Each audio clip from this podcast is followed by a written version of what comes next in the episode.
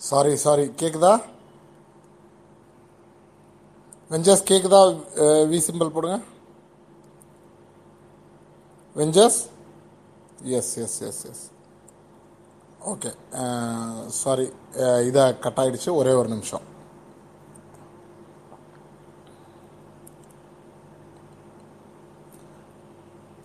Power cut ஆனதில் இதாகிடுச்சு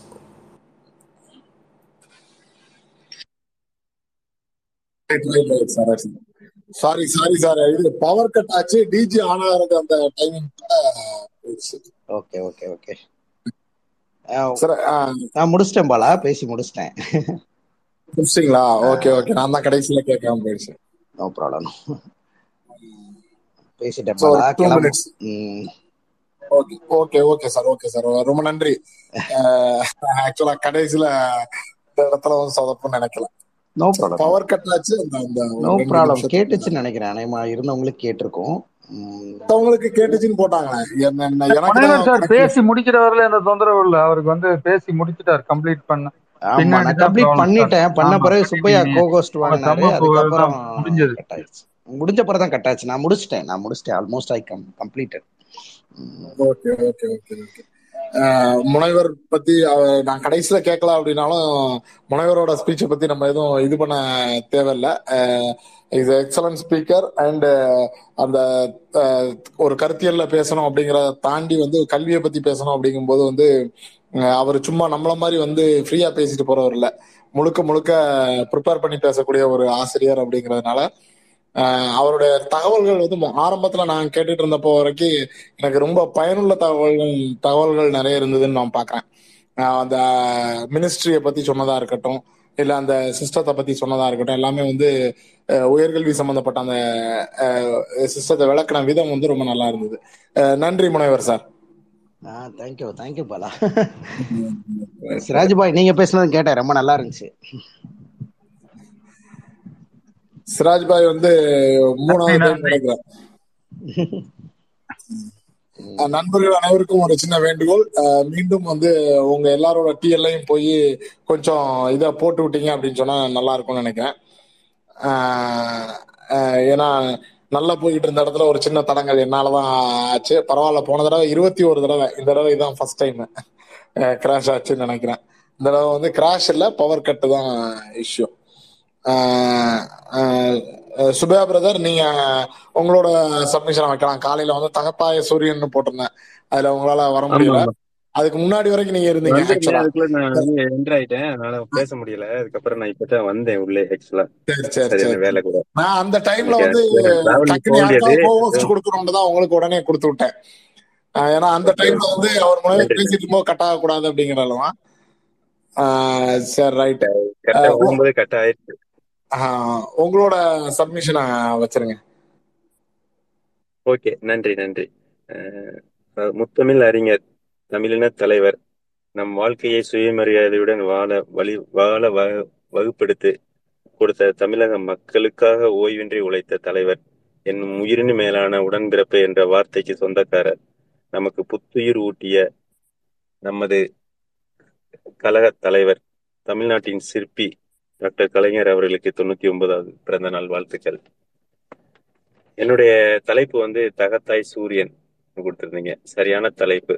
அதாவது தகத்தாய் என்றால் மிகவும் ஒளி ஒளியுடன் வரக்கூடிய சூரியன் சூரியனிலிருந்து வர ஒளி வெளிச்சம் போல் நமக்கும் ஒளியும் ஒளியுமாய் வந்து அந்த நேரத்துல எந்த ஒரு சூழ்நிலையிலையும் அதை வாய் வாயிழந்தவன் வழக்கை இழந்தான். அந்த சூழ்நிலை எந்த ஒரு இடத்துலையும் நம்மளுடைய சுயமரியாதை விட்டு கொடுக்காம யாரோடதா இருந்தாலும் சரி அதுக்கு பாவேந்தர் ஒரு வரி சொல்லியிருக்கதா அவரே சொல்லியிருக்காரு. என்னன்னா தகத்தாய் தமிழை தாபிப்போம் வாரி அப்படிங்கிற மாதிரி. நமக்காக நம்ம எந்த ஒரு இடத்துலையும் நம்ம சுயமரியாதையோ அஹ் நம்மளை ஒருத்தங்க வந்துட்டு அவதூறு பரப்பும் போது அந்த இடத்துல நம்ம வந்துட்டு பேசாம அவதூறு இல்லை நம்ம மேல ஒரு குற்றச்சாட்டே வைத்தா வைத்தாலும் நம்ம மேல தவறு இருந்ததுனால் நம்ம கூட தனியா போலாம். இல்லைன்னா அந்த இடத்துல நம்ம அதை வந்து எதிர்த்து கரெக்டான சூழ்நிலையில பேசக்கூடிய சிந்தனை ஆற்றல் கொண்ட கொண்டவங்களா நம்ம இருக்கிறதுக்கு அந்த ஒரு வார்த்தை வந்து யூஸ் பண்ணும். யூஸ்ஃபுல்லா இருக்கும் எப்போதுமே. அதான் தகத்தாய் சூரியன் அதுக்கு முன் உதாரணமா நிறைய இடத்துல வந்துட்டு இப்ப க- கடைசியா கட்சி தலைமை பொறுப்பை ஏற்கும்போது கூட நம்மளுடைய இப்ப தளபதி வந்து அந்த வார்த்தையை மறுபடியும் சொல்லியிருப்பாரு. ஆ ராசாவுக்காக சொல்லியிருப்பார். அதுக்கு முன்னால வந்து கலைஞர் அந்த வார்த்தையை நம்ம இடத்துல குறிப்பிட்டிருக்காரு. இந்த தகதாய் சூரியன்கிற நம்ம வந்து யாரையுமே அதாவது ஒரு ஒன்னு ஒண்ணு வந்து நமக்கு ஒரு இடையூறு வரும்போது அதை வந்து தகர்த்து எரியணும். என்னோட புரிதல் நான் சொல்லிடுறேன். எனக்கு ஏன்னா புக்கெல்லாம் படிக்கிற அளவுக்கு எனக்கு இல்லை. நான் டிரைவிங்ல இருக்கிறேன் ஆக்சுவலா அதனால நான் எனக்கு மனசுல வந்ததை நான் சொல்லிடுறேன். இப்போ நம்மள வந்து தடை அதை உடை அப்படிங்கிற சூழ்நிலை தான் நமக்கு நம்ம திராவிட முன்னேற்ற கழகம் வந்துட்டு தமிழ்நாட்டோட வாழ்க்கையை முன்னேற்றிய கழகம் ஆக்சுவலா நம்ம தமிழ்நாட்டு மக்களின் ஒவ்வொருட என்னோட வாழ்க்கையை வந்து லாஸ்ட் இயரோட உதவுன்னு சொல்லியிருக்கிறேன். நான் எப்படி படிச்சோம் நம்ம எப்படி அதாவது என்னுடைய வாழ்க்கைகள் வந்து எப்படி இருந்தது இன்னைக்கு நான் என்ன- என்னோட வாழ்க்கை எப்படி இருக்குங்கிறதுக்கு வந்துட்டு ஒரு சிறந்த சிறந்த உதாரணம் வந்து லாஸ்ட் இயரே சொல்லியிருக்கேன். இந்த வருஷம் அதையும் விட நம்ம கூட கூடதுல தான் போயிட்டு இருக்கிறோம் ஸோ இன்னைக்கு கூட நான் ஒரு ஒரு இதுக்காக நான் வந்துட்டு அப்பல வெளியில போறதுனால தான் காலில இருந்து கலந்துக்க முடியல. நமக்கு என்ன தடைகள் வந்தாலும் வேற மாதிரி இருந்துச்சு. நமக்கு என்ன தடைகள் வந்தாலும் அதை வந்து அதற்கான அதை வந்து ஒரு தடங்களை எடுத்துக்காம அதெல்லாம் ஒரு வந்து ஒரு சாதாரண தூசி மாதிரி தட்டிட்டு போயிட்டே இருக்கணும் அப்படிங்கிறது தான் அந்த வார்த்தையை நான் எடுத்துக்கிறேன். ஸோ அதுல எந்த- எத்தனையோ கட்சி எத்தனையோ கட்சிகள் வந்திருக்கலாம் எத்தனையோ இயக்கங்கள் வந்து நமக்கு அந்த தடைகளை கொடுத்துருக்கலாம். நம்ம அதை வந்து ஒரு பொருட்டாவே எடுத்துக்கல. நம்ம வந்து நம்மளுடைய நோக்கம் நம்ம தமிழ்நாட்டை முன்னேற்றுவதற்கான ஒரே வழி அதுதான். அதுக்கான இதை வந்து நம்ம முன்னெச்சரிக்கை முன்னாவே ஒரு பிளான் பண்ணி அதை போயிட்டு இருக்கிறோம் ஸோ இதுக்கான எத்தனை தடங்கள் தடங்கள் வந்தாலும் சரி அதை வந்து தடை துடை தெரிந்து தகர்த்தெறிந்து நம் முன்னேறி செல்வதுதான் மிக சிறப்பா இருக்கும். அந்த வழியில் நம்மளுடைய தலைவர் தளபதி வந்து இன்னைக்கு சிறப்பா இருக்காரு. இந்த கலைஞர் கலைஞரோட வாழ்க்கையில எத்தனை கஷ்டங்கள் அவருக்கு படாத அவமானங்கள் இல்லை அவர் படாத அவச்சொற்கள் இல்லை ஆனா என்னைக்குமே அவர் கொள்கையை விட்டு கொடுத்ததுல அவர் தம் தமிழ் இந்த தமிழ்நாட்டு மக்களை காப்பாற்றுவதற்கான காப்பாற்றுவதில் வந்து ஒரு நாளும் பின்வாங்கியதில்லை. ஏன்னா நம்ம இன்னைக்கும் இன்னைக்கும் அவரோட கொள்கையை வச்சுதான் எல்லா கட்சியுமே வந்துட்டு இந்தியா ஃபுல்லா வந்துட்டு ஒவ்வொன்றுத்துக்கும் போயிட்டே இருக்கிறாங்க. அன்னைக்கு நமக்கு மெயினா வந்து சுயமரியாதை சமூக நீதி இதெல்லாம் நம்ம நிறைய பேசியிருக்கோம். நிறைய பேசியிருப்பாங்க. ஏன்னா இது வந்துட்டு நம்ம அறு ஐம்பது வருஷம் அறுபது வருஷம் எழுபது வருஷம் அப்படிங்கிற ரேஞ்சில போயிருச்சு. நம்ம அந்த அளவுக்கு முற்போக்கு சிந்தனையோட நம்ம தலைவர் வந்து நம்மளை கொண்டு வந்து விட்டு இருக்காருன்னா இது எவ்வளவு பெரிய ஒரு சக்தி நமக்கு வந்து கிடைச்சிருக்கு. அந்த அதுதான் அந்த உதயசூரியன் சரிங்களா? இதுல நம்ம மேலும் மேலும் ஒவ்வொரு வருடமும் இந்த மாதிரி ஒரு இதை வந்துட்டு அவரோட திட்டங்களையும் சரி அவருடைய கொள்கைகளையும் சரி அவருடைய முற்போக்கு சிந்தனையும் சரி நம்மளுடைய பிற்கால மக்களுக்கு வந்து எடுத்து கொண்டு போய் நம்ம சேர்க்கணும். அதற்கானது நம்ம இந்த மாதிரி ஒரு இது நடத்தி அவங்களுடைய இதை வந்துட்டு மற்ற மத்த வர இளைய தலைமுறைக்கு வந்து கொண்டு போய் சேர்க்கணும்னு கேட்டுக்கிறேன். ஒன்னே ஒன்று சொல்லி நான் முடிச்சுக்கிறேன் ஆக்சுவலா அவர் ஊட்டிய பெரியார் வழி பகுத்தறிவு சுயமரியாதை உணர்வு மொழி உணர்வு இன உணர்வு போன்ற சிந்தனைகளை வந்து கடைசி வரைக்கும் நம்மளுடைய மக்களுக்கு வந்து அதாவது இளைய தலைமுறைக்கு வந்து கண்டிப்பா சொல்லி சொல்லிக்கிட்டே போ சொல்லி கொடுக்கணும். தலைவரின் போராட்ட உணர்வை வந்து நம்ம ஒவ்வொருத்தவங்க நெஞ்சிலையும் அதாவது எதையும் எந்த நேரத்திலையும் விட்டு கொடுத்துறாதீங்க. நம்ம வந்துட்டு வாயில் அதாவது வாயிலந்தவன் வாயிலந்தவன் வழக்கை இழந்தான். அந்த ஒரு வார்த்தையை வச்சுக்கணும். ஏன்னா நம்மளுடைய அதாவது கலைஞர் எப்ப பார்த்தாலும் ஒரு பிரஸ் மீட்ல அதாவது இப்போ உள்ள ஐம்பத்தாறு எப்படி வந்துட்டு பிரஸ் மீட்டை பார்த்துட்டு ஓ மை காட்னு சொல்லி ஓடுறாரோ அந்த மாதிரிலாம் இல்லாம ஐயோ இங்க வாயா. என்னையா வேணும்? உனக்கு என்னையா கேட்கணும் கேளியா? அப்படின்னு சொல்ற மாதிரி நம்ம வந்துட்டு எந்த ஒரு இதையும் அஞ் பார்த்து அஞ்சக்கூடாது. அஞ்சாம அதுதான் அந்த திராவிட சிந்தனை. நம்மளுடைய திராவிட சிந்தனை வந்துட்டு எதுக்கும் யாருக்கும் நம்ம பயப்படக்கூடாது. ஏன்னா நம்ம வந்து சரியான வழியில் போறோம் நம் நல்வழியில் பயணிக்கிறோம் நம் நல்வழியை வந்து அடுத்தவங்களுக்கு எடுத்து சொல்றோம். அப்படிங்கிற ஒரு திராவிட சிந்தனையை வந்துட்டு பரப்பிட உறுதி எடுத்துக்கிட்டு அஹ், வாய்ப்பு வாய்ப்பு கொடுத்தமை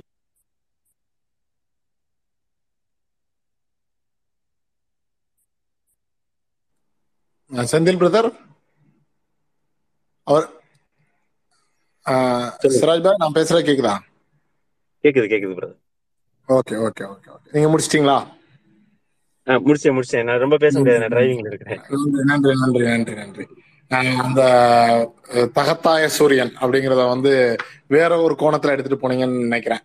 அது ஒளி அப்படின்னு கூட வந்து நான் வந்து அதை அப்படி எடுத்துக்க மாட்டேன். தடைகளை தகர்த்தெறியதான் நான் வந்து புள்ளியா எடுத்துக்கிடுவேன் அப்படிங்கிறது வந்து ஒரு இது ஒரு ஒரு ஒரு விதமான பார்வை அப்படின்னு தான் பாக்குறேன் காலையில ஏற்கனவே வந்து இதே தலைப்புல வந்து நம்ம ஒன்றிய செந்தில் சாரும் வந்து பேசியிருந்தாரு. அப்போ அவர் அழகா சொல்லியிருந்தாரு. அந்த ஒளி வந்து எங்க கேப் கிடைச்சாலும் போகும். அதே மாதிரிதான் நம்மளோட தலைவரின் சிந்தனையும் அப்படின்னாரு. அதையே நீங்க வேற ஒரு கோணத்துல அது என்ன இடைஞ்சல் இருந்தாலும் அதை தாண்டிட்டு அப்படி உடைச்சிட்டு ஓடிடும். எந்த கேப் கிடைச்சாலும் உள்ள புகுந்துரும் அப்படிங்கறதான் நீங்களும் சொல்லியிருக்கேன்னு சொல்லியிருக்கீங்கன்னு நினைக்கிறேன். நன்றி. உங்களோட டிராவல் டைமுக்கு நடுகளையும் வந்து பேசணும்ன்ற அந்த எடுத்துக்கிட்ட முயற்சிக்கு வந்து ரொம்ப நன்றி. அடுத்தது வந்து சிராஜ் பிரதர் நீங்க கோஹோஸ்ட் வந்துருங்க. ஏன்னா திரும்ப பவர் ஆன் ஆச்சுன்னா எனக்கு திரும்பவும் பிரச்சனை வரலாம். அந்த ஃபியூ மினிட்ஸ்க்கு மேனேஜ் பண்றதுக்கு வேணும். ஸோ அடுத்தது ஒரு இது ஒரு முக்கியமான ஒரு நிகழ்வு. அதாவது கலைஞர் அப்படின்னாலே ஒரு ஒரு முக்கியமான ஒரு விஷயம் வந்து அந்த நையாண்டி. ஏழல் அப்படின்னு சொல்லுவோம். அந்த நையாண்டியை வந்து நம்ம ஏற்கனவே ரெண்டு டீமா பிரிச்சு கலைஞரின் நையாண்டி தர்பார் அப்படின்னு வைக்கணும்னு வச்சிருந்தோம். அதை வந்து ஒரு டீம் வந்து வர முடியாத சூழ்நிலை ஒரு ஊருக்கு டிராவல் பண்ண வேண்டிய சூழ்நிலை வந்துட்டதுனால அந்த பசங்க ம- பண்ண முடியல. ஆனா அடுத்த டீம் வந்து கொஞ்சம் லேட் ஆகிட்டே இருந்தது. இப்போ அவங்களும் ஜாயின் பண்ணிட்டாங்க. ஸோ கலைஞரின் நையாண்டி Darbar by Razor and Musthu over to you people வணக்கம். நன்றி பாலா அண்ணா. வாங்க முஸ்து மாம்ஸ். நன்றி பாலா அண்ணா. ஹலோ ரிசன்ஸ் ஸ்டார்ட் பண்ணுங்க ரிசன்ஸ் ரைட் ரைட் இல்ல இந்த டாபிக்க பேசுறதுக்கு ரொம்ப டைம் எடுத்துட்டே போகுது பாத்தீங்களா நமக்கு? அதுவே ஒரு பெரிய இது. என்னன்னா நிறைய நல்ல விஷயங்களை கேட்டுட்டு ஒரு எமோஷனலா எல்லாரும் உட்கார்ந்துட்டு இருக்கும்போது அப்படி அப்படியே சைட்ல வந்து ஒரு அப்படியே பேசும்போதே அதான் பண்ணுவார் தலைவர். அப்படியே ஒரு எமோஷனலா போயிட்டு இருக்கோம். போற போக்குல என்னையா அப்படின்னு டப்புன்னு ஒரு டைலாக் வச்சுட்டு போயிடுவாரு. அந்த மாதிரி தான் நமக்கும் ஒரு வாய்ப்பு கிடைச்சிருக்கு இந்த இடத்துல. நிறைய விஷயங்கள்ல வந்து போற போக்குல அப்படி ஒரு ஒருத்தர் வந்து மரல வச்சு ஒரு காமெடி பண்றதுல தலைவருக்கு நிகர் தலைவர் தான். ஒரு சுச்சுவேஷன் ஒண்ணு வருது. ஒருத்தர் கூட பேசிட்டு இருக்காரு. இப்ப புதுசா வந்து அவர் அப்போ வந்து ஒரு நவரத்தினங்கள் மோதிரம் போட்டிருக்காரு. அப்ப என்ன மோதிரம் எல்லாம் போட்டிருக்கீங்க? என்ன தலைவரே மோதிரம் போட்டிருக்கீங்க அப்படின்னு கேட்ட உடனே அவரு அப்போ வந்து மந்திரியா இருக்காரு. அப்போ ஒரு முதல்வர் கிடையாது. மந்திரியா இருக்காரு. ரொம்ப முற்போக்கு பேசுற ஆளு. மோதிரம் போட்ட உடனே கேக்குறாங்க. அப்படின்ன உடனே அவரு அது ஒண்ணும் இல்லைங்க. மந்திரிச்சு போட்டு விட்டாங்க. அப்படின்ட்டாரு. இவருக்கா ஷாக்கு என்ன மந்திரிச்சு போட்டு விட்டாரு? நீங்க ஒரு முற்போக்குவாதி அப்படின்னு கேட்டப்போ ஆமாயா நான் மந்திரி என் பொண்டாட்டி மந்திரிச்சு என் பொண்டாட்டி போட்டு விட்டாங்க அப்படின்னாராம். அந்த இடத்துல அவர் அப்படியே ஷாக் ஆகி உக்காந்துட்டு இருந்தார். என்ன பண்றதுன்னு தெரியாம. ஸோ அந்த மாதிரி வந்து ஒருத்தரை வந்து ஷாக் ஆக்கி காமெடி பண்றதுல வந்து தலைவருக்கு நிகர் வந்து தலைவர் தான். இல்லையா முஸ்துமான் கண்டிப்பா கண்டிப்பா. அது போக அஹ், வாய்ப்பளித்த அனைவருக்கும் நன்றி. அதே மாதிரி ஒரு சம்பவம் வந்துட்டு சட்டசபையில வந்துட்டு ஒரு தடவை நடக்குது. அப்படின்னு பாத்தீங்கன்னா சட்ட ஆப்போசிட் அவங்க வந்துட்டு ரூலிங் பார்ட்டியா இருக்கிறாங்க. இந்த மாதிரி சபாநாயகர் உட்காந்துட்டு எல்லாம் அமைதியா இருங்கன்னு சொல்றாங்க. பட் திமுக தரப்புல இருந்து கொஞ்சம் கூச்சலும் இதெல்லாம் கொஞ்சம் அதிகமா ஏற்பட்டுட்டு இருக்குது உடனே வந்துட்டு அந்த சபாநாயகர் வந்து ரொம்ப கோபத்துக்கு போய் கடைசியா உங்களை எல்லாம் ஆண்டவன் தான் காப்பாத்தணும்ப்பா அப்படிங்கிற மாதிரி வந்துட்டு ஒரு ஸ்டேட்மெண்ட் வைக்கிறாரு. உடனே வந்துட்டு இவங்க எல்லாம் என்ன மறுபடியும் அந்த பேச்சு நிக்காம ஓடும்போது டக்குன்னு தலைவர் இருந்துருச்சு ஆமாம் அவர்கள் வந்து ஒருவர் சொன்னால் மட்டும்தான் ஒருவர் சொன்னார் மட்டும்தான் அவர்கள் கேட்பார்கள். அவர்களை ஆண்டவர் உங்களுக்கு முன்னாடி தான் அமர்ந்திருக்கிறார். அவர் சொன்னால் அவருடைய பேச்சை இவர்கள் கண்டிப்பாக கேட்பார்கள். நீங்கள் ஒன்றும் கவலைப்படாதீர்கள் அப்படின்ட்டு அந்த ஒரு போற போக்கில் வந்துட்டு ஒரு நக்கல் பிளஸ் நையாண்டியோட அடிக்கிறதுல அவருக்கு நிகர் அவரேங்கிற மாதிரி ஒரு ஸ்டேட்மெண்ட் தான். இன்னொரு விஷயமும் வந்துட்டு பாத்தீங்கன்னா இந்த சுதி சிவம் இருக்கார் இல்லைங்க அவர் ஒரு மேடை பேச்சுக்காக அவர் வந்து சிறப்பு விருந்தினா அழைக்கப்பட்டிருக்காரு. அதுல வந்து ஒரு ரிட்டையர்டு ஜட்ஜும் திரு கலைஞர் கருணாநிதியும் வந்துட்டு அவங்க ஸ்பெஷல் கெஸ்டா வந்திருக்காங்க. அப்போ வந்து என்னாச்சு அப்படின்னா அந்த ஒரு தொ- மேடை தோரணம்லாம் பாத்தீங்க அப்படின்னா அந்த ஸ்டேஜ் ரெக்கார்டிங் வந்துட்டு டோட்டலாவே வந்துட்டு இவங்களுக்கு வந்து கொஞ்சம் ஒரு ரொம்ப ஹை லெவல்லையும் கலைஞருக்கும் அந்த ஜட்ஜுக்கும் ஒரு ஹை லெவல்லையும் மற்ற பேச்சாளர்கள் இந்த சுதி சிவம் போன்ற சில பேச்சாளர்களுக்கு வந்துட்டு அவங்களுக்கு கீழே வந்து வேற சேர் அவங்களுக்கு ஒரு விதமான அலங்காரமும் போட்டு உட்கார வச்சிருக்காங்க. சோ அவர் வந்துட்டு சுதி சிவம் சொல்றாரு நான் கொஞ்சம் வந்து சுயமரியாதை அதிகம் உள்ளவன். அதனால வந்துட்டு நான் மேடையில பேசும்போது என்ன சொன்னேன் அப்படின்னா நீ இந்த மாதிரி எ- எங்களுக்கு ஒரு மாதிரியும் உங்களுக்கு ஒரு மாதிரியும் வந்துட்டு நீங்க இந்த மாதிரி சேர் போட்டது எனக்கு உடன்பாடு இல்ல. அப்படிங்கிற மாதிரி இந்த ஜட்ஜு முன்னாடி சொல்லிடுறாரு. உடனே ஜட்ஜு வந்துட்டு பதறி அடிச்சுட்டு ஐயோ அப்படிங்கிற மாதிரி டக்குன்னு எந்திரிக்க போறாரு. கலைஞர் வந்துட்டு ஒரு நிமிஷம் அவர் ஆஃப் பண்ணி நீங்க அமைதியா இருங்க நான் பாத்துக்கிறேன் நான் பேசிக்கிறேன் அப்படின்ட்டு அவர் எந்திரிச்சு என்ன சொல்றாரு அப்படின்னா இந்த மாதிரி வந்துட்டு கவிதை சோலைகளில் கவிதை சோலைகளில் நாங்கள் நாங்கள் அணில்களாகவும் நீங்கள் மான்களாகவும் இருக்கின்றீர்கள். அணில்கள் எப்பொழுதும் மேல் மரத்தில் இருக்கும் மான்கள் எப்பொழுதும் கீழே சுற்றி கொண்டிருக்கும். இந்த சோலையில் ஒருவர் உயர்ந்தவரோ ஒருத்தர் தாழ்ந்தவரோ கிடையாது. அப்படின்னு அதாவதுனா ஒருத்தர் வந்து ரொம்ப ஒரு மாதிரி புண்பட்டிருக்கக்கூடிய சமயங்கள்ல கூட அவரை எந்த வகையில வந்து அணுகி அவருக்கும் வ- வருத்தப்படாத மாதிரி அந்த அவையில இருக்கக்கூடிய அவையில இருக்கக்கூடிய மற்ற மனிதர்களும் வருத்தப்படாத மாதிரி ஒரு அந்த ஒரு நயாண்டியோட அடிக்கிறதுல ரொம்ப ஒரு டாப் லெவல் லெவல்ல இருக்காருங்கிறது தான் தோணுது. நான் கண்டிப்பா பண்ணுங்க ஆமா. ஆமா தலைவருக்கு அந்த விதத்துல பாத்தீங்கன்னா இதே சட்டசபையில வந்து ஒரு வாட்டி ஒரு மீன்வளத்துறை அமைச்சர் வந்து பேசிக்கிட்டே இருக்காரு. ரொம்ப நேரம் பேசிக்கிட்டே இருக்காரு. அவரை கண்ட்ரோல் பண்ணவும் முடியல. என்ன பண்றதுன்னு தெரியல. டக்குன்னு வந்து தலைவர் ஒரு சீட் ஒண்ணு பாஸ் பண்றாரு. ஐரை மீன் அளவுக்கு பேசுவோம் அப்படின்னு ஒரு டக்குன்னு ஒரு சீட்டை பாஸ் பண்றாரு. சோ அதுல பாத்தீங்களா அந்த நையாண்டி டக்குன்னு முடியா பேச்ச சின்னதா பேசியா அப்படின்னு சொல்லிட்டு ஐரை மீன் அளவுக்கு பேசவும் சிட்டு பாஸ் பண்ணி டக்குன்னு அவர் ஆஃப் பண்ணிடுறாரு. அதே மாதிரி இன்னொரு சம்பவத்துல வந்து எதிர்க்கட்சியில வந்து காங்கிரஸ் அப்போ பீட்டர் அல்போன்ஸ் நினைக்கிறேன். அவர் ரொம்ப இதா வந்து ஆக்ரோஷமா எந்திரிச்சு உங்க கையில தங்க சீப்பு கொடுத்துருக்காங்க. ஊர்ல எல்லாரும் மொட்டையா கிடக்காங்க. நீங்க யாருக்குதான் சேவ போறீங்க? அப்படின்ன உடனே தலைவர் நிதானமா எந்திரிச்சு என் கையில தங்க சீப்பு கொடுத்தது உங்களை மாதிரி நிறைய முடி இருக்கிறவங்க சீவறதுக்கு அப்படின்னு சொன்ன உடனே அவர் ஆஃப் ஆயிட்டாரு மனுஷன். ஸோ இந்த மாதிரி நான் டக்கு டக்கு டக்குன்னு எல்லாத்தையும் ஆஃப் பண்ணி விட்டுருவாரு. அதுல வந்து ரெண்டு விதமான பெரிய அர்த்தம் இருக்கும் இல்லையா?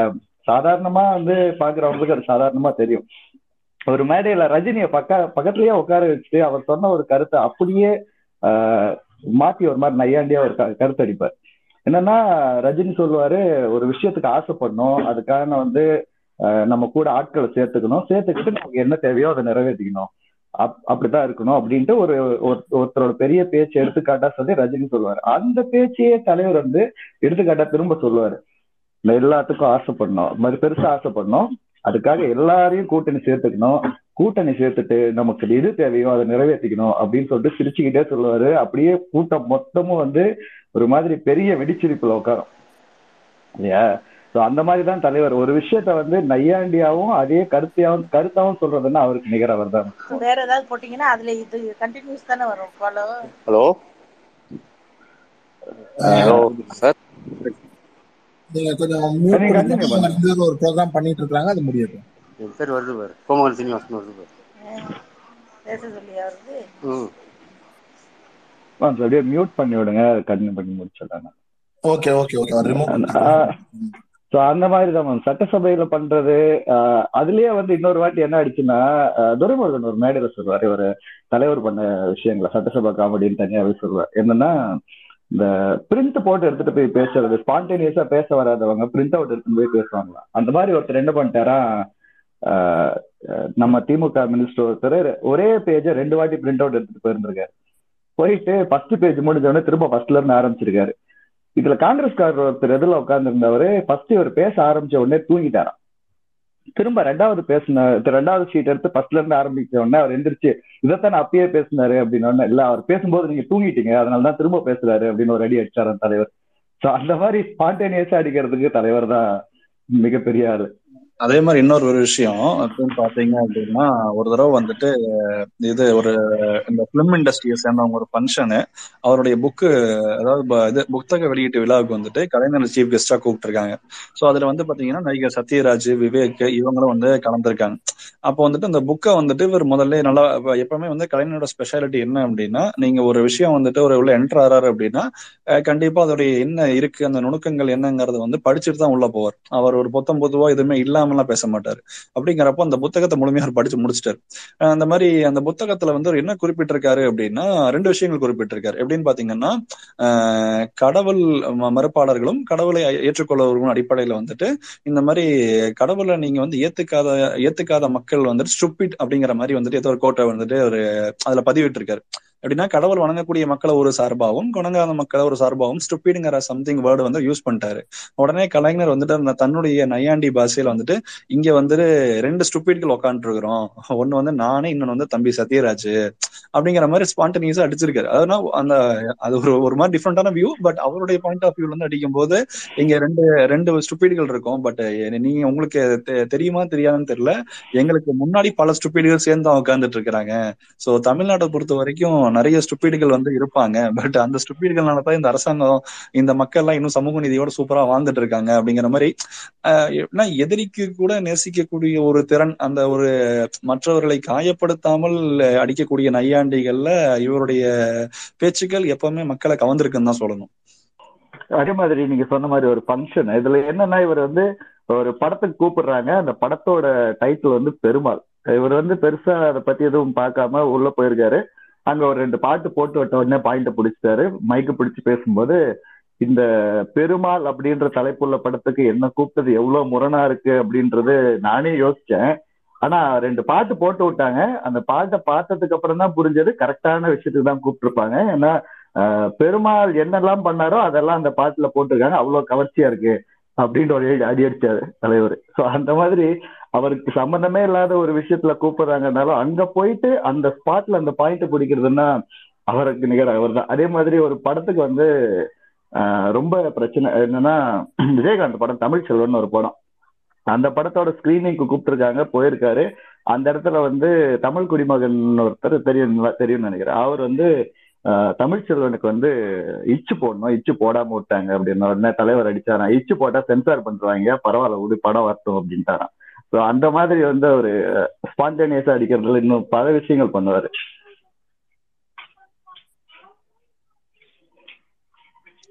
இன்னொரு இது வந்து இதுல நம்ம படங்களை பத்தி சொல்லணும் அப்படின்னா நிறைய எமோஷனல் டைலாக்ஸ் இருக்கும். இந்த போற போக்கில் அடிக்கிற மாதிரி பராசக்தி படத்துல நிறைய டைலாக் நம்ம மனசுல நின்றுருக்கோம். அந்த படத்துல நமக்கு எல்லாம் நிக்காத ஒரு டைலாக் ஒரு சீன் என்ன மாதிரி கிரியேட் பண்ணிருப்பார் தலைவர்? சிவாஜி வந்து தெருவுல படுத்துட்டு இருப்பாரு. ஒரு போலீஸ்காரர் வந்து அவரை உதச்சி எடுப்பார் எழுப்பி விட்டு அப்படியே பிப்பாக்கெட் அப்படின்னு உடனே நீ பிப்பாக்கெட் தானே? அப்படின்னு உடனே அவர் முழிச்சுட்டு இப்படியே பார்ப்பாரு. பார்த்தாருன்னு என்னடா முழிக்கிற? அப்படின்னோடனே தூங்குறவனை எழுச்சா எடுத்து எழுப்புனா முழிக்கத்தான் செய்வான்? அப்படின்ட்டு ஒரு டைலாக் ஒன்று அடிப்பார் அதுக்கு அந்த கண்டினியூஸ் சீன் தான் எமோஷனலா நம்ம இப்போ பேசுற கைரிக்ஷா எடுக்கிறதுக்காக இருக்கிறதுக்காக மேயரா வர்றது.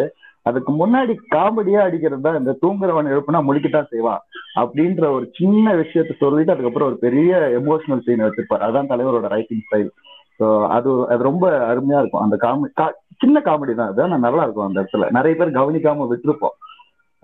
அதே மாதிரி அவர் ரொம்ப சென்சிபிளா எழுதுறது அப்படின்னா மந்திரிகுமாரி படத்துல வந்து ஒரு கேரக்டர் டிசைன் பண்ணியிருப்பார். அது ரொம்ப ஃபன்னியான ஒரு வில்லத்தனமான கேரக்டர் அது வந்து அவருக்கே உரிய நையாண்டியில அந்த கேரக்டரை பார்த்திபன்ன்ற அந்த கேரக்டர் பண்ணியிருப்பாரு அந்த படம் பார்த்தவங்களுக்கு தெரியும். திருட்ட வந்து ஹாபியா பண்ற மாதிரி ஒரு பண்ணியான ஒரு கேரக்டரா டிசைன் பண்ணியிருப்பார் கொஞ்சம் குரூரமான கேரக்டர் ஆனா அந்த அந்த கான்செப்ட் வந்து பண்ணியான ஒரு கான்செப்ட் ஸோ அதுவும் அவரோட நையாண்டிக்கு வந்து ஒரு சிறப்பான உதாரணம் ஆக்சுவலா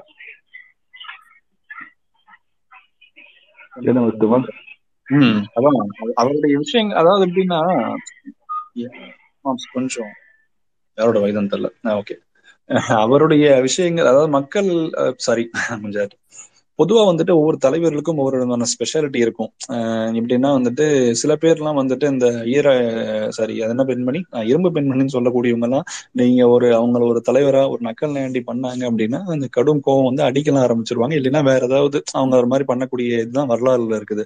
பட் கலைஞர்கிட்ட ஒரு ஸ்பெஷாலிட்டி என்னன்னு பாத்தீங்கன்னா நீங்க என்னதான் வந்து டிஃப்ரெண்ட் டைப்ஸ் ஆஃப் கொஸ்டினை வச்சாலும் அதுக்கு வந்துட்டு திருப்பி அடிக்கிறதுல வந்துட்டு அதுவும் எதுகை மோனை வித்து அவங்களுக்கும் புண்படாத வகையில வந்து அடிக்கிறதுல வந்துட்டு உண்மையிலே ஒரு மிகப்பெரிய தலைவரா வந்து நின்றுருக்காருன்னு தான் நம்ம பாக்குறோம் எல்லா விஷயங்கள் ஆகட்டும் நீங்க அரசியல் ஆகட்டும் இலக்கியம் ஆகட்டும் சினிமா துறைகள் ஆகட்டும் அக்ரிகல்ச்சர் ஆகட்டும் இன்ஃப்ராஸ்ட்ரக்சர் ஆகட்டும் எல்லா துறைகளிலுமே கால் பதிச்ச ஒரு மிகப்பெரிய ஒரு தலைவரா நிற்கிறார் அதனாலதான் வந்து பாத்தீங்கன்னா மற்ற எந்த தலைவர்களும் வந்து இந்த அளவுக்கு எல்லா செக்டார்லயும் வந்து கால் பதிச்சு அவரை பத்தி வந்துட்டு பேசக்கூடிய ஒரு விஷயங்கள் வந்து பெருசா வாய்க்கப்படலை. இவருக்கு உண்டான ஒரு இதெல்லாம் வந்து இவர் போனதுக்கு அப்புறமும் இந்த அளவுக்கு மக்கள் நிக்கிறாங்க அப்படின்னா அவருடைய பேச்சாற்றல் எழுத்தாற்றல் அனைத்து துறைகளும் கால் பதிச்சு ஒரு ஜாம்பவனா அப்படிங்கிறது அடிப்படையில எல்லா விஷயமும் மக்கள் வந்து ஈஸியா வந்துட்டு அந்த அட்டாச் ஆயிக்குது. அந்த ஒரு பாண்டிங் வந்துட்டு அவருக்கு நல்ல ஒரு அட்டாச் ஆயிருக்கனால நல்ல ஒரு இதா ஓடிட்டு இருக்குது ஆஹ் சொல்லுங்க சார் இல்ல அந்த பாண்டிங்க்கு காரணம் வந்து அவரோட ஜனரஞ்சகமான தன்மை தான் என்னன்னா அவர் ஒரு ஒரு விஷயத்த வந்து ரொம்ப ஆக்ரோஷமா மட்டும் சொன்னா பத்தாது. சில இடத்துல வந்து அந்த நகைச்சுவையும் வேணும் நகைச்சுவையா சில விஷயத்த கொண்டு போகணும்னு நினைக்கிறதுனாலதான் அவர் அது பண்றது. ரெண்டாவது அவர் மேடையில் அவ்வளோ பெருசா இந்த டைலாக் பேசும்போதும் சரி அவர் பிரஸ் மீட்ல கொடுக்குற இல்ல சின்ன சின்னதா அடிக்கிற இதே நம்ம சட்டசபையில நிறைய விஷயம் பண்றாரு இல்லையா? அந்த மாதிரி ஆஹ் ஒரு ஃபேமஸான ஒரு போட்டோ இருக்கு. எல்லாருக்கும் தெரியும். ஒரு திருவள்ளுவர் வேஷம் போட்ட ஒரு பையன் பக்கத்துல வந்த உடனே அப்படி ஒரு நூலை பிடிச்சி எடுத்து பார்ப்பாரு. பார்த்துட்டு கூட இருக்கிறவங்க எல்லாம் வெடிச்சு சிரிப்பாங்க. அதுல பெரிய டைலாகே கிடையாது. அந்த ஒரே ஒரு போட்டோ இன்னைக்கும் பார்த்தாலும் நம்ம எல்லாம் வெடிச்சு சிரிப்போம். அந்த ஒரு பார்வையில அந்த நயண்டியை பண்ணிட்டு போயிடுவாரு இல்லையா? ரெண்டாவது திருமாவளவன் கூட ஒரு மேடையை பகிர்ந்துக்கும் போது அவர் பேசும்போது இவங்களை பத்தி பேசுறப்போ செய்கை காட்டுவார். உடனே அவர் ஒரு பிராமணர் அப்படின்பார் அதைத்தான் செய்கையில காட்டினல்ல அப்படிம்பார் தலைவர். சோ அந்த மாதிரி பேசும்போதே வந்து அவர் செய்கை காட்டுறதும் சரி அந்த பார்வை ஒரு பாக்குறதுல ஒரு நக்கல் நையாண்டி காட்டுறதும் சரி அவர் அப்படியே பதிவு வச்சிருவார் அந்த விஷயத்த. அதுதான் தலைவரோட இந்த விஷயம். இன்னொரு விஷயம் எனக்கு ஞாபகம் வந்துச்சு. ஒரு தடவை வந்து என்னன்னா இவர் இறந்த ஆக்டர் மணிவண்ணன் வந்துட்டு ஒரு தடவை கலைஞர் அவரோட ஒரு கதை எழுதின ஒரு ஃபிலிம் ஸோ இதுல வந்துட்டு அவரும் ஆக்ட் பண்றதுக்காக வந்திருக்காப்புல. வந்துட்டு மணிவண்ணன் பாத்தீங்கன்னா கொஞ்சம் ஒரு மாதிரி நொண்டி நொண்டி நடந்து வந்திருக்காருன்னு வைங்களேன். அவருக்கு ஏதோ ஒரு முதுகு தண்டுல ஒரு ஆப்ரேஷன் பண்ணியிருக்கு. நடந்து வந்துட்டு என்னையா மணிவண்ணா? என்னையாச்சு என்னையா இப்படி பண்ணிட்டு இருக்கிற? ஏன் இப்படி நடக்கிற? அப்படின்ட்டு இருக்கா அப்படி டக்குன்ட்டு. அதுக்கு மணிவண்ணா இல்லைங்க இல்லைங்கண்ணா இந்த மாதிரி ஒரு சின்ன ஆப்ரேஷன் பண்ணேன் முதுகு அதனால அதனாலதான் ஒரு மாதிரி இருக்கு. ஓ உனக்கு என்ன மாதிரி தானேயா பரவாயில்லையா. நமக்கும் அதே பிரச்சனை தான் அதாவது என்னன்னா இப்ப ஒரு ஒரு- ஒருத்தருடைய இதுல கூட வந்து பாத்தீங்கன்னா ஒருத்தர் என்ன சொல்றதுங்க அவரு ஒரு மாதிரி ஆபரேஷன் பண்ணிருக்காரு ஒரு உடல்நல குறைவா இருக்காருங்க கூட அதை கூட தன்னுடைய இதா மேட்ச் பண்ணி அதை ஒரு இது ஏன்னா ஒரு காமெடி நயத்தோட எடுத்துட்டு போறதுல வந்துட்டு இவருடைய தனித்திறமை வேற எந்த தலைவர் அந்த மாதிரி பண்ணிருக்காங்களாங்கிறது ஒரு கேள்விக்குறிதான் இது இது வந்து ஒரு காமெடியான விஷயத்துக்கு பண்றது இல்ல வந்து கன்சோல் பண்றதுக்குன்னு சொல்லலாம். ஒரு சீரியஸான இஷ்யூக்கு வந்து அந்த இடத்துல காமெடியா முடிச்சு விடுறதுன்னா ஒரு சுச்சுவேஷன்ல கண்ணதாசன் வந்து அப்போ இங்கதான் இருந்தாரு. ரொம்ப சீட் எல்லாம் கேட்டுட்டு இருந்தாரு. தமிழ்நாட்டுல எந்த தொகுதியிலுமே அவருக்கு வந்து வாய்ப்பே கொடுக்கலன்னு சொல்லிட்டு ஒரு கோவத்துல நீங்க பாண்டிச்சேரியிலாவது என்ன நிக்க விடுங்க அப்படின்னு சொல்லிட்டு கேட்டாராம். உடனே தலைவர் வந்து அவரு கண்ணதாசனோட வீக்னஸ் நம்ம எல்லாத்துக்கும் தெரியும். உடனே அவர் தலைவர் சொல்றாரு பாண்டிச்சேரி போனா நீ நிக்க மாட்டியா அப்படின்னாரா. அவன் மொத்த கூட்டமும் வெடிச்சு சிரிச்சிருச்சா அந்த இடத்துல. அந்த மாதிரி அவர் வந்து சில விஷயங்களை வந்து ரொம்ப சீரியஸா அணுகுனா ரொம்ப கஷ்டம்ன்றதுனால அதை வந்து நகைச்சுவையா அணுகிறதுல தலைவருக்கு நிகர் தலைவர் தான் அந்த விஷயத்துல. அதே மாதிரி இன்னொரு தடவை வந்துட்டு இவர் ஆக்டர் பிரபு வந்துட்டு அவங்க ஃபேமிலியும் இவர் கலைஞர் ஃபேமிலியும் எந்த அளவுக்கு க்ளோஸ் எல்லாத்துக்குமே தெரியும். ஏன்னா சிவாஜி வந்துட்டு இவர் கலைஞர் கூட எந்த அளவுக்கு டிராவல் பண்ணியிருக்காரு அப்படியே அறிஞ்சதுதான். ஒரு தடவை அவர் சொன்ன விஷயம் இந்த மாதிரி நான் சின்ன வயசுல வந்துட்டு அவர் ஸ்கூலிங் வந்துட்டு பெங்களூர்ல படிச்சுட்டு இருந்தாரு. அப்போ வந்துட்டு கலைஞர் வந்துட்டு இந்த உட்லாண்ட்ஸ் ஹோட்டல்ல வந்து ஸ்டே பண்ணுவாங்க அந்த டைம்கள்ல ஸோ நான் அவர் வந்து பெரியப்பா பெரியப்பா நான் கூப்பிடுவேன். இந்த மாதிரி நான் ஒரு தடவை ஸ்கூலை கட்டிடுச்சுன்னு அவரை பார்க்க போயிட்டேன். டக்குன்னு போனோடனே வந்துட்டு அவர் அதுக்கு வந்து சரியா தமிழ் பேச வரல அப்போ. தமிழ் பேசுறப்போ எழுதுறப்போ வந்து வரல. திக்கி திக்கி படிச்சிருக்காரு. டக்குன்னு அவர் கலைஞர் ஓட்டியிருக்காரு. ஐயா உங்க அப்பா எவ்வளவு பெரிய நடிகன் தெரியுமா ஐயா? அவன் பையனா வந்துட்டு நீ தமிழ் தெரியலின்னு இருக்கிற அப்படின்ட்டு ஒரு ஒரு ஒரு மாதிரி அந்த ஒரு விளையாட்டு அந்த குழந்தைய மனப்பான்மையோட அந்த நடந்துகிட்டு அதுக்கப்புறம் வந்துட்டு ஒரு புக்கை ப்ரெசென்ட் பண்ணியிருக்காரு. பண்ணிட்டு இந்த விஷயம் சொல்லியிருக்காரு. நீ எதுக்கும் இவர்கிட்ட கணேசன் ஒரு வார்த்தை கேட்டுக்கையா? எல்லாம் சரியா இருக்கா? நான் சொன்ன விஷயங்கள்லாம் கரெக்டா இருக்கா? அந்த ஆள்கிட்ட ஒரு வார்த்தை கேட்டுக்கையா? இல்லை உங்க அப்பா கோச்சுக்குவான்?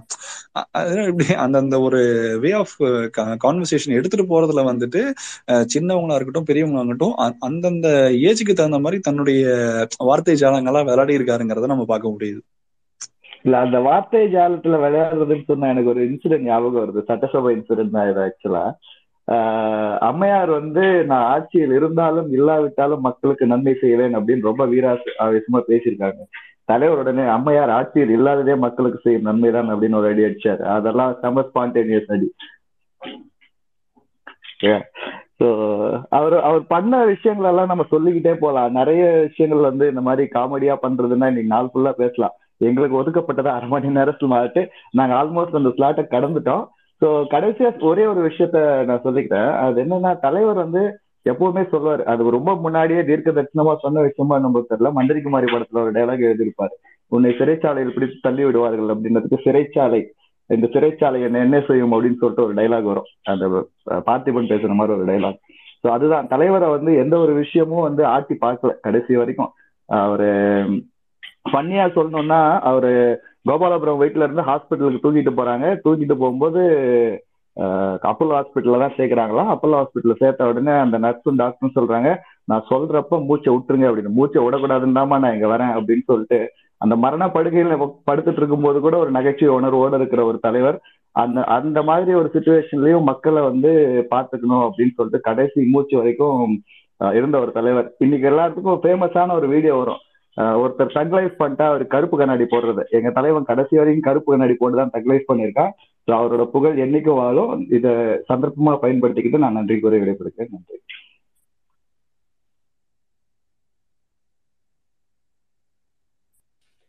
நன்றி ரேசர் நன்றி மிஸ்டர். ஆக்சுவலா வந்து ஃபேட் பாய் வந்து இதே தலைப்புல தான் வந்து எடுத்துட்டு வந்தாரு. ஆனா அவர் சோலோவா மாட்டிக்கிட்டாரு. அவருக்கும் ஒரு ரெண்டு பேர் பார்ட்னர்ஸ் கொடுத்துருந்தோம். ஆனா அவங்க ரெண்டு பேரும் எஸ்கேப் ஆயிட்டாங்க. அவர் சோலோவா மாட்டினதுனால அவர் அதை வந்து ஒரு ஸ்டோரி மாதிரி சொல்ற மாதிரி ஆயிடுச்சு. அவர் புக் படிச்சதை. ஆனா நீங்க ரெண்டு பேரும் சேர்ந்து இன்னும் கொஞ்சம் அந்த டீசென்சி மெயின்டைன் பண்ணிட்டீங்கன்னு நினைக்கிறேன். இல்லைன்னா கொஞ்சம் நக்கலா போயிருக்கும்னு நினைக்கிறேன். இல்லண்ணா இல்லண்ணா அதுக்குதான் கொஞ்சம் பார்த்து மெயின்டைன் பண்ணிக்கணும்னு பார்த்தோம். இன்னும் நக்கலா அந்த டீசென்சி இல்லாம இருந்திருந்தாதான் நல்லா இருந்திருக்கும் ஆக்சுவலா ரொம்ப அப்படியே லைன்லயே பேசுற மாதிரி இருந்துச்சு. கொஞ்சம் விட்டா உங்க வழக்கமான நக்கல் வந்திருக்கும். அது வரும்னு எதிர்பார்த்தேன் ஆக்சுவலா இல்லண்ணே அது கொஞ்சம் ஒரு லைனை கிராஸ் பண்ற வேணாம்னு சொல்லிட்டு கொஞ்சம் பார்த்தோம் ஆனா நல்லா. இருந்துச்சு. அண்ட் முஸ்தா செமையா இருந்துச்சு. இது ஏதோ வந்து இது- பிளான் பண்ணி பேசின மாதிரி எனக்கு தெரியல. எங்கிட்ட நீங்க ரெண்டு பேருமே வேற இடத்துல இருக்கீங்க. பட் ஒரு கான்வர்சேஷன் வந்து ரொம்ப அழகா வந்துச்சு. மாம் சொன்ன மாதிரி இறங்கி அடிச்சிருக்குமே அந்த நாகரிக அரசியல்லாம் சில இடத்துக்கு எடுப்படாது சில இடத்துக்கு வந்து மிகப்பெரிய விஷயங்கள்லாம் வந்து சாதாரணமா சொல்லிட்டு போறது ஒரு கலைஞர். ரொம்ப அருமையா இருந்துச்சு. ஓகே ஆக்சுவலா வந்து நான் வந்து இடையில பேசிட்டு போயிட்டேன். நான் ஒரு யூஎஸ் மாம்ஸ்ட வந்து நான் பேசுறதுக்கு பர்மிஷன் கேட்டது வந்து எல்லாருக்கும் தெரியாது. நான் ஒரு ஃபுட்டி என் தலைவருக்கு என்ன பிடிக்குங்கிறது வந்து யாருக்கும் தெரியுமா இல்லையான்னு தெரியல. அதை பத்தி ஒரு சின்ன கொஞ்சம் பேசலாம். ஒரு டூ ஆர் த்ரீ செகண்ட்ஸ் பேசலாங்கிறதுக்காக நான் இருந்தேன். பொதுவா நான் ஒரு எல்லாருக்கும் தெரியும். நான் ஒரு சாப்பாட்டு ராமன். தமிழ்ல சொன்னா சாப்பாட்டு ராமன் இங்கிலீஷ்ல ஸ்டைலா சொன்னா ஃபுட்டி அந்த அது விஷயத்துல வந்து கலைஞருடைய ஃபுட்டு வந்து எப்படி பிடிக்குங்கிறத வந்து சில படிச்சது கலைஞருக்கு வந்து என்னை மாதிரி சீ ஃபுட்ல ரொம்ப பிடிக்கும். பிடிச்சது வந்து வஞ்சிர மீன் ரொம்ப பிடிக்கும். அப்புறம் விரால் விரால் மீன் மதுரையில இருந்து விரால் மீன். அதான் சொல்றேன். விரால் மீன் வஞ்சிரம் ரெண்டுமே பிடிக்கும்.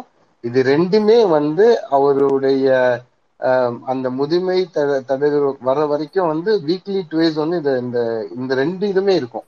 இந்த வரால் மீனும் இதா இருக்கும். அதுக்கு பிறகு கொஞ்சம் கொஞ்சமா வந்து அசைவத்தை விட்டுட்டு கீரை ரொம்ப பிடிக்கும் தலைவருக்கு. கீரை சாம்பார் வேக வச்ச காய்கறி இதெல்லாம் ரொம்ப பிடிக்கும். கீரை வந்து எந்த அளவுக்கு மீன் பிடிக்குமோ அந்த அளவுக்கு தலைவருக்கு கீரை பிடிக்கும். ஆஹ் அதே மாதிரி ஆஹ் எப்போதுமே வந்து தலைவர் வந்து ஹோட்டல்ல போய் சாப்பிடுறதை விட கூடவே வந்து ஒரு சமையல்கார் கொண்டு போவாங்க. அவருக்கு என்னென்ன பிடிக்குங்கிறத வந்து அந்த சமையல்கார் வந்து செஞ்சு கொடுப்பாங்க. அது ஃபைவ் ஸ்டார் ஹோட்டலா இருந்தாலும் சரி. அவர் அந்த சமையல்காரருக்கு என்ன தெரியும் என்னென்ன பிடிக்குங்கிறத வந்து செஞ்சு கொடுப்பாங்க. ஆஹ் நல்லா ரசிச்சு ருசிச்சு திங்கிற ஆள் நம்மள மாதிரி. ஒருவேளை அந்த காசு தான் நம்மளுக்கு அடிச்சு நம்மளும் அந்த ரசிச்சு ரசிச்சுங்கிற திங்கிறது அளவுக்கு போயிட்டோம்னு நினைக்கிறேன். எனக்கு இதுல ரொம்ப பெருமை ரொம்ப சந்தோஷமான ஒரு விஷயம் சீ ஃபுட்னா எனக்கும் பிடிக்கும் தலைவருக்கும் பிடிக்கும். ஸோ நிறைய விஷயங்கள்ல கலைஞருடைய மூச்சு காற்றை சுவாசித்த எனக்கும் வந்திருக்குங்கிறது ஒரு பெருமை. இந்த சாப்பாடு விஷயத்தை பத்தி கொஞ்சம் பேசணும்னு வந்த மாம்ஸ். Thanks moms. நன்றி நன்றி மாம்ஸ். ஆக்சுவலா யாருமே தொடாத ஒரு சப்ஜெக்ட் நினைக்கிறேன். உண்மையிலேயே தலைவரோட உணவு பழக்க வழக்கத்தை வந்து அடுத்த தடவை ஒரு தலைப்பாவே போட்டுரும். அப்பதான் எல்லாரும் போய் தேடி பிடிச்சிட்டு வருவாங்க. ஆக்சுவலா நீங்க இன்னைக்கு யாருமே தொடாத ஒரு சப்ஜெக்ட தான் தொட்டிருக்கீங்க அப்படிங்கிறது வந்து ஒரு நல்ல விஷயம் தான் நம்மளும் அதை பெருசா இது பண்ணல. அதுக்குதான் ஒரு சாப்பாட்டாம வேணுங்கிறது. ரைட் அடுத்தது வந்து ஆஹ் சுந்தர் சார் நீங்க முடிச்சிருங்க. அடுத்த அடுத்த ப்ரோக்ராம் வந்து ப்ரோக்ராம் அனௌன்ஸ்மெண்ட் மட்டும் கொடுத்துட்றேன் ஆக்சுவலா நம்ம காலை நேத்திலிருந்து இந்த நிகழ்வு வந்து ரொம்ப எதிர்பார்க்கப்பட்ட ஒன்று. எப்படி வந்து அந்த மூணு பேர் அவங்க யாரு நம்ம சிஎஸ்கே கேஎம்பி அண்ட் பொதிகை புத்தன் அவங்க மூணு பேரோட ப்ரோக்ராம் வந்து ரெண்டு மூணு பேர் கேட்டாங்க. எத்தனை மணிக்கு எத்தனை மணிக்குன்னு. அதே மாதிரி இந்த ப்ரோக்ராமையும் நேத்து நைட்டே கேட்டாங்க. அந்த தகவல் தொழில்நுட்பத்தை பத்தி பேசும்போது நான் சொல்லியிருந்தேன். கலைஞரும் கணினியும் அப்படிங்கிற ஒரு தலைப்பு இருக்குது அப்படின்ட்டு இருந்தேன். ஐயோ எத்தனை மணிக்குன்னு சொல்லுங்க நாங்க ஜாயின் பண்றோம் அப்படின்னு சொல்லியிருந்தாங்க. ஸோ அப்படி எதிர்பார்க்கப்பட்ட ஒரு தலைப்பு. அதாவது ஒரு ஐம்பதுகளில் பிறந்த ஒரு மனிதன் டூ கே கிட்னு சொல்லக்கூடிய அந்த ஜென்ரேஷன்ல இருக்கக்கூடிய அந்த கம்ப்யூட்டர் வேர்ல்டுக்கு வந்து அந்த மனுஷன் என்ன செஞ்சிருக்கிறாரு எப்படி இதா இருக்குது அப்படிங்கிற அந்த சம்பந்தப்பட்டது. கலைஞரும் கணினியும் அப்படிங்கிற தலைப்புல வந்து ஆக்சுவலா மூணு பேர் பேசணும். யாரோ லைட் அண்ட்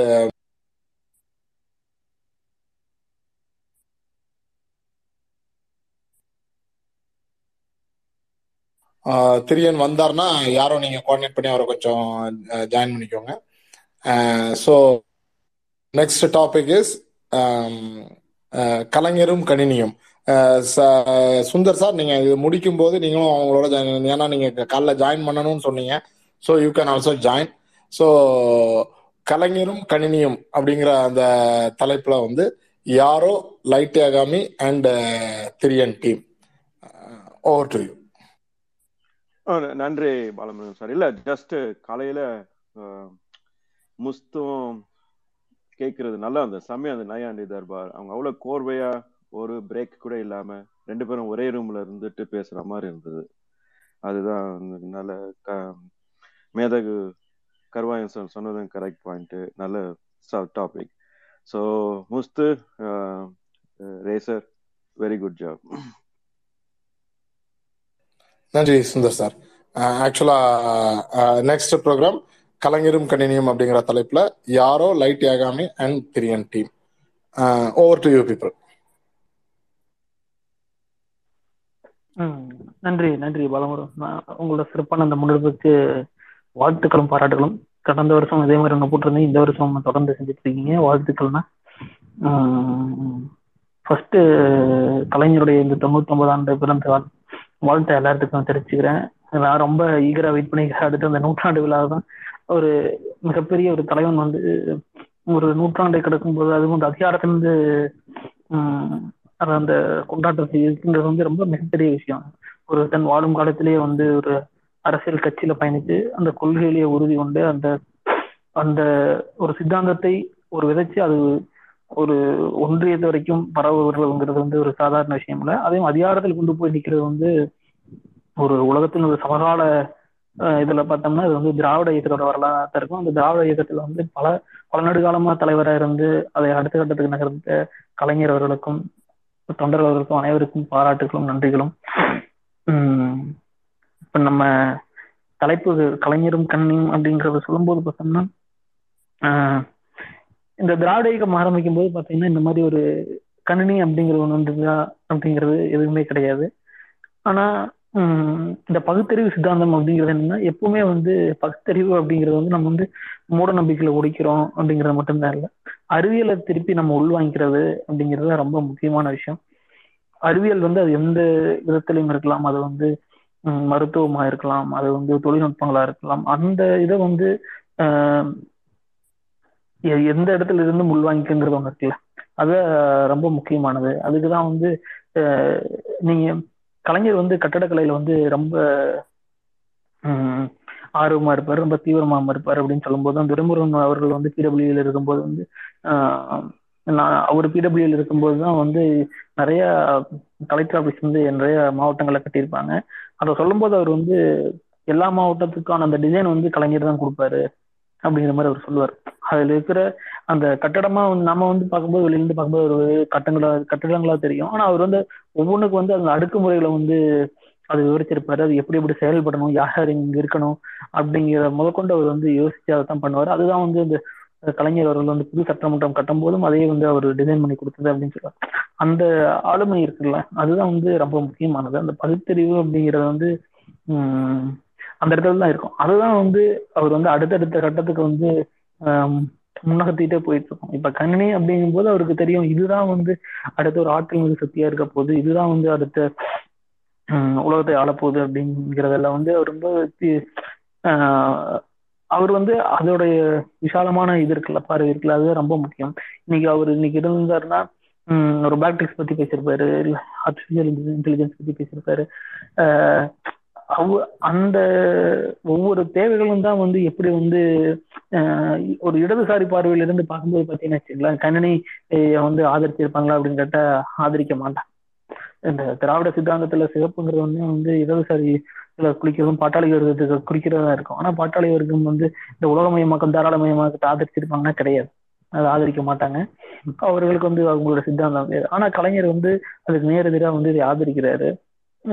ஏன்னா இதுல இருந்து தான் வந்து பல்வேறு ஆஹ் அந்த தாராளமயமாக்கம் இந்த கண்ணிமயமாக்கம் வந்து பல்வேறு நபர்களுக்கு வந்து வேலை வாய்ப்புகள் கொடுக்கறதாகட்டும் இல்ல ஒரு பெரிய தொழில்துறை உள்ள கொண்டு வந்திருக்கு. ஒரு காலகட்டத்துல வந்து அஹ், கணினியால வேலை எழுப்போம்னு சொன்னவங்க இன்னைக்கு அந்த கணினியோட பாய்ச்சல் எப்படி இருக்கு? வேகம் எப்படி இருக்கு? இன்னைக்கு பல்வேறு வேலைகள் அப்படிங்கிற அந்த இதே வந்து இன்னைக்கு இத- சார்ந்துதான் இருக்கு. அப்படிங்கும்போது அவருடைய பார்வை எப்படி? அவர் முதல் முதல்ல வந்து ஆட்சிக்கு வந்ததையும் அந்த காலகட்டத்துல வந்து அவர் வந்து கணினிங்கிற ஒரு பாடத்தை வந்து தமிழ்நாடு இதுல கொண்டு வர்றாரு அப்படிங்கும்போது அவருக்கு வந்து அந்த எப்பவுமே வந்து நம்ம போடுற இது வந்து ஒரு முப்பது வருஷம் நாற்பது வருஷம் கழிச்சு தான் தெரியும் அப்படிங்கும்போது அதான் வந்து இன்னைக்கு அந்த பலன்லாம் வந்து இன்னைக்கு தான் அதெல்லாம் தெரியுது. இப்போ ஆயிரத்தி தொள்ளாயிரத்தி எழுபதுகளில் வந்து எல்லா பக்கமும் வந்து கரண்ட் கொடுக்குறாங்க ரோடு கொடுக்குறாங்க பஸ் எல்லாம் வந்து தேசியமயமாக்குறாங்க அப்படிங்கும்போது வங்கிகளை தேசியமயமாக்குறதுக்கு முதல்ல வந்து நம்ம வந்து ஆதரவு கொடுத்தோம் வங்கிகளை தேசியமயமாக்குறோம் பஸ்களை தேசியமயமாக்குறோம். இதெல்லாம் பண்றது என்னன்னா அந்த ஆக்சசிபிலிட்டி எல்லா பக்கமும் கொண்டு போய் கொடுக்குறோம். அந்த இன்ஃப்ரா வந்து எல்லா பக்கமும் டெவலப் பண்றோம். அது வந்து இன்னைக்கு அந்த தாராளமயமாக்கத்தை நம்ம உருவாக்குனதுக்கு அப்புறம் அது எல்லாத்தையுமே ஈஸியா ரீச் பண்ண முடியுது. எல்லாத்துட்டையும் போய் ஈஸியா கனெக்ட் பண்ண முடியுது. எல்லாம் படிச்சிருக்காங்க. படிச்சவங்களுக்கு வேலை இருக்கும்போது பெரிய துறையா வந்து நிக்குது. உம் அதை பார்க்கும்போது வந்து ஈஸியா வந்து எல்லாத்துக்கான அந்த கதவுகள் வந்து திறக்கப்படுகிறது. இது ரொம்ப முக்கியமான.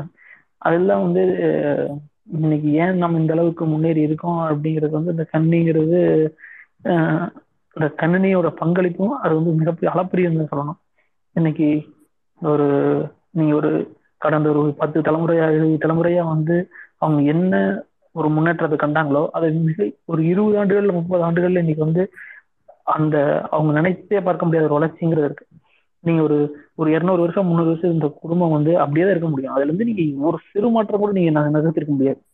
உங்க குடும்பங்கள் வந்து ஒரு ஒரு இருக்காங்க இந்த வகுப்புல இருக்காங்க இப்படி இருக்காங்க. ஏன் இந்த காலங்காலமா நீங்க எத்தனை தலைமுறை எடுத்தாலும் அது ஏன் அவங்க அப்படியே இருக்காங்க? அதுல எந்த சிறு மாற்றம் கூட பண்ண முடியாத. அந்த அந்த கட்டமைப்புங்கிறது அப்படியே இறுகி இருந்துச்சு. அந்த தகர்த்ததுங்கிறது ஒண்ணு இருக்குல்ல அதுதான் ரொம்ப முக்கியமானது. அதுல வந்து அந்த தகர்த்து அவங்க வெளியே கொண்டு வர்றது அவங்க அதுக்குள்ள இருந்து வெளியே வரணும் படிக்கணும் அதுக்கப்புறம் வேலைக்கு போகணும். அப்படிங்கிற ஒரு ப்ராசஸ் இருக்கு. அதாவது தமிழ்நாடு வந்து அதுக்கு வந்து ஈஸியான ஒரு கட்டமைப்பு இருந்தது. நீங்க வந்து படிக்க அது நிறைய சொல்றதான் எல்லாருமே நிறைய பல முறை தான். படிக்கிறதுக்கான இலவச கல்வியில ஆரம்பிச்சு நீங்க ம சீ- சீருடை கொடுக்கறது காலில் செப்பல் கொடுக்கறது போறது வர்றது பஸ் பாஸ் கொடுக்கறது அப்படின்னு சொல்லி ஒவ்வொன்று ஒவ்வொன்றும் நகரத்துங்கிறது இருக்குல்ல.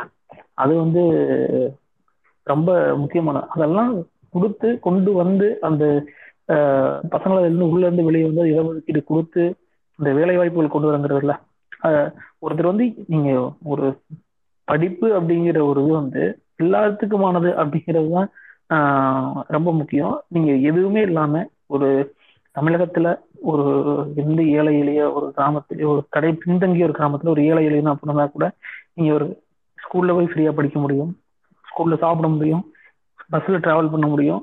உங்களுக்கு எல்லா உடைகளும் எல்லா சேவையும் கொடுத்துருவாங்க.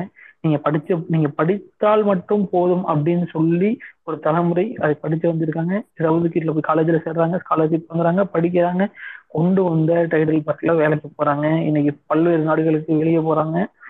இன்னைக்கு நீங்க வந்து ஒரு சென்ட் இடம் வந்து ஊர்ல வாங்க முடியாது. அப்படி ஒரு காலகட்டம் இருந்தது ஏன்னா வாங்க முடியாதுன்னு ஏன்னா அந்த அளவுக்கு நமக்கு வசதியும் இருக்காது. அது என்ன பண்ணணும் கூட தெரியாது. ஆனா இன்னைக்கு வந்து இன்னைக்கு வந்து நீங்க போய் பார்த்தீங்கன்னா இன்னைக்கு மிகப்பெரிய வேலை வாய்ப்புகள் கொடுக்குறது வந்து ஒரு கட்டிட துறை தான் பெரிய பெரிய வேலை வாய்ப்பு கொடுக்குது. இத்தனை கட்டடங்கள் ஆகுது. ஏன்னா இத்தனை பேர் இன்னைக்கு வந்து வீடு வாங்குறாங்க வீடு இது பண்றாங்க பல்வேறு தொழில் பண்றாங்க.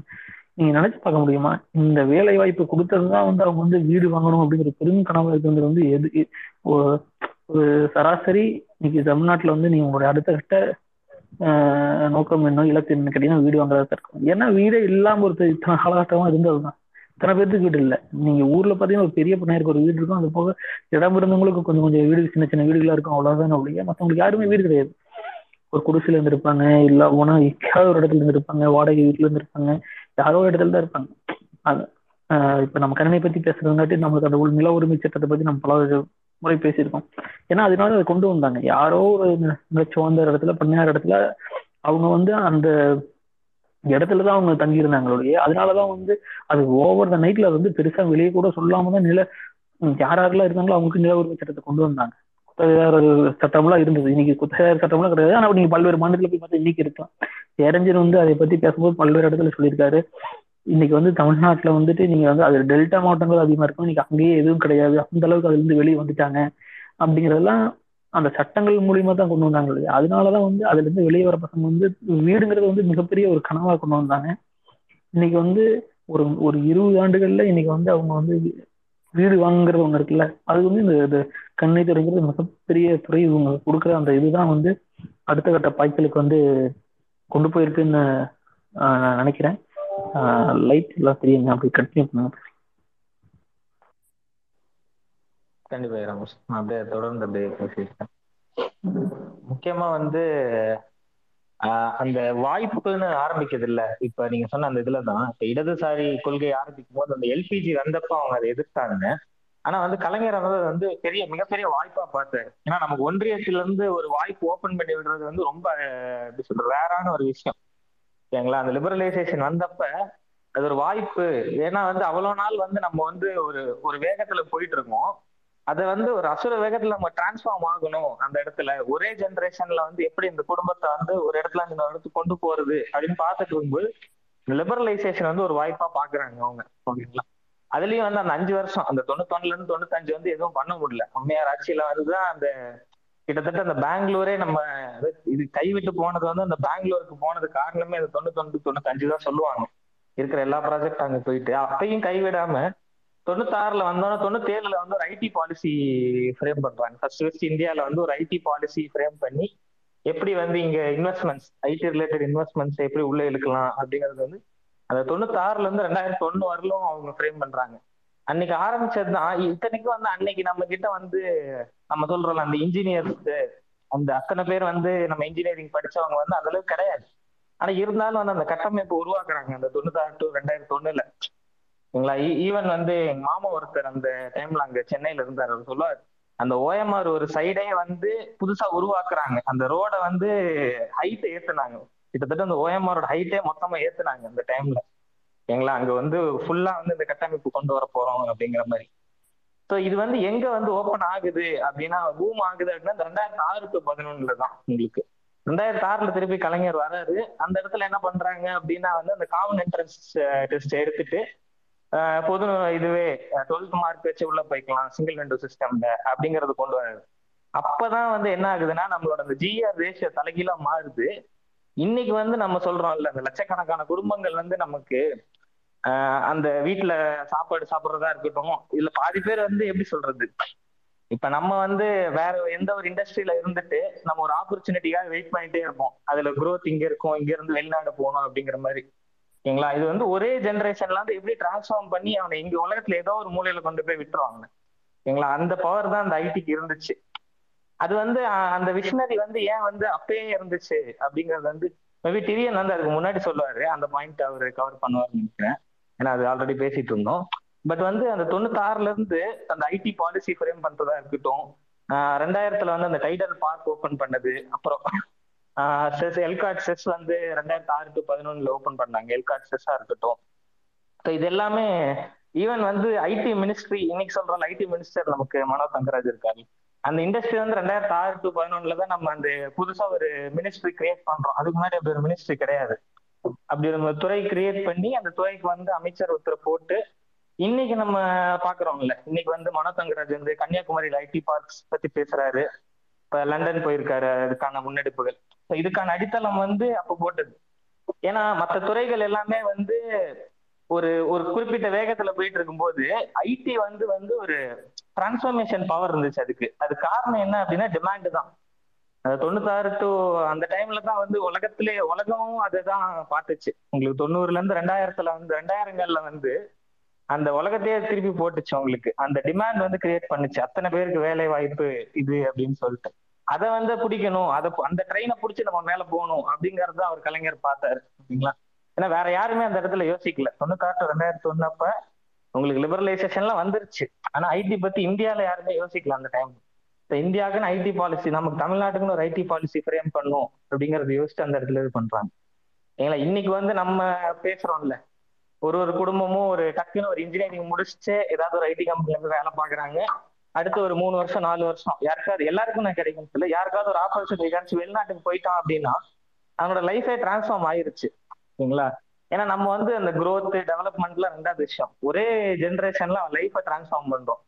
இத்தனைக்கும் அதுல எத்தனை பேர் பாத்தீங்கன்னா இன்னைக்கு நம்ம சென்னையில இருக்க ஐடி கம்பெனிஸ்ல ஒர்க் பண்றவங்கல்ல பெரும்பாலானவங்க பாத்தீங்கன்னா முதல் தலைமுறை பட்டதாரிகளா இருப்பாங்க. ஓகேங்களா நம்ம எப்பயுமே எப்படின்னா வந்து நிறைய பேர் அதை சொல்லுவாங்க. ஆஹ் ஏன் வந்து பெரிய பெரிய ஆண்டர்பிரினர்ஸ் உருவாக்கல. ஏன் வந்து கோடீஸ்வரர்களும் லட்சாதிபதியும் நம்ம திராவிடியன் மாடல் உருவாக்கல அப்படின்னு கேட்டா அதுக்கான பதில் நமக்கு அது உருவாக்குறது நமக்கு வேலை கிடையாது ஓகேங்களா ஆனா வந்து லட்சம் குடும்பங்களை வந்து ஒரே டைம்ல ஒரே ஜெனரேஷன்ல மாத்த முடியுமா அப்படின்னு கேட்டா மாத்த முடிஞ்சிருக்கு. அதை தான் கலைஞர் பண்ணார் அந்த இடத்துல. ஓகேங்களா? இன்னைக்கு படிச்சுட்டு வரவங்கள்ட்ட எல்லாத்தையுமே கேளுங்க. ஆஹ் இன்னைக்கு வெளிநாடுகளுக்கு போனவங்க எல்லாருமே எத்தனை பேர் முதல் தலைமுறை பட்டதாரியா இருக்காங்க அப்படின்னு கேட்டோம்னா நமக்கு அதுக்கான விடை கிடைச்சோம் எப்படி வந்து கலைஞர் டிரான்ஸ்ஃபார்ம் பண்ணாரு அப்படிங்கிறது இல்ல ரைட் இதுல.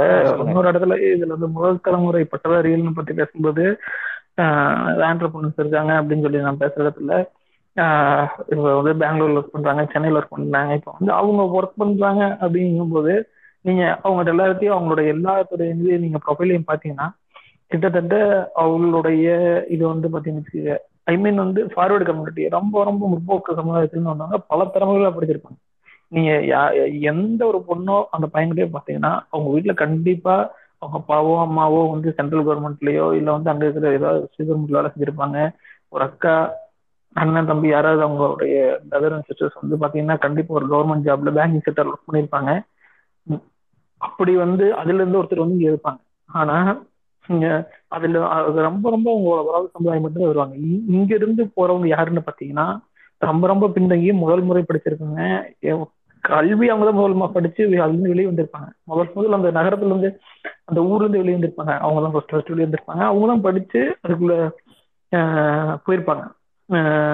அந்த இதுக்குள்ள போய் பார்த்தீங்கன்னா தாழ்த்தப்பட்டவரா இருக்கலாம் பிற்படுத்தப்பட்டவரா இருக்கலாம். அவங்க எல்லாம் வந்து அதே நிலைமையில ஒருத்தர் வந்து ஒரு ஒரு வட மாநிலத்தில் இருக்கிறவங்க அவங்க கண்டிப்பா இங்க வந்து சக உங்களை நீங்க அன்றாடம் பாக்குறீங்க தெரியுமா? கட்டட வேலைக்கு பாக்குறவங்க தினக்கூலியில வரவங்க அதெல்லாம் அதே சமுதாயத்துல வரவங்க அங்கிருந்து வர அதே சமுதாயத்திலிருந்து வரவங்க அவங்களால படிப்பு கிடையாது. அங்க ரொம்ப முன்னேறிய சமுதாயம் தான் வந்து ஒரு நாலஞ்சு வருஷம் இருக்கும்னு நினைக்கிறேன். ஒரு ச- அந்த இதுல வந்து சர்வேல எடுத்து பார்க்கும் போதுதான் ஒரிசாலையோ இல்லை வட அங்க இருக்கிற ஒரு ஃபார்மர் கம்யூனிட்டியோட அந்த இன்கமும் அவங்களுடைய வே ஆஃப் லைஃப் தான் அது ஈக்குவல் பண்றதுன்னா இங்க வந்து பிற்படுத்தப்பட்ட தாழ்த்தப்பட்ட நிலைமையில தான் அங்க இருக்காங்க. அந்த அளவுக்கு அங்க இருக்குது. அங்க வளர்ந்தோடைய ஒரு சமூகங்கள அந்த அளவுக்கு தான் இருக்கு. ஏன்னா நம்ம அந்த அளவுக்கு நம்மளுடைய வளர்ச்சி இருக்குது. இது வந்து முதல் முதல் தலைமுறை தான் நம்ம உள்ள போயிருக்கோம். ஆனா அவங்க வந்து பல்வேறு தலைமுறை படிச்சவங்க வந்து இப்போ இருக்காங்க. அவங்களுக்கு வாய்ப்புகளே கிடையாது. பிற்படுத்தப்பட்டவங்களுக்கோ தாழ்த்தப்பட்டவங்களுக்கோ அதுல மிகப்பெரிய வாய்ப்புகளே உள்ள வர்றதுக்கான வாய்ப்புகளே இருக்காது. இது வந்து நம்ம ரொம்ப இதாக பார்க்கணும். பிஸ்னஸ் பண்றவங்க அப்படிங்க இல்லை நீங்க போய் உங்களுடைய மேல் படிப்புகள் வந்து வெளிநாடுகள்ல இது பண்ணுங்கிறது வந்து அடுத்தடுத்த தலைமுறைகள் இப்போ நீங்க படிச்ச உள்ள போயிட்டீங்கன்னா உங்களுக்கு அதை பத்தி கொஞ்சம் கொஞ்சம் தெரியும். நான் வந்து ஒரு நான் என்னோட அனுபவத்தில் நான் படிக்கும் போது பாத்தீங்கன்னா ஃபர்ஸ்ட் லேப்ல ஒரு ஒரு பொண்ணு வந்துச்சு. அந்த உண்மையாலுமே சொல்லணும் அந்த அன்னைக்கு ஃபர்ஸ்ட் டைம் வந்து கம்ப்யூட்டர் லேப்ல இருக்காங்க. அந்த பொண்ணு உட்காந்துட்டுங்க அந்த பொண்ணுக்கு சிஸ்டத்தை ஆன் பண்ண கூட தெரியல அந்த அன்னைக்கு. அந்த பொண்ணுக்கு. எப்படி சிஸ்டத்தை ஆன் பண்ண தெரியல அப்படின்னு இருந்த பொண்ணு இன்னைக்கு மிகப்பெரிய ஒரு பொசிஷன்ல இருக்கு. ஒரு நல்ல வேலையில இருக்கு. அது வந்து சாத்தியமானது இங்க. அது ஒரு ஒரு வேற ஒரு சமூகத்துல இருந்து வர்றாங்க. இப்படி எல்லாம் இருந்த ஒரு கிராமத்துல எதுவுமே தெரியாம இருந்து வந்தவங்க அப்படி இருந்த பொண்ணு இன்னைக்கு படிச்சு ஒரு அந்த வாய்ப்புன்னு இருக்குல்ல நம்மளுக்கு அது ஓப்பன் பண்றதுக்கு ஆஹ் இதுல என்ன இதுல பார்க்க வேண்டியது இருக்குன்னா அந்த கல்லூரிகள் வந்து ஒரு ஈஸியா அந்த ஆக்சஸ் பண்றதுக்கு இருந்த பசங்களை படிக்கிறது பெரிய விஷயம். ஆஹ் இதுல பொண்ணுங்க வந்து அந்த ஊர்ல காலேஜ் வந்து நிறைய இடத்துல இருந்தங்காட்டி அவங்க வீட்டுல இருந்து ஃபர்ஸ்ட் என்ன நினைச்சாங்க. சரி ஓகே நம்ம ஊர்ல இருக்கல சரி படிக்கிறதானே இன்னொரு மூணு வருஷம் படிக்குதோ இல்லை நாலு வருஷம் படிக்குதோ நம்ம நம்ம கண்ணு முன்னாடியே தானே படிக்குது அப்படின்னு சொல்லி தான் விட்டாங்க. அப்படின்னு சொல்லி விடும்போது படிச்சு முடிச்சிச்சு. எப்படியாவது எல்லாரும் வந்து ஒரு கேம்பஸ்லயோ ஏதோ ஒரு இதெல்லாம் வந்து இங்கேயே ஒரு நல்ல வேலை கிடைக்கும் போது அப்படியே வந்து சரி ஓகே வேலை கிடைக்கல நம்ம பொண்ணு தானே போகட்டும் அப்படின்னு விட்டாங்க. இப்படிதான் வந்து ஒவ்வொரு கட்டமா அது வந்து என்ன- அது பிரேக் பண்ணிருந்தாங்க இப்போ இப்ப அந்த கல்லூரியே வந்து இந்த இந்த மாவட்டத்திலயோ அந்த ஊர்லயோ பக்கத்துலயோ இல்லாம இருந்துன்னு அந்த பொண்ணை படிக்கிறக்க ஃபர்ஸ்ட் அனுப்ப மாட்டாங்க. ஓகேவா அந்த கிராமத்துல இருந்து வந்த பொண்ணு தான் ஃபர்ஸ்ட் நாள் வந்து அப்படி இருந்த பொண்ணு. இன்னைக்கு அது வந்தங்காட்டி எதுவுமே இல்லாம ஒரு கிராமத்துல வந்து அதனால ஈஸியா பண்ண முடிஞ்சதுன்னு ஒண்ணு இருக்குல்ல. அந்த சக்சஸ் தான் மிகப்பெரிய சக்சஸ் நம்ம பார்க்க வேண்டியது. அதுதான் நம்மளுக்கு பெரிய வளர்ச்சி ஓகே தெரியும் சார். ஓகே எல்லாருக்கும் வணக்கம். லைட் பேசுறீங்களா? நீங்க பேசுங்க நான் முடிச்சுக்கிறேன். ஆ இல்ல இல்ல தெரியும். நீங்க பேசுறீங்க நான் கடைசி ஒரே ஒரு பாயிண்ட் நான் சொல்லி முடிச்சேன் ஓகே ஸோ எல்லாத்துக்கும் வணக்கம். ஸோ இன்னைக்கு வந்து நம்ம கலைஞர் அவர் வந்து கொண்டாடிட்டு இருக்கிறோம். எனக்கு நல்லா ஞாபகம் இருக்கு. ஸ்பேஸ் ஆரம்பிச்ச புதுசுல லாஸ்ட் இயர் வந்துட்டு காலையில் ஒரு பத்து பதினோரு மணிக்கு பேசுறதுக்கு ஆரம்பிச்சு பயங்கரமா நானு சுமோ எல்லாரும் வந்து கண்ணீரும் கம்பளையமா வந்து வெற்றி கொண்டான்னு ஒருத்தர் இருந்தார். ஒரு கண்ணீர் கம்பளையமா இருந்தோம். ஸோ தேங்க்ஸ் பாலமுருகன் அண்ணா இந்த மாதிரி ஒரு இது ஏற்படுத்தி ஸோ எனக்கு கலைஞரும் கம்ப்யூட்டரும் அப்படிங்கிற ஒரு இது வந்துட்டு சொல்லியிருந்தீங்க. ஸோ நான் சரி கொஞ்சம் ரிசர்ச் பண்ணி இது பண்ணலாம் அப்படின்னு சொல்லிட்டு பார்த்தப்போ இந்த இந்த ஒட்டுமொத்த transformation of Tamil Nadu middle class அந்த மிடில் கிளாஸை வந்து அப்படியே தூக்கி கொண்டு போய் ஒரு இடத்துல வைக்கிறாங்க பார்த்தீங்களா அதை பண்ணினதுல வந்துட்டு இந்த கம்ப்யூட்டர் வந்து ஒரு மிகப்பெரிய இதுன்னு வந்து சொல்லலாம். ஓகேங்களா? ஸோ அதை அதுக்காக அவர் பண்ணின இதெல்லாம் வந்துட்டு இன்னைக்கு வந்துட்டு யாருக்குமே வந்துட்டு நிறைய பேர்த்துக்கு தெரிய மாட்டேங்குது. அதில் தான் அவங்க முன்னேறி இருப்பாங்க. அந்த அதுவே வந்து அவங்களுக்கு தெரிய மாட்டேங்குது. ஓகேங்களா? அதில் ஒரு சில இதெல்லாம் நான் கொஞ்சம் எடுத்து வச்சிருக்கிறேன். ஸோ எடுத்து வச்சதுல ஃபஸ்ட்டு ஃபஸ்ட்டு இந்த தொண்ணூற்றி எட்டில் என்ன பண்றாரு? இது நம்ம இருமொழி கொள்கையிலேருந்தே எடுத்துக்கலாம். இருமொழி கொள்கையிலேருந்தே எடுத்துக்கலாம் அப்படிங்கிறதுக்கு நம்ம இன்னைக்கு ஐடியில் வந்துட்டு இவ்வளோ பெருமையா இருக்கிறதுக்கு ஒரு முக்கியமான காரணம் இருமொழி கொள்கை அப்படின்னு சொல்லலாம். ஏன்னா இங்கிலீஷ் வந்து ஒரு பயங்கரமான இதில் வந்தங்காட்டினா நம்ம இன்னைக்கு வந்து கோடிங் அப்படிங்கிறப்ப இங்கிலீஷ் தேவைப்படுது. அண்ட் தென் இன்ட்ராக்ஷன் அப்படிங்கிற வேர்ல்டு கூட கனெக்ட் பண்றப்ப இங்கிலீஷ் தேவைப்படுது. அதுல இருந்தே வந்து நம்ம எடுத்துட்டு வந்துக்கலாம். அதுல அந்த போஸ்ட் லிபரலைசேஷன்ல வந்து அந்த கம்ப்யூட்டர்லாம் டெவலப் ஆகுறப்போ பார்த்தீங்க அப்படின்னா ஃபர்ஸ்ட் இதுல இல்ல. அப்புறம் ninety six to two thousand one one of the பொற்கால ஆட்சின்னு சொல்லலாம். அதுல ஃபர்ஸ்ட் ஃபர்ஸ்ட் கம்ப்யூட்டர் சயின்ஸை ஒரு எஜுகேஷனா இது பண்றாங்க. ஸோ என்னதான் கம்ப்யூட்டர் வந்தாலுமே அந்த கம்ப்யூட்டர் யார் படிக்க முடியும் அப்படின்னு பார்த்தீங்கன்னா ஒரு பன்னெண்டாவது முடிச்சிட்டோ ஒரு காலேஜ் முடிச்சிட்டோ தனியா போய் ஒருத்தங்க தனியா ஒரு சென்டர்ல படிக்கிற மாதிரி இருந்ததை இந்த தொண்ணூத்துல வந்துட்டு ஸ்கூலுக்கு கொண்டு வந்துடுறாங்க. ஸ்கூல்லயே நீ கம்ப்யூட்டர் படிக்கிறடா. அப்படின்னு சொல்லிட்டு த- தனியா படிக்கிறதா? ஸ்கூல்லயே நீ கம்ப்யூட்டர் படிக்கிறடா? அப்படின்னு சொல்லிட்டு ஸ்கூலுக்கே கொண்டு வந்து ஸ்கூல்லயே கம்ப்யூட்டர் கொடுத்துட்றாங்க. ஸோ அதுல இருந்து அதுக்கப்புறம் ஒவ்வொரு ஸ்டெப்பா எடுத்துட்டு வராங்க. ஸோ ஃபர்ஸ்ட் நீங்க எல்லாரும் படிங்க. நீங்க படிச்சு நீங்க மேல வருவீங்கல்ல? இப்போ ஸ்கூல்ல படிக்கிறீங்கன்னா இன்னொரு நாலஞ்சு வருஷம் கம்ப்யூட்டர் எல்லாம் படிச்சுட்டு மேல இன்ஜினியரிங் வருவீங்கல்ல? அதுக்கு உண்டான தளத்தை வந்து நான் போட்டுறேன் அப்படின்னு சொல்லிட்டு ஒரு சைடு ஸ்டூடெண்ட்ஸ் கிட்ட படிப்பை போட்டாச்சு. இன்னொரு சைடு அதுக்கு உண்டான பாலிசிஸ் எல்லாம் எடுத்து இன்னைக்கு உட்காந்து பார்த்துட்டு இருக்கிறேன். கவர்மெண்ட் வெப்சைட்ல இருந்ததுதான். ஸோ நைன்டீன் நைன்டி செவன்ல பாலிசிஸ் ஐடி பாலிசி வந்து ஃபர்ஸ்ட் ஃபர்ஸ்ட் வந்துட்டு இங்க வந்துட்டு தமிழ்நாட்டில் தான் வந்து டெவலப் பண்றாங்க. ஸோ அந்த பாலிசிஸ்ல ஒரு முக்கியமான விஷயம் என்னன்னு பார்த்தீங்கன்னா நம்ம டைடல் பார்க் ஓகேங்களா டைடல் பார்க் வந்துட்டு TIDCO and ELCOT TIDCO and ELCOT Tamil Nadu industrial development corporation and then electronics come corporation ஒரு ஸோ அதை உங்க ரெண்டு பேரும் சேர்ந்து டைடல் பார்க் அப்படின்னு ஒன்று இது பண்ணிட்டு ஸோ சென்னையில் வந்துட்டு ஒரு கம்பெனி சாப்பிட்றாங்க. எல்லாரும் வாங்க. இங்கே வந்து நீங்கள் வந்து கம்பெனி ஆரம்பிங்க. உங்களுக்கு உண்டான இன்ஃப்ராஸ்ட்ரக்சர் தரோம் அப்படின்னு சொல்லிட்டு ஐடி பார்க்ஸ் எல்லாத்தையுமே கட்டி ஆரம்பிக்கிறாங்க. ஸோ அன்னையிலேருந்து இன்னை வரைக்கும் பார்த்தீங்கன்னா அன்னைக்கு கிட்டத்தட்ட ஒரு ரெண்டாயிரத்தி அஞ்சு வாக்கில் வந்து சாஃப்ட்வேர் எக்ஸ்போர்ட் வந்துட்டு ஒரு ஆயிரத்தி முந்நூறு கோடி இருந்தது. இன்னைக்கு கிட்டத்தட்ட நாற்பத்தி நாலாயிரம் கோடி ஒரு வருஷத்துக்கு வந்து நம்ம ஊர்ல இருந்து போய்கிட்டு இருக்குது அப்படின்னு வந்து டேட்டாஸ்லாம் வந்து சொல்லுது. சரிங்களா? So first first Murasoli Maran அவங்க எல்லாரும் சே- அவங்க எல்லாரும் சேர்ந்து அந்த பிரைம் மினிஸ்டர் அப்போ பிரைம் மினிஸ்டர் எல்லாரும் சேர்ந்துட்டு ஒரு கம்பெனி வந்துட்டு ஒரு one point two million square feet one point two eight million square ஃபீட்ல வந்துட்டு இனாகிரேட் பண்ணி இந்த ஐடி அந்த டைடல் பார்க் இது அப்பதான் ஸ்டார்ட் ஆகுது. ஸோ அது அது அதெல்லாம் பண்ணிட்டாங்க. ஸோ இன்ஃப்ராஸ்ட்ரக்சர் ஸ்டார்ட் பண்ணியாச்சு. இன்ஃப்ராஸ்ட்ரக்சர் ஸ்டார்ட் பண்ணியாச்சு. பசங்களுக்கு எஜுகேஷன் கொடுத்தாச்சு. இப்போ அடுத்தது பிரைவேட்ல லோக்கல்ல சின்ன சின்ன கம்ப்யூட்டர் சென்டர்ஸ் இது எல்லாம் வந்து ஒரு ஆண்டர்பிரினர்ஷிப்பாக டெவலப் ஆகுது. ஏன்னா எடுத்த உடனே எல்லாத்துக்கும் ஐடி வேலை கிடைச்சிருச்சானா கிடையாது. ஸோ அந்த மாதிரி இதில் பார்த்தீங்கன்னா கம்ப்யூட்டர் மேனுஃபேக்சர் பண்ணி சேல்ஸ் பண்ணுறவங்களுக்கு இன்சென்டிவ் கொடுக்குறாங்க. ஸ்பெஷல் எக்கனாமிக் ஜோன்ஸில் கம்ப்யூட்டர் மேனுஃபேக்சர் பண்ணுறதுக்கு இன்சென்டிவ் கிட்டத்தட்ட நூறு கோடிக்கு மேலே கம்ப்யூட்டர் மேனுஃபேக்சர் பண்ணுறவங்களுக்கெல்லாம் வந்து tax state tax central tax எதுவுமே கிடையாது. ஒரு பத்து வருஷத்துக்கு வந்து கிடையாது. ஸோ அந்த மாதிரி இன்சென்டிவ் கொடுத்தோன்னே கம்ப்யூட்டர் வந்து நீங்கள் பார்த்தீங்கன்னா தெரிஞ்சிருக்கீங்க. நிறைய கம்ப்யூட்டர் சென்டர்ஸ் வந்து அப்படியே டெவலப் ஆகிறதுக்கு ஆரம்பிச்சு ஸோ டெவலப் ஆகி மிடில் கிளாஸ்லாம் பார்த்தீங்கன்னா இந்த கம்ப்யூட்டர் சென்டர் வைக்கிறதே ஒரு பெரிய ஜாப் வந்து இப்போ இன்னைக்கு யோசிச்சு பார்த்தா தெரியுது. எங்க சித்தப்பாலாம் வந்துட்டு ஒரு கம்ப்யூட்டர் சென்டர் வச்சிருந்தாரு. அதை வச்சு அவர் டெவலப் பண்ணாரு அப்படிங்கிறப்போ அந்த அந்த growth எல்லாம் இன்னைக்கு தான் நான் வந்து பார்க்க முடியுது. ஸோ அதுக்கப்புறம் பார்த்தீங்கன்னா கம்ப்யூட்டர் சென்டர் வந்தாச்சு கம்ப்யூட்டர் வந்தாச்சு. அடுத்தது இன்ஃப்ராஸ்ட்ரக்சர் ஸோ இன்ஃப்ராஸ்ட்ரக்சர் எப்படி டெவலப் பண்ணுறாங்கன்னா எல்லா ஊர்லேயுமே வந்துட்டு டெவலப் பண்ணுறாங்க I mean Coimbatore and then Madurai அந்த மாதிரி எல்லா இடத்துலையும் வந்து ஐடி ஐடி பார்க்ஸ் வந்து டெவலப் பண்ணுறாங்க அதுக்கப்புறம் பார்த்தீங்கன்னா ஒரு சிட்டி டெவலப் ஆகுது அப்படின்னம்னா எல்லாரும் அர்பனைசேஷன் ஆகி போறாங்க.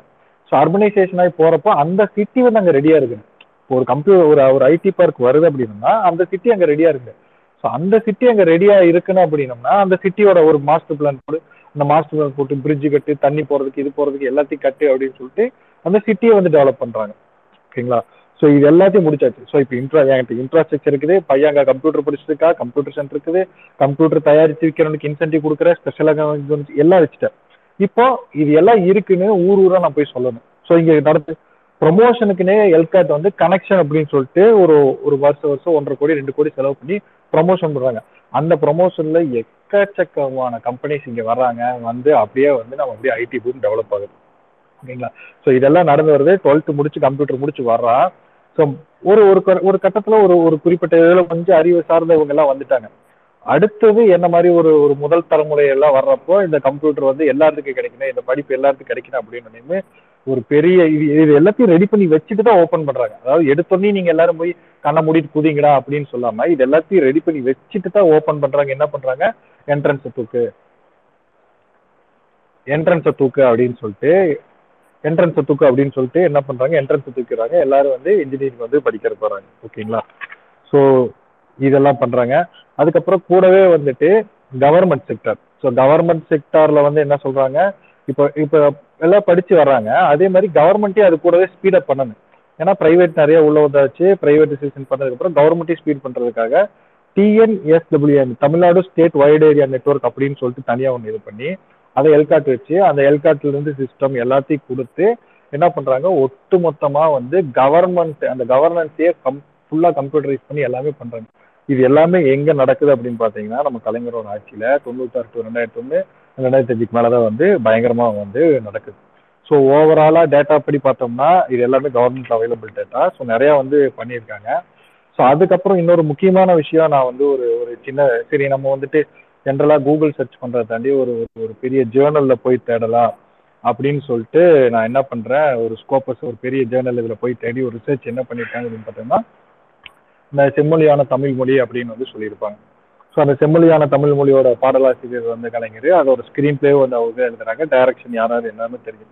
ஸோ அந்த தமிழ் மொழி பாட்டில் வந்து பார்த்தீங்கன்னா ஒரு மூணு ப்ரொஃபஷன் காட்டுவாங்க. நீங்க நிறைய பேர் வருவாங்க நிறைய சீன்ல அந்த சீன்ல ப்ரொஃபஷனாக காட்டுறது பார்த்தீங்கன்னா மூணே மூணு தான் காட்டுவாங்க. ஒன்று வந்து பார்த்தீங்கன்னா விவசாயி இன்னொன்று வந்து டீச்சர் இன்னொன்று வந்து ஒரு கம்ப்யூட்டர் ப்ரோக்ராமர் வித்தின் ஒரு ஒரு ஃபியூ செகண்ட்ஸ் தான் வந்து ஒரு கம்ப்யூட்டர் ப்ரோக்ராம் வந்து வருவாங்க.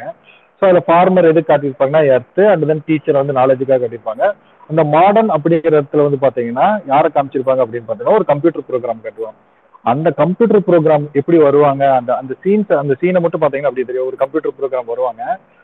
டெஃபினெட்லி நாட் ஃப்ரம் சிட்டி ஒரு சிட்டி பிராக்ல ஒரு ஜீன்ஸ் அந்த மாதிரி இல்லாமல் ஒரு நார்மல் ஒரு ஃபர்ஸ்ட் கிராஜுவேட் ஒரு வில்லேஜ் கேள் அப்படியே அந்த பில்டிங்கை அப்படியே ரொம்ப ஒரு பிரமிப்பா பார்த்துட்டு வருவாங்க. பார்த்துட்டு வந்துட்டு அப்படியே கை கொடுத்துட்டு போய் உட்காருவாங்க. ஸோ அந்த அந்த இடத்துல அந்த மாடர்னிட்டி அப்படின்னு காட்டுறதுக்கு நம்ம யாரை வேணாலும் காட்டிருக்கலாம் ஒரு கோட் ஷூட் போட்டு ஒருத்தர் நடக்க விட்டுருக்கலாம். இல்லை ஒரு மாடர்னா கோட் ஷூட் போட்டு ஒரு லேடி வந்துருக்கலாம். யாரை வேணாலும் காட்டிருக்கலாம் பட் அந்த இடத்துல அந்த மாடர்னிட்டி அப்படிங்கிறது எங்களோட முதல் தலைமுறை பட்டதாரியா வந்த ஒரு பெண் தான்.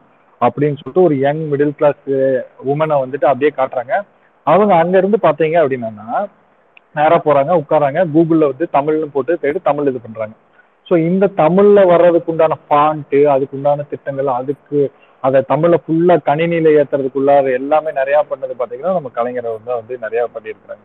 ஸோ அந்த அந்த செம்மொழியான தமிழ் மொழி பாட்டை வந்துட்டு ஒரு ரிசர்ச் பண்ணி பயங்கரமா எழுதியிருக்காங்க. ஸோ எப்படியெல்லாம் ஒரு ஒரு சொசைட்டில வந்துட்டு அதுக்கு முன்னால வந்து பெண்களை வந்து எப்படி எல்லாம் காப்பாத்திருக்காங்க அப்படின்னு சொல்லி பார்த்தோம்னா லைக் நிறைய படத்துல வந்துட்டு ஒரு விபச்சாரியா காமிச்சிருப்பாங்க.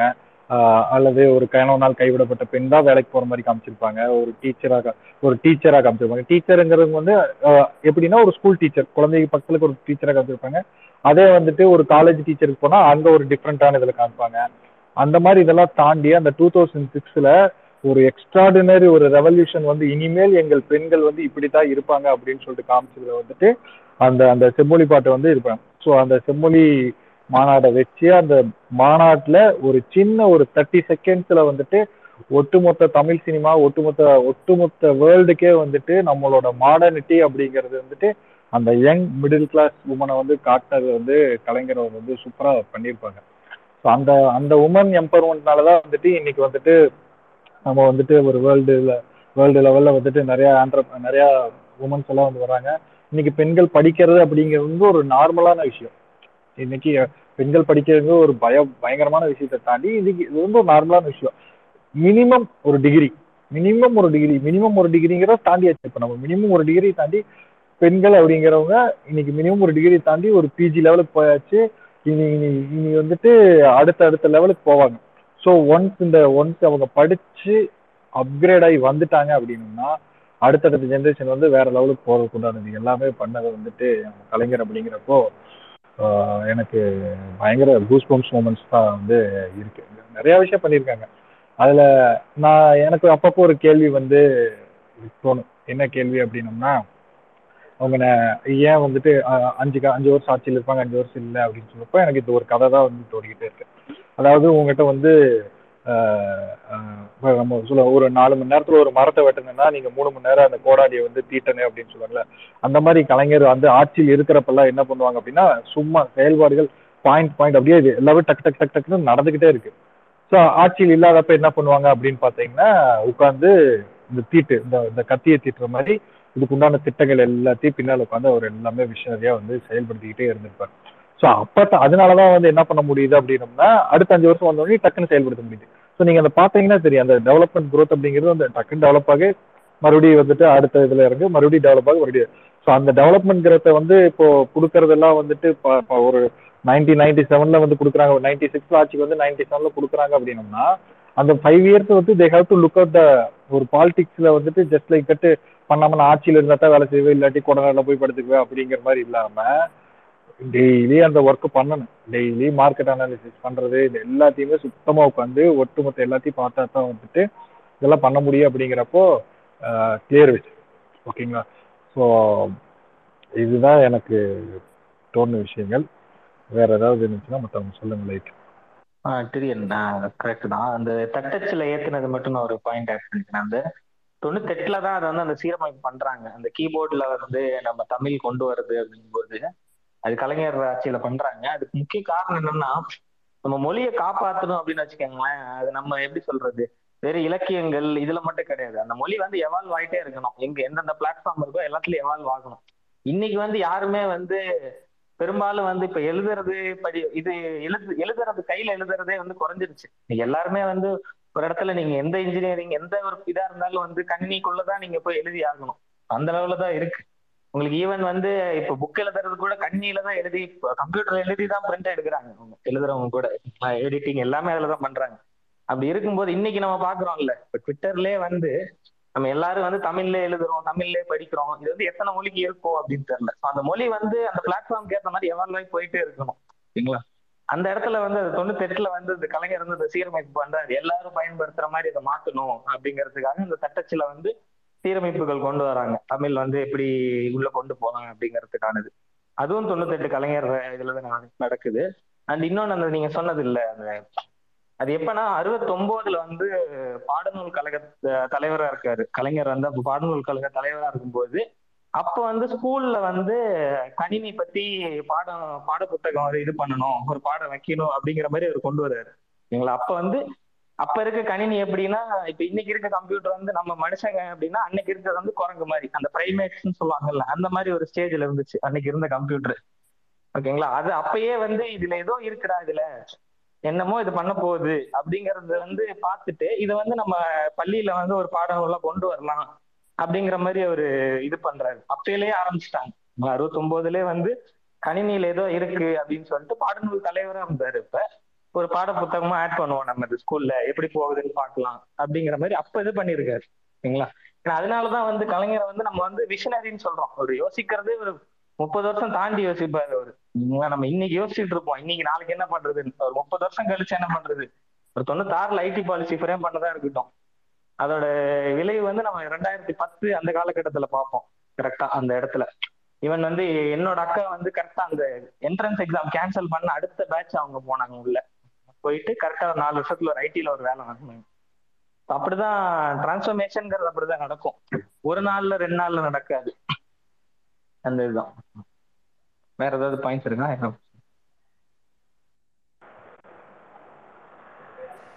ஓகே சொல்லுங்க.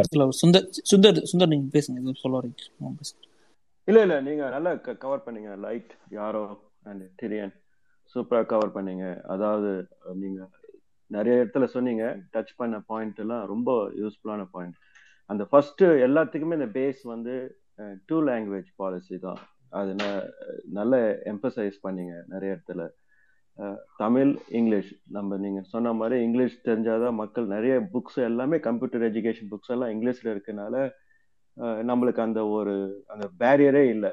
ஏன்னா நம்ம சின்ன வயசுல இருந்தே இங்கிலீஷ் கத்துக்கிறோம் தமிழையும் கத்துக்கிறோம். அப்புறமா சில இடத்துல லைட் டச் பண்ணாப்புல. இந்த தமிழ் வளரணும்னா இந்த தமிழோட ஃபாண்ட்டு தமிழோட கீபோர்டு அதுக்கெல்லாம் யூஸ் பண்ணது அந்த அந்த வளர்ச்சி லிட்ரேச்சர் திருப்பியும் வளரணும் தமிழ் வளரணும்னு அந்த இதெல்லாம் இன்ட்ரடியூஸ் பண்ணது வந்து இஸ் வெரி யூஸ்ஃபுல் திங் நீங்க நல்லா எக்ஸ்பிளைன் பண்ணீங்க. அதே மாதிரி எனக்கு வந்து நான் இன்னும் நான் சில point சொல்லியிருப்பீங்க but I just want to add நீங்க எடுத்து பார்த்தீங்கன்னா நைன்டீன் நைன்டி எயிட் கவர்மெண்ட் ஸ்கூல்ஸ்ல கம்ப்யூட்டர் எஜுகேஷன் எடுத்துட்டு வரணும்னு அந்த ரிஃபார்ம் அது ரெவல்யூஷனரா எடுத்துட்டு வந்தது கலைஞர் கருணாநிதி. அன்னி இன்னைக்கு இன்னைக்கு எடுத்து பாருங்க கவர்மெண்ட் ஸ்கூல்ல இருந்து வந்து ஐடி ஃபார்ம்ல பூமிங்ல இருக்கிறாங்கன்னா அதுக்கெல்லாம் வந்து பேஸ் வந்து அந்த nineteen ninety eight computer science சில எடுத்துட்டு எல்லா கவர்மெண்ட் ஸ்கூல்லையும் தமிழ்நாடு இருக்கிற எல்லா கவர்மெண்ட் ஸ்கூல்லையும் எடுத்துட்டு வந்தது. That is the best thing இன்னைக்கு தமிழ்நாடு இருக்குதுன்னா அதே மாதிரி நீங்க அழகா ஹைலைட் பண்ணீங்க லைட் ஃபர்ஸ்ட் இனிஷியலாவே அந்த பெங்களூர் போயிருக்க வேண்டிய அவசியமே இல்லை. இப்போ வருது இப்பதான் தமிழ் மீன் இப்பன்னு சொல்ல அந்த பீரியட்ல வந்து we miss the gap we would have been a silicon valley one silicon valley just because it's cold கொஞ்சம் weather temperature is that's not the thing Madras we would have been அந்த அந்த டைம் பீரியட் கேப்பை miss பண்ணிட்டோம். அது திருப்பியும் பிடிச்சிட்டது வந்து இந்த nineteen ninety eight computer education knowledge and again in all government schools அதுக்கப்புறம் இன்னொன்று வந்து இந்த சமச்சீர் கல்வின்னு எடுத்துட்டு வந்தது. For eight standard to tenth ஸ்டாண்டர்ட்ல அப்படிதான் நினைக்கிறேன் நான். கம்ப்யூட்டர்ஸ் uh, uh, எடுத்துட்டு வந்தது. எல்லா ஸ்கூல்லையும் Visual Basic Java FoxPro இது மாதிரிலாம் சொல்லி கொடுக்கணும்னு எடுத்ததுலாம் this is the base for so இ இ இஸ் சா the thing things industrial revolution is coming and that needs a computer knowledge. See introduced in all government schools. Uh, that's what i want to add. Thank you. Uh, விஷயம் வந்து இப்போ யாரோ இவரு நம்ம light தான் சொன்னான்னு நினைக்கிறேன். இந்த நம்ம ஃபைவ் இயர்ஸ்க்கு ஒருக்கா நம்ம விட்டுறோம் அடுத்து திரும்ப அது போய் உட்காந்து அனலைஸ் பண்றோம் அப்படிங்கிற அந்த கான்செப்டை வந்து இனிமேல் விடக்கூடாதோ? ஏன்னா வந்து அந்த அஞ்சு வருஷத்துல நம்ம நிறைய பின்னோக்கி போயிடுறோம். ஏன்னா வாழ்க்கையில வந்து பாத்தீங்கன்னா ஒரு ஒரு அஞ்சு வருஷத்துலயும் நம்ம வந்து ஒரு நம்ம தலைமை நம்ம ஒரு க- கலைஞர் மாதிரி திட்டங்களை போட்டது அந்த திட்டத்தோட முழு பலன் வந்து எவால்வேட் ஆகுறவங்களாடி நம்மளை வந்து பதவியில் இல்லாம போயிடுறோம். அது திரும்ப வந்து அது வீணடிக்கப்படுது. அந்த எஃபர்ட் அந்த வந்து திட்டங்கள் எல்லாமே பாழாய் போயிடுது. அதை வந்து இந்த தடவை நம்ம விடாம இது பண்ணணும் அப்படிங்கிற என்னோட அவால். அதுக்கு வந்து நம்ம எல்லாரும் சேர்ந்து அதை வந்து முன்னெடுக்கணும். ஏன்னா வந்து சிறு துளி வந்து நெருப்பு தான் வந்து ஒரு பொறி தான் வந்து நெருப்பாகும். அந்த பொறி இப்ப நம்ம இங்க வைக்கிற பொறியா இருக்கட்டும் அப்படிங்கிற வேண்டுகோள்.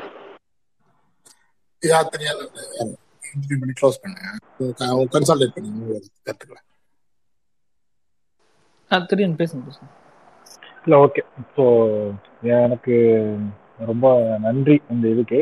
ஸோ இதை கன்சல்டேட் பண்ணணும் அப்படின்னம்னா இப்போ நம்ம யோசிச்சு பார்த்தோம்னா இப்போ பெரியார் அவர் வந்து வந்தப்போ பெரியார் வந்துட்டு அவர் வந்து ஒரு மிக பயங்கரமான ஒரு பெரிய நல்ல ரிச் ஃபேமிலியிலேருந்து வந்து இந்த இதெல்லாம் பண்றோம் அப்படின்னு பெருமையா பேசுறோம். இந்த பெரியாருக்கு அப்புறம் இந்த கலைஞர் வந்து பண்ண இந்த இது எனக்கு இது அதாவது நம்ம அவேர்னஸ் என்ன வேணாலும் கிரியேட் பண்ணலாம். பட்டு இந்த அந்த பாலிசிஸ் அப்படிங்கிறது தான் வந்து வாழ்க்கையை வந்து மாற்று அப்படின்னு வந்து சொல்லுவாங்க. ஓகேங்களா நம்ம என்ன வேணாலும் பக்க பக்கமா எழுதலாம் ஆர்டிக்கல் எழுதலாம் கருத்து சொல்லலாம் என்ன வேணாலும் பண்ணலாம். பட் அந்த பாலிசிஸை மாற்றி அதை பண்றாங்க பாத்தீங்களா? அதுக்கு ஒரு வில் பவர் வந்து வேணும். அந்த வில் பவர் வந்துட்டு ஆஹ் கலைஞர்கிட்ட இருந்து வந்து நம்ம பாக்குறோம் ஏன்னா நீங்க நீங்க அவர் வீட்டுக்கெல்லாம் நான் போயிருக்கிறேன் அவர் வீட்டுல பார்த்துருக்கேன் அந்த கிராமத்தையும் நான் பார்த்துருக்கேன். இப்ப இப்ப அந்த கிராமம் இருக்கிறத விட அந்த அவரு அவர் இருந்த காலகட்டத்தில் அந்த கிராமம் எப்படி இருக்குன்னு பார்த்தீங்கன்னா சான்ஸே இல்லை. இப்போ நம்ம இவ்வளவு சொபஸ்டிகேட்டடா இருக்கிறப்போ இருக்கிற நம்ம கிட்ட இருக்கிற வில் பவரை விட எந்த வித டெக்னாலஜியுமே இல்லாத ஒரு டைம்ல அவர்கிட்ட இருந்த வில் பவர் அந்த ஒரு திருக்கோளை அப்படிங்கிற ஒரு கிராமத்துல இருந்து வந்து இவ்வளவு பண்ண முடியுமோ அப்படின்னு யோசிச்சு பாக்குறப்போ கூஸ் பம்ப்ஸா தான் வந்து இருக்கு. என்னோட வாழ்க்கையிலேயே வந்து நிறைய விஷயம் இருக்கு. இ- என்னோட வாழ்க்கையில் நடந்த முக்கியமான தருணங்கள்ல இருந்து கலைஞர் அப்படிங்கிற ஒரு இல்ல ஒரு பட்டர்ஃப்ளை எஃபெக்ட்ல போய் பார்த்து அவங்க இல்லை அப்படின்னம்னா இன்னைக்கு எவ்வளவோ பேர் வந்துட்டு எங்கேயோ ஒரு ஒரு நார்மலான ஒரு விவசாய கூலிகளாகவோ எங்கேயாவது சோத்துக்கு இல்லாம கண்டிப்பா அப்படித்தான் இருந்திருப்போம் அதை வந்து நம்ம ரொம்ப மையப்படுத்தி சொல்ல பட் இங்க இருக்கிற எத்தனையோ பேர் வந்து இன்னைக்கு ஒரு ஒரு ஒரு ஒரு சிக்ஸ் மந்த்ஸ் ஸ்மார்ட் போன்ல உட்காந்துட்டு நான் ஒரு இடத்துல உட்காந்துருக்கேன் நிறைய பேர் அப்ராட்ல உட்காந்து பேசுறீங்க அப்படின்னம்னா இதுக்கெல்லாம் வந்து அந்த ஒரு தனி ஒரு தனி இளைஞன் அதாவது நேற்று கலைஞர்னு பேரு காரணம் வந்ததுக்கு வந்து ஒரு ஒரு ஒரு வீடியோ வந்து பார்த்துருந்தேன். ஸோ பயங்கரமா அடிச்சிருவாங்க. பயங்கரமா அடிச்சு போட்டோன்னே அவர் இறந்துட்டாருன்னு நினைச்சப்போ அவரு ஈரோட்டுக்கு போய் ஜாயின் பண்ணிக்குவார் விடுதலையில ஜாயின் பண்ணி பண்ணுவாரு. ஸோ இறந்துட்டாங்க அவங்களே நினைச்சிருப்பாங்க. ஸோ அந்த அந்த சின்ன சின்ன விஷயங்கள் எது நடந்திருந்தாலும் இன்னைக்கு நம்ம எங்க இருந்திருப்போம் அப்படிங்கிற ஒரு விஷயம் பாக்குறப்ப வந்துட்டு ரொம்ப வந்து கஷ்டமா இருக்குது. பட் தேங்க் காட் ஓகேங்களா நம்ம வந்துட்டு தேங்க் காட் அந்த சென்ஸ் அறியாமல் வாயில வந்துருச்சு. ஸோ நம்ம தேங்க்ஸ் கலைஞர். ஓகேங்களா அவர் வந்துட்டு பிறந்து நம்மளுக்காக இதெல்லாம் பண்ணி வச்சிருக்காரு அப்படிங்கிறது வந்து ரொம்ப முக்கியமான விஷயம். Um, so so far so good life is going well because of Kalaignar. எனக்கு எனக்கு இருக்கிற இன்னொரு சின்ன வருத்தம் அவர் உயிரோடு இருக்கிற வரைக்கும் அவரை பற்றி நான் புரிஞ்சிக்கவே இல்லை. அவர் ஊர்லேயே போயிட்டு அவருக்கு ஆப்போசிட்டாக பேசியிருந்தேன். இன்னைக்கு வந்து புரிஞ்சுக்கிட்டேன். இன்னைக்கு புரிஞ்சுக்கிட்டு என்னால் என்னென்ன முடியுமோ அதெல்லாம் வந்து பண்ணிகிட்டு இருக்கிறேன். வாட்ஸ்அப்பில் சண்டைகள் இதெல்லாம் பண்ணுறேன் ஸோ நீங்களும் அதை வந்து பண்ணுங்க. ஸோ அடுத்த தலைமுறைக்கு கலைஞரும் கலைஞர் சித்தாந்தங்களையும் எடுத்துகிட்டு போறதுல எனக்கு முக்கியமான தளம் அமைச்சு கொடுத்த பாலமுருகன்னா அதில் நீங்கள் இருக்கிற ஸ்பேஸ் நண்பர்கள் எல்லாத்துக்கும் மிக மிக நன்றி. ஸோ உண்மையாலுமே எனக்கு வந்து என்ன சொல்றது? என்னோட நாலேஜ் லெவல்ல நிறைய கான்ட்ரிபியூட் பண்ணிட்டு இருக்கிறீங்க. எல்லாத்துக்கும் நன்றி. நன்றி கிரண் நன்றி பாலமுருகன்னா பிறந்தநாள் வாழ்த்துக்கள் தலைவருக்கு. அடுத்த வருஷம் எனக்கு தெரிஞ்சு இன்னும் சிறப்பா கொண்டாடணும் யாரோ சொன்ன மாதிரி நூற்றாண்டு விழா அடுத்த வருஷம். இது இன்னும் பயங்கர சிறப்பா இருக்கும். கொண்டு போகணும். எனக்கு என்ன ஒரு ஆச்சரியம்னா இப்ப வந்து இப்ப டிரியனையும் இப்ப இவங்க இங்க இருக்க யாருமே வந்து எங்களுக்கு வந்து பர்சனலா ஒரு வருஷம் முன்னாடி யாருன்னே தெரியாது. இங்க எங்க இருந்தோ ஒரு இடத்துல உட்காந்து நம்ம ஒரு இடத்துல ஒரு குழியில இணையிறோம். இன்னைக்கு உட்காந்து பேசிட்டு இருக்கோம். எங்களுக்கு அதுக்கான அவசியமே கிடையாது. நம்ம உட்காந்து இங்க உட்காந்து பேசிட்டு அவரை பத்தி பேசிட்டு இந்த சித்தாந்தத்தை பேசிட்டு இருக்கோம். அது காரணமும் தலைவர் தான்.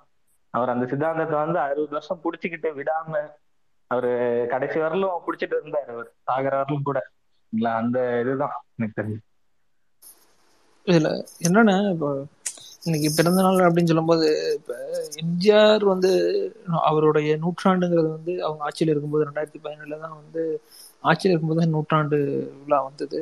அந்த நூற்றாண்டு விழா பத்தி யாருக்குமே பெருசா வந்து தெரியாம போயிடுச்சு. ஏன்னா அன்னைக்கு வந்து அவங்க இருந்த கட்சியோட நிலைமையும் அவங்களுக்கு இருந்த பிரச்சனைகளும் பாத்தீங்கன்னா தான் தெரிஞ்சிருக்கும். அவங்களுடைய கட்சியோட என்ன நிலைமையில் என்ன அது வந்து ஜெயலலிதா அவர்களுடைய ஜானகி பிரச்சனையாகட்டும் அதுக்கப்புறம் ஜெ ஜெயலலிதா மறைந்ததுக்கு அப்புறம் அவங்களுக்கு வந்த எடப்பாடி உடைய பன்னீர்செல்வம் பிரச்சனையாகட்டும் அதுல வந்து அந்த காலகட்டத்துல வந்து மாத்தி மாத்தி வந்து நூற்றாண்டுகளாங்கிறத பண்ணி எதுவுமே பண்ணல. ஒரு ஊருக்கு போய் ஒரு பெரிய எந்த இதுவுமே இல்லை.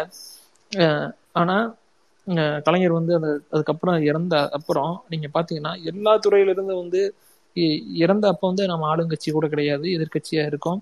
எதிர்கட்சியாக இருக்கும்போது பார்த்தீங்கன்னா எல்லா துறை மருத்துவத்துறை ஆகட்டும் செய்தித்துறைகளாகட்டும் மற்ற தொழில்துறையாகட்டும் நீங்க போய் பாத்தீங்கன்னா அத்தனை பேர் வந்து அவர்களுக்காக நினைவு கூர்ந்து அந்த நினைவஞ்சலி கூட்டங்களை நீங்க போய் கேட்டீங்கன்னா உங்களுக்கு தெரியும் எத்தனை பேர் எவ்வளவு இவ்வளவு எவ்வளவு செஞ்சிருக்காரு அப்படிங்கிறது தெரியும். அப்படி வந்து ஒரு ஒருடைய இறப்புங்கிறது வந்து எப்படி இருந்ததுங்கிறது தெரியும். அதே மாதிரி ஜெயலலிதா இறந்த அப்புறம் வந்து அங்க அதிமுக நடந்ததுன்னு தெரியும். அதனால நான் சொன்னேன் அடுத்த ஆண்டு நூற்றாண்டு நூற்றாண்டுங்கிறது வந்து கலைஞருடைய அது இருக்கும்போது அவருடைய அந்த நூற்றாண்டுங்கிறது வந்து ஒரு ஆட்சியில் இருக்கும்போது கொண்டாடுறது மிக சிறப்பாக இருக்கும் அப்படிங்கிறத நினைக்கிறேன். வாய்ப்பளித்த அனைவருக்கும் நன்றி. நன்றி வளம் நன்றி நன்றி அனைவருக்கும் நன்றி. நன்றி நண்பர்களே. ஆக்சுவலா நான் வந்து நண் மற்ற நண்பர்களுக்கு எல்லாத்துக்கும் அடிக்கடி ஒன்று சொல்றது உண்டு. போய் உட்கார்றது அப்படின்னு சொன்னா ஸ்பேஸ்ல வந்து உட்காரணும் நம்ம டைமை ஸ்பெண்ட் பண்ணணும் அப்படின்னு சொன்னா நான் மற்ற இடங்கள்ல சொன்னதை தான் நான் இன்னைக்கு இங்கேயும் சொல்லணும்னு நினைக்கிறேன். நீங்க ஒரு ஸ்பேஸ்ல போய் உட்காரணும் அப்படின்னு நீங்க உங்களோட ஒரு ஒன் ஹவரையோ ஆஃப் அன் ஹவரையோ ஸ்பெண்ட் பண்ணணும்னு நினைச்சு வர்றீங்க அப்படின்னா அது வந்து இந்த பசங்க திரியனா இருக்கட்டும் இல்ல லைட்டா இருக்கட்டும் யாரோவா இருக்கட்டும் இல்ல சிவாவா இருக்கட்டும் இல்ல லோகியா இருக்கட்டும் இந்த மாதிரி போடுற ஸ்பேஸ்ல போனீங்கன்னா அடிச்சு சொல்லுவேன். உங்களுக்கு ஏதோ ஒரு இன்ஃபர்மேஷன் கிடைக்கும். கண்டிப்பா. அந்த அளவுக்கு இன்டலெக்சுவலா தான் வந்து அவங்களோட இது இருக்கும். ஒரு சம்டைம்ஸ் நானே பார்த்திருக்கிறேன். காரை பத்தி பேசிட்டு இருப்பாங்க. அரசியல்னா கூட கார் பத்தி பேசுறத பார்த்திருக்கிறேன். டூ வீலர்ஸ் பத்தி பேசுறத பார்த்திருக்கிறேன். இன்சூரன்ஸ் பத்தி பேசுறத பார்த்திருக்கிறேன். ஸோ இந்த மாதிரி ஒரு ஃபன்னா பேசுறதா இருந்தா கூட அதுல வந்து ஒரு இன்ஃபர்மேஷன் வச்சுதான் வந்து பேசுவாங்க. அது அந்த இதுல தான் வந்து நான் பிக் பண்ணி தான் வந்து கொடுத்தேன். இவங்க மூணு பேர் அதுக்கப்புறம் நம்ம சுமோன் டீம்னு ஒரு டீம் போட்டேன். அதுக்கப்புறம் காலையில சிவான் டீம்னு ஒரு டீம் போட்டோம். அப்படி பார்த்து பார்த்து தான் போட்டேன். ஸோ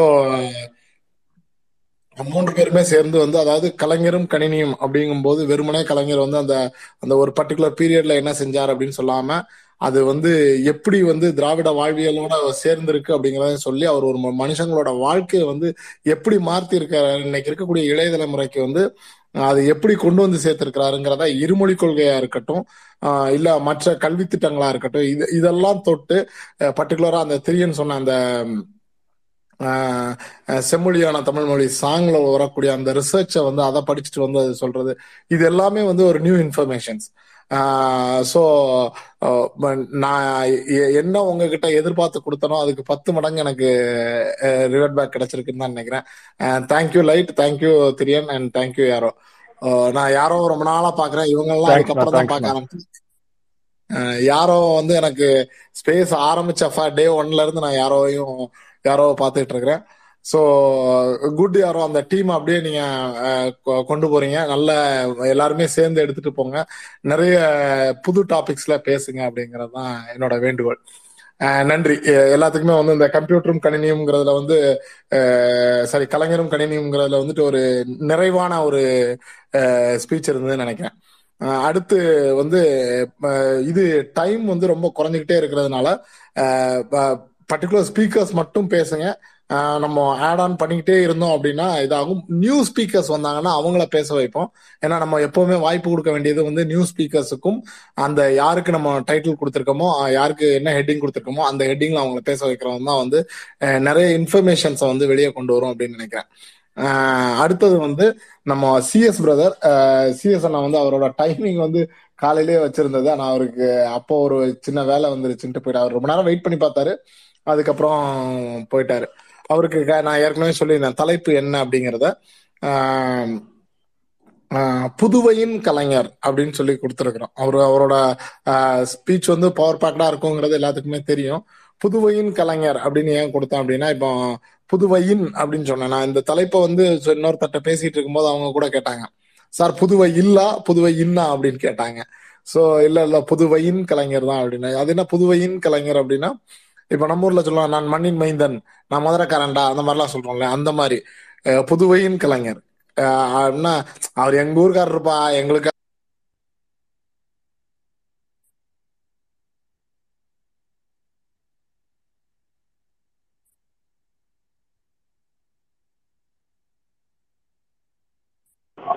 ஆடியோ கேட்கல பாலமுருகன் சார். இப்ப கேக்குதா? இப்ப கேக்குது இப்ப கேக்குது.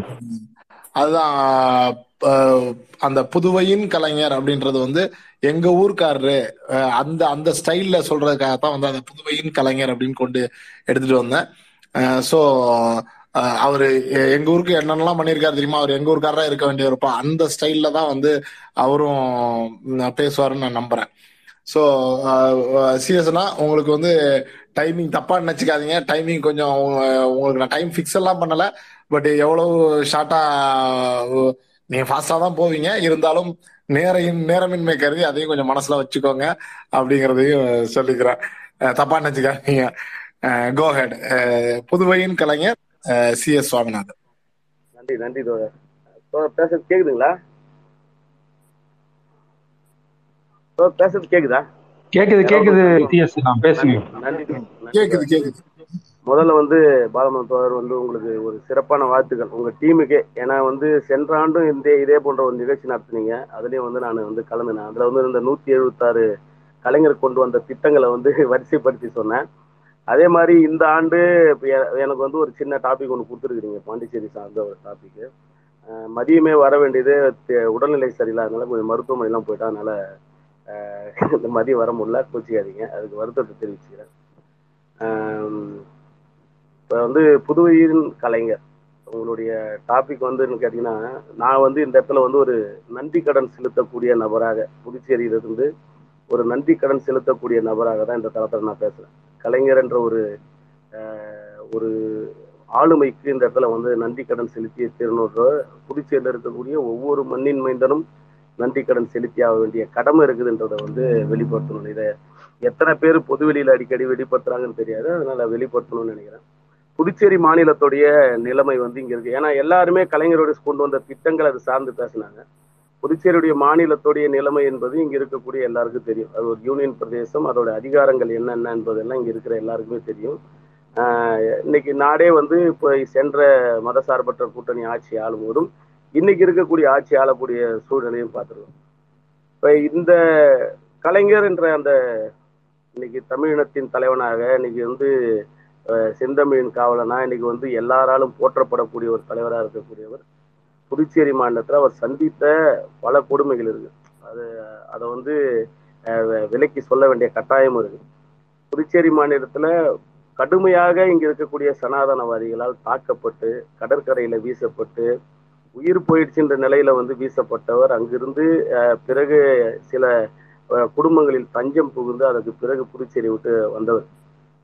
அப்படி ஒரு சாதாரணமா இன்னைக்கு நாட்டுல இருக்கக்கூடிய ஒரு யார் மேலேயாவது ஒரு சின்ன ஒரு வழக்கு போட்டா கூட பழிக்கு பழி வழக்கு போடுறோன்னு சொல்லிட்டு பொய் வழக்கு போட்டு ஒரு தலைமையை அசிங்கப்படுத்தக்கூடிய அவமானப்படுத்தக்கூடிய தலைவர் வாழக்கூடிய இந்த தேசத்துல எந்த மண்ணுல வந்து அவர் அவ அவமதிக்கப்பட்டாரோ எந்த மண்ணுல வந்து அவர் களங்கப்படுத்தப்பட்டாரோ அவர் வந்து சித்திரவதைக்கு உட்படுத்தப்பட்டாரோ அதே மண்ணுக்கு அந்த மண்ணு இன்னைக்கு ஒரு தனி மாநிலம் என்ற ஒரு யூனியன் பிரதேசமாக இன்னைக்கு ஒரு சட்டமன்றம் உள்ள ம- உள்ள ஒரு இடமாக இன்னைய வரைக்கும் நீடிச்சு இருக்குதுன்னா அதுக்கு வந்து முத்தமிழறிஞர் கலைஞர் தான் காரணம். இதுதான் வந்து நிதர்சனமான உண்மையான விஷயம். இதை வந்து பல பேர் பல அரசியல் கட்சிகள் வந்து எ- அவங்களுக்கான அடையாளமா திருடுறதுக்கு நினைக்கலாம். ஆனா அதற்கு மிக முக்கியமான உண்மையான காரணம் என்பது ஆஹ், மதிப்பிற்குரிய தலைவர் கலைஞர் தான். இன்னைக்கு வந்து ஆஹ், புதுச்சேரி மாநிலத்தை பொறுத்த வரைக்கும் அது வந்து ஒரு யூனியன் பிரதேசமா இருக்கு. பாரதிதாசனுடைய குடும்பத்திற்கு ஆண்டுக்கு இருநூத்தி ஐம்பது ரூபாய் வந்து வருமானம் தரணும். அதாவது அவருக்கு வந்து உதவி செய்யணும்.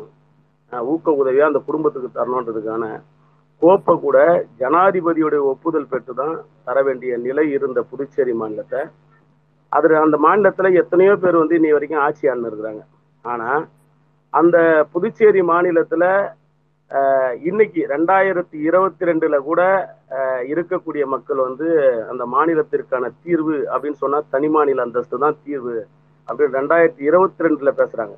ரெண்டாயிரத்தி இருபத்தி ஒண்ணுல சட்டமன்றத்துல தீர்மானம் நிறைவேற்றுறாங்க. ரெண்டாயிரத்தி இருபதுல டெல்லி சென்று த ஒட்டுமொத்த க அனைத்து கட்சி தலைவர்களும் போயிட்டு போராட்டம் நடத்துறாங்க.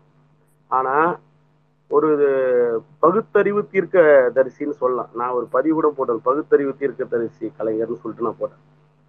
ஆயிரத்தி தொள்ளாயிரத்தி எழுபத்தாறு நான் பிறந்த வருஷம் பிறந்த பிறக்கிறதுக்கு ஒரு வருஷம் முன்னாடின்னு வச்சுங்களேன் ஜனவரி ஒன்னாம் தேதி ஜ- ஜனவரி மாதம் பதினாறாம் தேதி ஒன்னா ஒன்னாம் மாதம் பதினாறாம் தேதி புதுச்சேரி பல்கலைக்கழகத்தின் அடிக்கல் நாட்டு விழாவில் கலந்து கொள்ளக்கூடிய கலைஞர் அவர்கள் அந்த இடத்துல மிக ஆழமாக பதிவு செய்கிறார் இந்த- இந்த மாநிலத்திற்கு மத்திய பல்கலைக்கழகம் வருவது என்பது பெரும் ஆபத்தையும் உருவாக்கும்.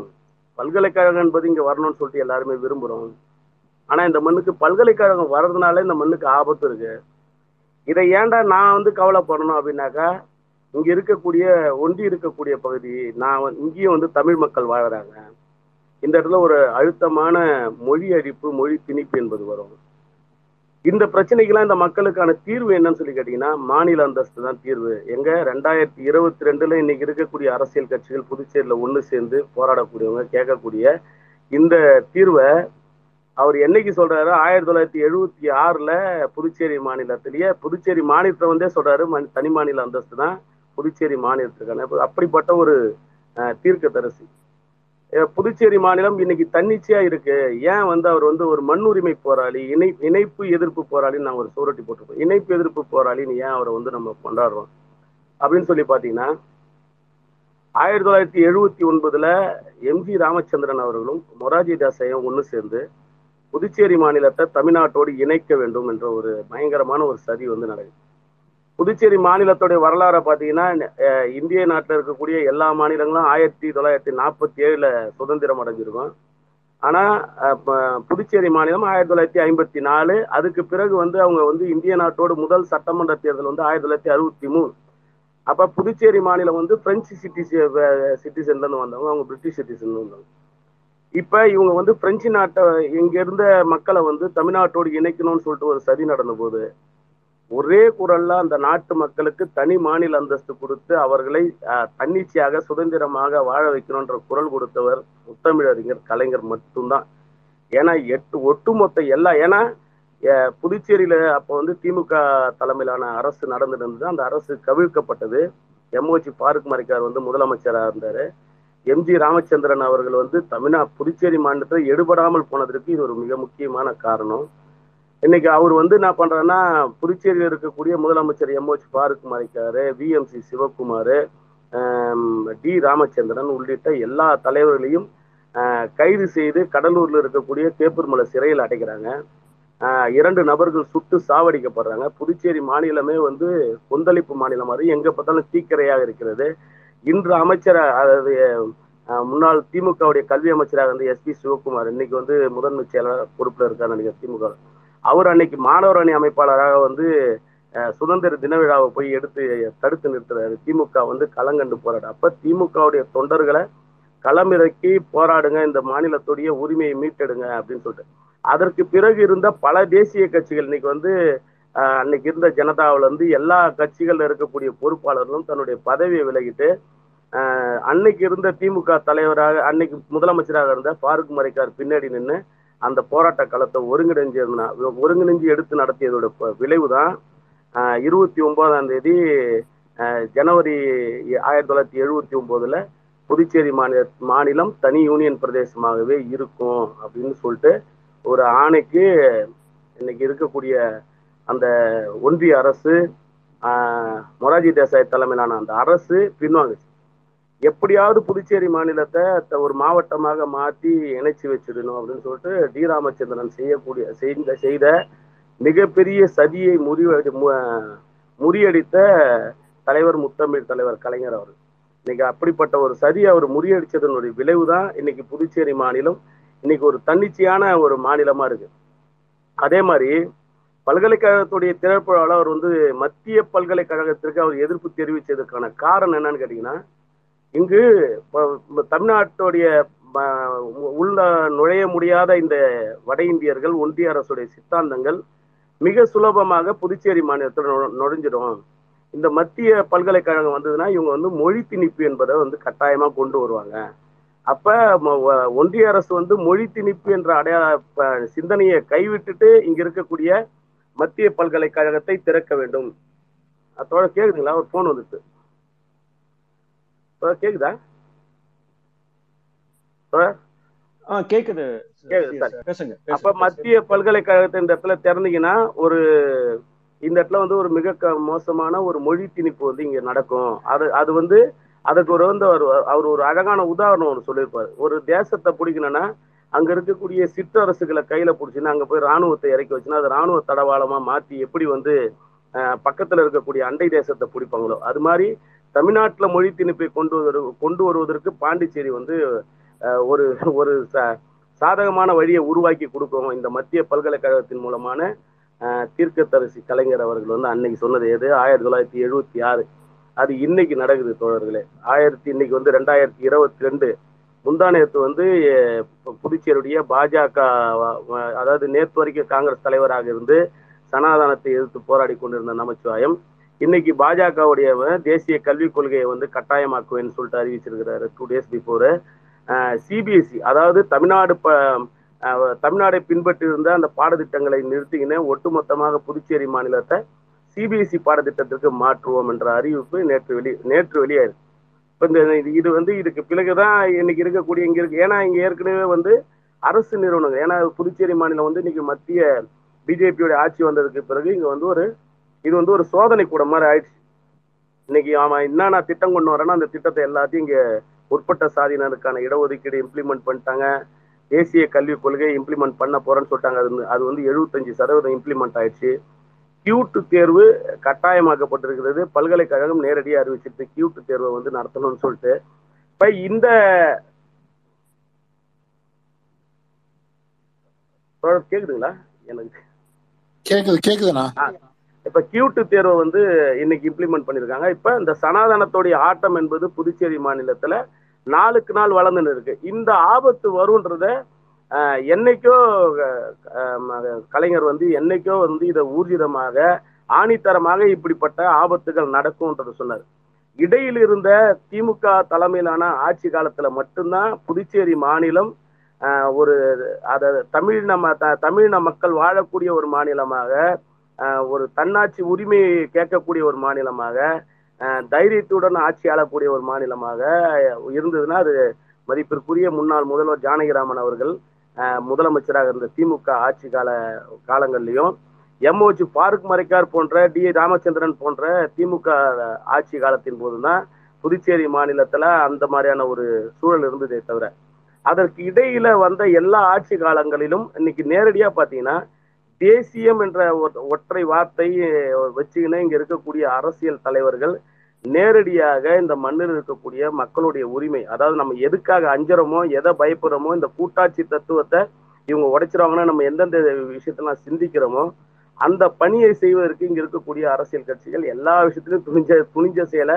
தொடர்ச்சியா செய்யறாங்க இதை வந்து முன்கூட்டியே சொன்ன தலைவர்னு பாத்தீங்கன்னா முத்தமிழறிஞர் கலைஞர் அவர் இன்னைக்கு கலைஞரை பத்தி நம்ம சொல்லணும்னா நிறைய விஷயங்களை சொல்றோம் அவருடைய ஒவ்வொரு கல்லூரி மாணவர்களுடைய கல்லூரி மாணவர்களுடைய விழாவுக்கு செல்லும் போது அவர் வந்து ஒவ்வொரு எடுத்துரைத்த ஒவ்வொரு பேச்சும் வந்து அங்க இருக்கக்கூடிய மாணவர்களை மட்டும் இல்லாம இந்த மண்ணுடைய எதிர்கால வாழ்வு வந்து ஒவ்வொரு இடத்துலயும் ஏன்னா அவர் கொண்டு வந்த திட்டங்களை பத்தி இது மாதிரியான விஷயங்களை எப்படி யாரால பேச முடியும்னு கேட்டீங்கன்னா ஆஹ், அதாவது மக்களுக்கு அந்த தொடர்ச்சியாக அந்த நாடி நரம்பு எல்லாத்துலயும் வந்து மக்களை பற்றிய சிந்தனைன்னு சொல்றாங்க இல்லையா? அந்த சிந்தனை உள்ள ஒரு நபரால் தான் எந்த இந்த மக்களுக்கு எது எது தேவை எந்தெந்த நேரத்துல தேவைன்றதை திட்டமிட்டு செய்ய முடியும்.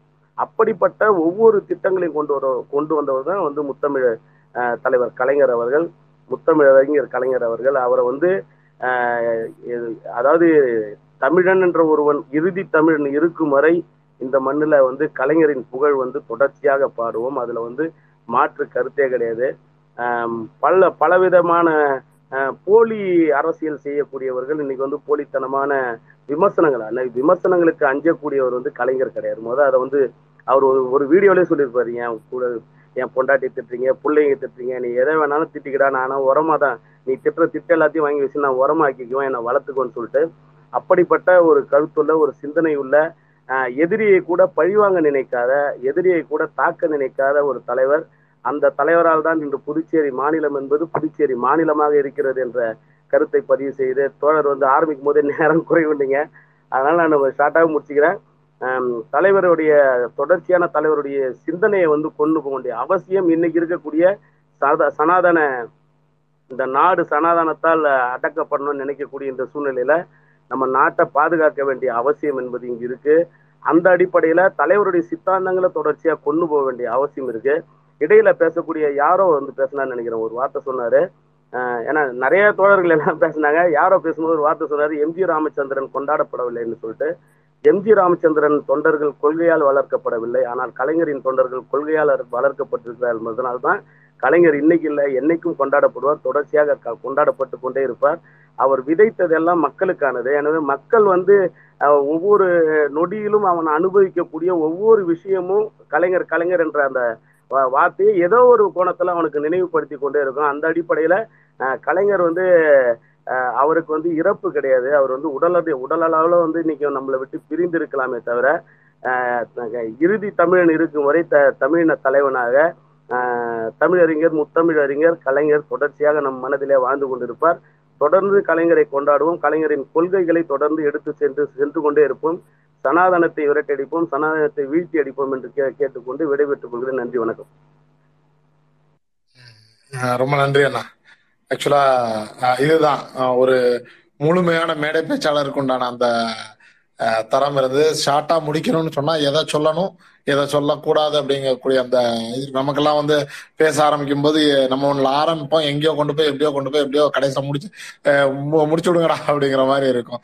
ஆனா அதெல்லாம் இல்லாம ரொம்ப நேர்த்தியா வந்து ஒரு அந்த கோர்வை வந்தது ஆஹ் வேற யாரும் திருட முடியாது. அந்த அத்தனைக்கும் சொந்தக்காரர் வந்து அவர் மட்டும்தான் அப்படின்னு சொன்ன அந்த பாயிண்ட் வந்து ரொம்ப அழுத்தமா இருந்ததா நான் பாக்குறேன். நன்றி அண்ணா. அடுத்தது வந்து சேம் இன்னும் கொஞ்ச நேரத்துல வந்து நம்ம டீச்சர் இவங்களும் இணைய இருக்கிறாங்க. ஒரே ஒரு நிமிஷம். ஓகே அடுத்து ஒரு ஏழு ஏழரை மணி வாக்கில் வந்து ஏ- ஏழு மணி வாக்கில் வந்து நம்ம டீச்சர் காயத்ரியும் வந்து இணைய இருக்கிறாங்க. ஸோ அவங்க வந்து புதுவையின் தேவை கலைஞர். இப்போ இவ்வளவு நேரம் அண்ணன் சொன்னது வந்து புதுவையின் கலைஞர் அப்படின்ட்டு கலைஞர் என்னென்னலாம் செஞ்சார் அப்படின்ட்டு. இன்னைக்கு என்ன தேவை அப்படிங்கறத தான் வந்து புதுவையின் தேவை கலைஞருங்கிற தலைப்புல வந்து டீச்சர் காயத்ரி வந்து பேச இருக்கிறாங்க. அடுத்தது வந்து ஒன்றிய உயிரினங்கள் டீம் ரெடியா? நீங்க ரெடினீங்கன்னா அவங்க அவங்க வந்து ஜாயிண்ட் ஆகிக்குவாங்க. நான் ஃபர்ஸ்ட் நான் ஒரு அந்த சின்ன ஒரு கருத்தை மட்டும் சொல்லிட்டு இது பண்ணிடுறேன். அவரு வெயிட் பண்ணிட்டு இப்பதான் இது பண்ணாங்க. வந்து ஜாயிண்ட் ஆகிக்கிறேன் இருக்காங்க நான் டிஎம் பண்ணிருக்கேன் நான் ஒரு கருத்துக்கள் மட்டும் சொல்லிட்டு நான் ஷார்ட்டா முடிச்சிடுறேங்க. ஏன்னா இப்ப நம்ம கலைஞர்னு சொல்றோம். ரைட்டு ஆனா அவர் வந்து எல்லா துறையிலையும் பல்துறை பல்துறை வித்தகராக தான் இருந்திருக்காரு எந்த துறை எடுத்தாலும் அவர் அதுல வந்து தன்னோட முத்திரையை பதிக்கிற மாதிரி தான் இருந்திருக்கு. அவரோட படிப்புங்கிறது எட்டாம் வகுப்பு தான். அது திருக்குவளையில தான் இது பண்ணாரு. ஆனா அவர் நாடகம் அப்படிங்கிற ஒரு விஷயத்துல அவர் பதினஞ்சு வயசுலயே வந்துட்டாரு. கிட்டத்தட்ட பதினேழு நாடகங்கள் அதாவது சின்ன சின்னதா நாடகத்தை அரங்கேற்றி அந்த நச்சு கோப்பைங்கிற ஒரு விஷயத்த திராவிட கழக மேடைகள்ல வந்து அவரு பதினேழு நாடகங்களை நடத்திட்டு அதுக்கப்புறம் தான் அந்த பதினேழாவது வயசுல திரைப்பட துறைக்கு அஹ், போகணும் அப்படிங்கிற ஒரு எண்ணத்துக்குள்ள பத்தொன்பதாவது வயசுலயே வந்துடுறாரு. இதுல என்ன முக்கியமான விஷயம்னா அவரு எந்த ஒரு இதுலயுமே தான் தன்னோட வளர்ச்சியை வந்து அவரோட திறமையால வந்து முன்னோக்கி கொண்டு போயிருக்கிறாரு. அந்த திராவிட இயக்கம் வலுப்பெற டைம்ல வந்து அவர் என்னென்ன செஞ்சாருங்கிறத நான் ஒரு ஷார்ட்டா மட்டும் சொல்லிடுறேன். ஒரு முக்கியமான ஒரு பட்டியலை சொல்லிடுறேன். அவரு ஆரம்ப காலத்துல ஒரு திரைப்படங்கள்ல அஹ் எந்த வயசுல வந்தாரு? அப்ப எல்லாருமே சாதாரண ஒரு நிலைமையில இருக்கும் போதும் பதினெட்டு வயசு பத்தொன்பது வயசுல இந்த மாதிரி நாடகத்துறையிலயும் திரைத்துறையிலயும் வந்து அந்த வசனங்களால் ஈர்க்கப்பட்டு அதுக்கு முன்னாடி இருந்த திரைப்படங்கள் எல்லாம் தமிழ்ல. உங்களுக்கு எல்லாம் பழைய காலத்து படமெல்லாம் இப்ப பாக்குற இது இருக்காது. கொஞ்சம் பேர் பார்த்துருக்கலாம். நாதா சுவாமி அந்த மாதிரி அந்த பாட்டு எல்லாமே புரியாது. அந்த வசன நடை யாருக்குமே புரியாது. ஆனா திரையில வருது அப்படிங்கிறதுக்காக தான் அந்த கூட்டம் கூட்டிகிட்டு இருந்தது. ஆனா அவரு பண்ணின ஒரு முக்கியமான விஷயம் வந்து வசன நடையை மாத்தி மக்களுக்கான அந்த அவங்க அவங்களோட இயல்பான விஷயங்களை எல்லாமே வெளிக்கொண்டு வந்தாரு. அது எப்படி சொல்றதுன்னா இந்த மனோகரா படம்லாம் நீங்க பார்த்துருப்பீங்க. அதுல வர்ற வசனம் அந்த ஒரு ரெண்டு மூணு படத்துல வந்து எப்படி பேசுவாருங்கிறத இன்னைக்கும் அந்த உணர்ச்சி பூர்வமான இதெல்லாம் சமுதாய கண்ணத்தோட திராவிட கொள்கை கொண்டு அந்த சமூக நீதி கருத்துக்களோட மக்கள்கிட்ட கொண்டு போய் சேர்த்தாரு. இது வந்து நம்ம திராவிட அந்த சித்தாந்தம் கொஞ்சம் பரவறதுக்கு காரணமா இருந்தது. ஏன்னா நான் சொல்றது எண்பத்தி ரெண்டு வருஷத்துக்கு முன்னாடி இது எல்லாமே சாரி பதினேழு வயசுல வந்து இந்த சித்தாந்தங்களை வந்து மக்கள்கிட்ட கொண்டு கடத்தி இருக்கிறாரு சாதாரணமெல்லாம் ஒரு நாம கடந்து போக முடியாத ஒரு இது. ஆனா அவரோட திரைப்பட இது மட்டும் நான் ஒரு லிஸ்ட் மாதிரி சொல்லிடுறேன். ஏன்னா இதுல முக்கியமான வசனங்கள் இது பண்ண இது இருக்கு. அவர் தயாரிப்பு நிறுவனங்கள் மட்டும் மொத்தம் ஆறு நடத்திட்டு இருந்தார். இன்னைக்கு எல்லாமே வந்து எங்க இருந்து வந்தது எங்க இருந்து வந்ததுன்னா கடைசி வரல அது கோபாலபுரம் வீடு. அந்த எப்படி சின்னதாவே அதே மாதிரி தண்ணி நின்னா மத்த இடத்துல தண்ணி நிக்கிறவோட அவரோட வீட்டுக்கு முன்னாடி தான் நின்னுது. அந்த காலத்திலேயே Mekala pictures Anjugam pictures Kalaiyezhil combines Poompuhar pictures Poompuhar production அப்படின்னு வச்சிருந்திருக்காங்க. தயாரிச்சது மொத்தம் இருபத்தாறு படம் தயாரிச்சிருக்காரு. ஆயிரத்தி தொள்ளாயிரத்தி ஐம்பதுல இருந்தே தயாரிச்சிருக்குது. நாம்னு ஃபர்ஸ்ட் ரங்கோன் ராதா ரெண்டு குறவஞ்சி மூணு காஞ்சி தலைவர் நாலு பூம்புகார் அஞ்சு ஆயிரத்தி தொள்ளாயிரத்தி அறுபத்தி நாலுல வந்தது. பூமாலை ஆறு மறக்க முடியுமா ஏழு வாலிப விருந்து எட்டு எங்கள் தங்கம் இது மாதிரி இருபத்தி ஆறு படங்கள் தயாரிச்சிருக்காரு. அவர் ஃபர்ஸ்ட் கதை வசனம் எழுதிய நாலு படம் வந்து மகோரா நடிச்சதுதான். அவர் வந்து ஆரம்ப காலத்துல இருந்து ஆண்டவரின்னு தான் கூப்பிட்டு பழக்கம். ஏன்னா அந்த காலகட்டத்துல சின்ன இதுல வந்து எனக்கு கொடுத்தாலும் பரவாயில்ல அப்படிங்கிற ஒரு விஷயத்துல தான் அவரு இந்த துறைக்கு வந்தாரு. அவரு பெருசா ஒன்றும் இது பண்ணல. ராஜகுமாரியிலையும் சரி அபிமன்யுலையும் சரி மந்திரகுமாரிலையும் சரி மருதநாட்டு இளவரசிலையும் சரி இந்த நாலு படங்களும் அவருக்கு வந்து இருப்பை காட்டினது அந்த நாலு படங்கள் தான். அந்த டைம்ல இவர் வாங்கின சம்பளத்துக்கு அதுல பத்துல ஒரு பங்கு கூட கிடையாது மகோரா வாங்கினது. அதனால வந்து திடீர்னுலாம் இல்ல அவரோட உழைப்பில் தான் உயர்ந்தாரு. அந்த காலகட்டத்துல அவர் சென்னை வரும்போது காரு வாங்கியிருந்தாரு. காரு வச்சு தான் வந்திருக்கிறாரு. இவங்க சொல்ற மாதிரி இன்னைக்கு எத்தனை போஸ்டிங் போட்டுறாங்க வன்மத்தோட. அதை எல்லாமே எதிர்க்க வேண்டிய இடத்துல நாம இருக்கிறோம். இந்த தி- திரைப்படத்துறையில அவரோட பங்கை வந்து நம்ம சாதாரணமா எடுத்துக்க முடியாது. ஏன்னா அந்த வசனங்கள் அப்படிங்கிறது நீங்க சின்ன சின்ன விஷயத்துல நாம இன்னைக்கும் நோட் பண்ணி பார்த்துக்கிட்டு இருப்போம். மனோகராவில் சரி பராசக்தியில சாரி உலகத்துக்கே வந்து வசனகர்த்தா அப்படின்ட்டு உலகத்துல வந்து திரும்பி பார்க்குற ஒரு முக்கியமான விஷயமா வந்து இந்த பராசக்தி வசனம் அமைஞ்சது. அது இன்னைக்கும் எல்லாருக்கும் தெரிஞ்ச விஷயம்தான். அந்த காலகட்டத்தில் இந்த வசனத்தெல்லாம் கேட்டு நம்மளுக்கு புரியாத க அப்படிங்கிற இதுல வந்து நம்ம வசன நடையில உணர்ச்சி பூர்வமா பேசுனதுனால யார் வசனம் இவர் பேசினாருன்னா அந்த படத்தை பார்க்கணும் அப்படிங்கிற ஒரு கட்டாயத்துக்கு மக்கள் தள்ளப்பட்டாங்க. அந்த அது அந்த ரொம்ப ஆசை அதிகமானது. அந்த அந்த காலகட்டத்துல தான் வந்து கொள்கைகளையும் சித்தாந்தங்களையும் இப்படிதான் இருக்கணும் சமூக நீதி கருத்துக்கள்லாம் இப்படிதான் இருக்கணும் அப்படிங்கிற மாதிரி அந்த இதெல்லாம் கொண்டு போனாரு. நீங்க பராசக்தியில பார்த்திருந்தீங்கன்னா தெரியும். இதுல முக்கியமான இதெல்லாம் வந்து சிவாஜி கணேசனை வச்சு அவருக்கும் அது முன்னெடுப்பா போனது. ஏன்னா டைம் ஷார்ட்டா இருக்கிறதுனால அதை பத்திலாம் இது இல்லை. ஆனா முக்கிய துறைகள்ல இருக்கிறவங்க எல்லாமே வந்து அதுக்கப்புறம் ஃபீல்ட்ல வராங்க அப்படின்னு சொன்னா இவரோட வசனங்கள் வேணும் அப்படிங்கிற மாதிரி தான் கேட்டுட்டு இருந்தாங்க. பாடல்களும் கிட்டத்தட்ட ஒரு பதினஞ்சு படத்துக்கு மேல எழுதியிருக்காரு. அதையும் சொல்லிக்க விரும்புறேன். இதுல முக்கியமான ஒரு கருத்து என்னன்னா அந்த பிம்பம் இப்படிதான் இருக்கும் அப்படிங்கறத இது பண்ணி மக்களுக்கு விழிப்புணர்வையும் அந்த கருத்துக்களையும் கொண்டு போய் சேர்த்த விதம் வந்து அவரோட வசனம் தான் அது யாரும் மறுக்கவே முடியாது. ஏன்னா அவரோட அன்னைக்கு சம்பாத்தியம்லாம் இன்னைக்கு இன்னைக்கு மதிப்புக்கெல்லாம் பட்டோம்னா ஒன்றுத்துக்கு ஆகாது. இன்னைக்கு வரலும் பொய் பொறுப்புறவங்களுக்கு இதை நம்ம ஒரு தரவாகவே எடுத்து போடலாம். அதை நான் வேணா என்னோட இதில் வந்து நான் பின் ட்வீட்ல போடுறேன். கண்டிப்பா இதை வந்து பயன்படுத்திங்க. என்னைக்குமே அதுக்குண்டான பதிலடி கொடுக்குற வரையிலும் அவங்க வந்து பொய்களை பரப்பிட்டு தான் இருப்பாங்க. ஏன்னா அவரோட வசனம் கூறிய வசனம் வந்து இன்னைக்கும் மனசுல நிக்கிற மாதிரி இருக்கு. டைம் ஷார்ட்டா இருக்கிறதுனால இன்னொரு நாள் இதை பத்தி வேணா ஒரு ஸ்பேஸ் போட்டு கண்டிப்பா பேசலாம். ஏன்னா இது பெரிய வரலாறு. சாதாரண வரலாறு கிடையாது. எண்பது வருஷத்துக்கு வரலாறு. அது நீண்டு நெடிய பயணம். இன்னொரு நாள் பேசலாம் கண்டிப்பா. வாய்ப்புக்கு நன்றி பலா சார். நன்றி பால்தேவ். ஆக்சுவலா இந்த கலைஞரனும் கலைஞன் அப்படின்ற தலைப்புல வந்து ஷஃபீக் அண்ட் சரணுக்கு கொடுத்துருக்குறோம். அவங்க ரெண்டு பேரும் லேட் ஈவினிங் ஜாயின் பண்றதா சொல்லியிருக்காங்க. ஆனா அதுக்கு முன்னாடியே வந்து நீங்க கரெக்டா அந்த பாயிண்ட தொட்டுட்டீங்கன்னு நினைக்கிறேன். அந்த கலைஞரின் சினிமாவை பத்தி கலைஞரின் அதான் கலைஞரனும் கலைஞன் அதை பத்தி பேசாம விட்டோம்னா அது முழுமையடையாம போயிடும் அப்படிங்கிறது தான். அடுத்தது வந்து இப்போ ஒன்றிய உறுப்பினர்கள் ஜாயின் பண்றாங்களா? இல்ல நான் நம்ம அடுத்த இதுக்கு இல்ல அவங்க வந்துட்டுனா வந்துட்டுனா நான் ஜாயின் பண்ண சொல்லிடுறேன் உங்களுக்கு டிஎம் பண்ணிடுறேன். இப்ப அவங்க வந்த உடனே எனக்கு டிஎம் பண்ண சொல்லுங்க.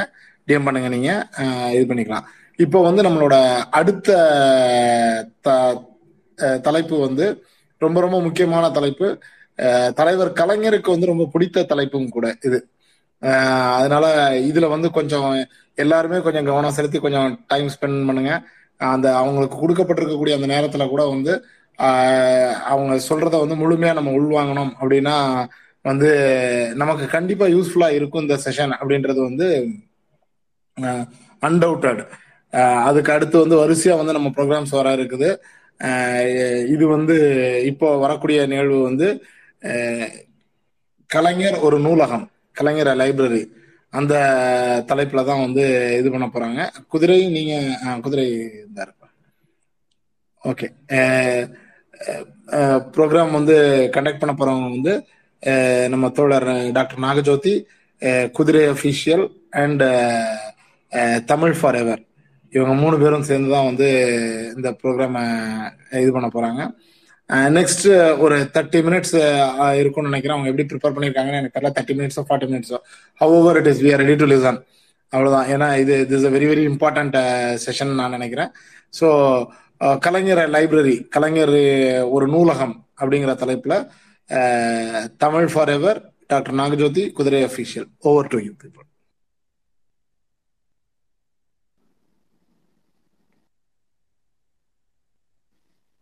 yeah Tamil நீங்க மூணு பேருமே ஸ்டார்ட் பண்ணிக்க ஓகேங்க நன்றி. உடன்பிறப்புகள் அனைவருக்கும் வணக்கம். தலைவரினுடைய தொண்ணூத்தி ஒன்பதாவது பிறந்தநாளை முன்னிட்டு இந்த தலைப்புக்குள்ள நம்ம வந்து போகலாம். சரி எங்களுக்கு கொடுக்கப்பட்டிருக்க நேரம் ஒரு நாற்பத்தஞ்சு நிமிஷம். காலையில இருந்து நிறைய தரவுகள் கேட்டிருப்பீங்க. அஹ், நிறைய விஷயங்கள் வந்து கேட்டிருப்பீங்க. கலைஞர் என்னும் பன்முகத்தன்மை கொண்ட ஒரு மல்டி டைமென்ஷனல் பர்சனாலிட்டி அதுல ஒரே ஒரு ட்ரேட் சிங்கிள் ட்ரேட் கலைஞர் ஒரு நூலகம் அப்படிங்கிற ஒரு தலைப்புக்குள்ள உண்டான அந்த மிகப்பெரிய ஆளுமை என்ற சொல்லுக்கு சரியாக அர்த்தம் பொருந்தக்கூடிய அந்த மிகப்பெரிய ஆளுமையினுடைய ஒற்றை பரிமாணத்தை நாம வந்து அந்த பரிமா அவற்றில் உண்டான ஒரு ஒரு ஒரு சிங்கிள் டைமென்ஷனா பார்க்கறது தான் இந்த செஷனோட ஒரு அப்ஜெக்டிவ் சரி கலைஞர் ஒரு நூலகமா? இது தலைப்பு கேட்ட உடனே எனக்கு திகைப்பு தான் ஏற்பட்டது. கலைஞர் ஒரு நூலகம் அல்ல கலைஞர் ஒரு பல்கலைக்கழகம். அப்படி சொன்னாலும் வந்து மிகும்.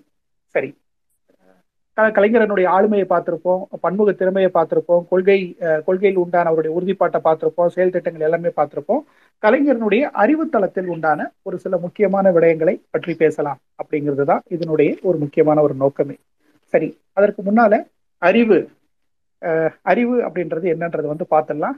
ஏன்னா பொதுவாக இந்திய தளத்தில் அப்படி இல்லைன்னா இந்திய வரலாற்றில் அறிவு என்பது இங்கு என்ன சொல்றது? அவர்கள் தாங்களாகவே தங்களை அறிவித்துக் கொண்ட மேல்நிலை அப்படி இல்லை என்றால் உயர்ந்த சாதி மக்கள் என்று அவர்கள் கருதி கொள்கின்றது மட்டுமே அறிவாகவும் வேதங்களிலும் இன்ன பிற இதிகாச புராணங்களில் இருப்பது மட்டுமே அறிவாகவும் மற்ற எதுவுமே அறிவு இல்லை அப்படிங்கிறது தான் அவர்களுடைய ஒரு வாதம். ஆனால் உண்மையான அறிவு என்பது உழைப்பிலிருந்து மட்டுமே அறிவு பிறக்க முடியும். உழைப்பில்லாத எந்த ஒரு அறிவும் மனிதனுக்கு எந்த வகையிலும் பயன்படாது. வேதம் புதிது படத்திலே வந்து பார்த்துருப்பீங்க. உனக்கு இது தெரியுமா அது தெரியுமான்னு கேட்கும்போது கடைசியாக உனக்கு நீச்சல் தெரியுமான்னு வந்து ஒரு கேள்வி கேட்பாரு. அறிவு என்பது மக்களுடைய வாழ்க்கை தரத்தை முன்னேற்றி செல்வதற்கு உண்டான ஒரு விடயம்தான் அறிவாக கொள்ளப்படும். அப்படி பார்த்தா அது திராவிட இயக்க மக்கள் திராவிட இயக்க தொண்டர்களுக்கும் சரி திராவிட இயக்க வழிவந்தர்களுக்கும் சரி மிகச்சிறந்த அறிவாளிகள் என்று அப்படிதான் சொல்லணும். ஆனால் இங்கு கலைஞருக்கோ அறிஞர் அண்ணாவுக்கோ தந்தை பெரியாருக்கோ மிகப்பெரிய சிந்தனையாளர் என்ற ஒரு இடத்தை தருவதற்கு இங்கு யாரும் தயாராக இல்லை.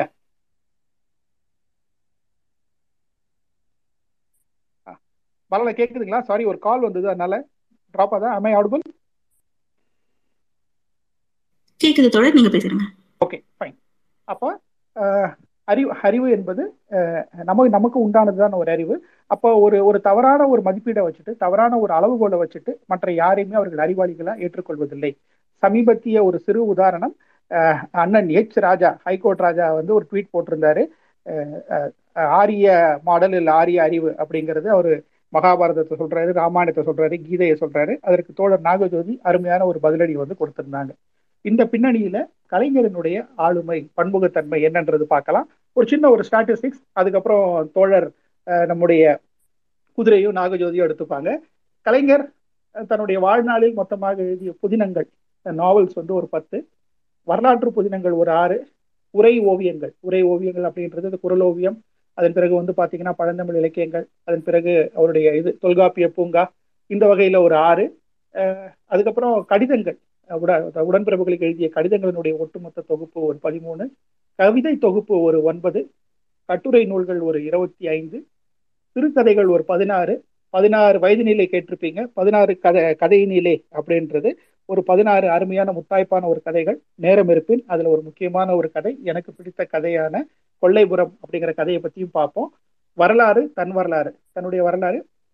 வரலாறு ஒரு ஐந்து புத்தகங்கள் பொன்மொழி அப்புறம் சிந்தனை கருத்துகள் ஒரு பதிமூன்று நாடகம் ஒரு பதினெட்டு சட்டமன்ற உரைகள் ஒரு பனிரெண்டு தொகுப்பு திரையுலக படைப்பு ஒட்டுமொத்தமாக திரைப்படங்களுக்கு கதை திரைக்கதை வசனம் அல்லது பாடல்கள் இவற்றினுடைய மொத்த பங்களிப்பு அறுபத்தி ஒன்பது அல்லது அதற்கும் அதிகமான கூடுதலான படைப்புகள். தொலைக்காட்சி தொடர் இரண்டு.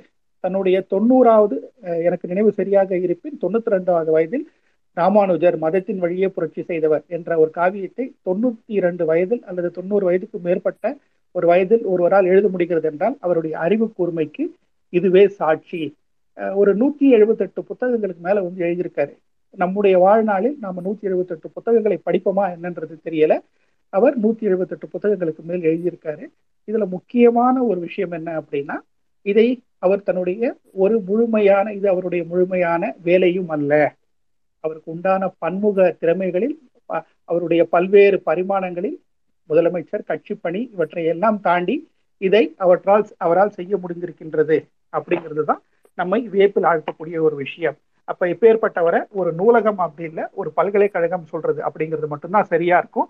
இத்தோடு நண்பர் அஹ், குதிரையை வந்து நான் பேசுறதுக்கு அழைக்கிறேன். அதன் பிறகு I will come and interview the right junction நன்றி நன்றி. ஓ டு யூ குதிரை.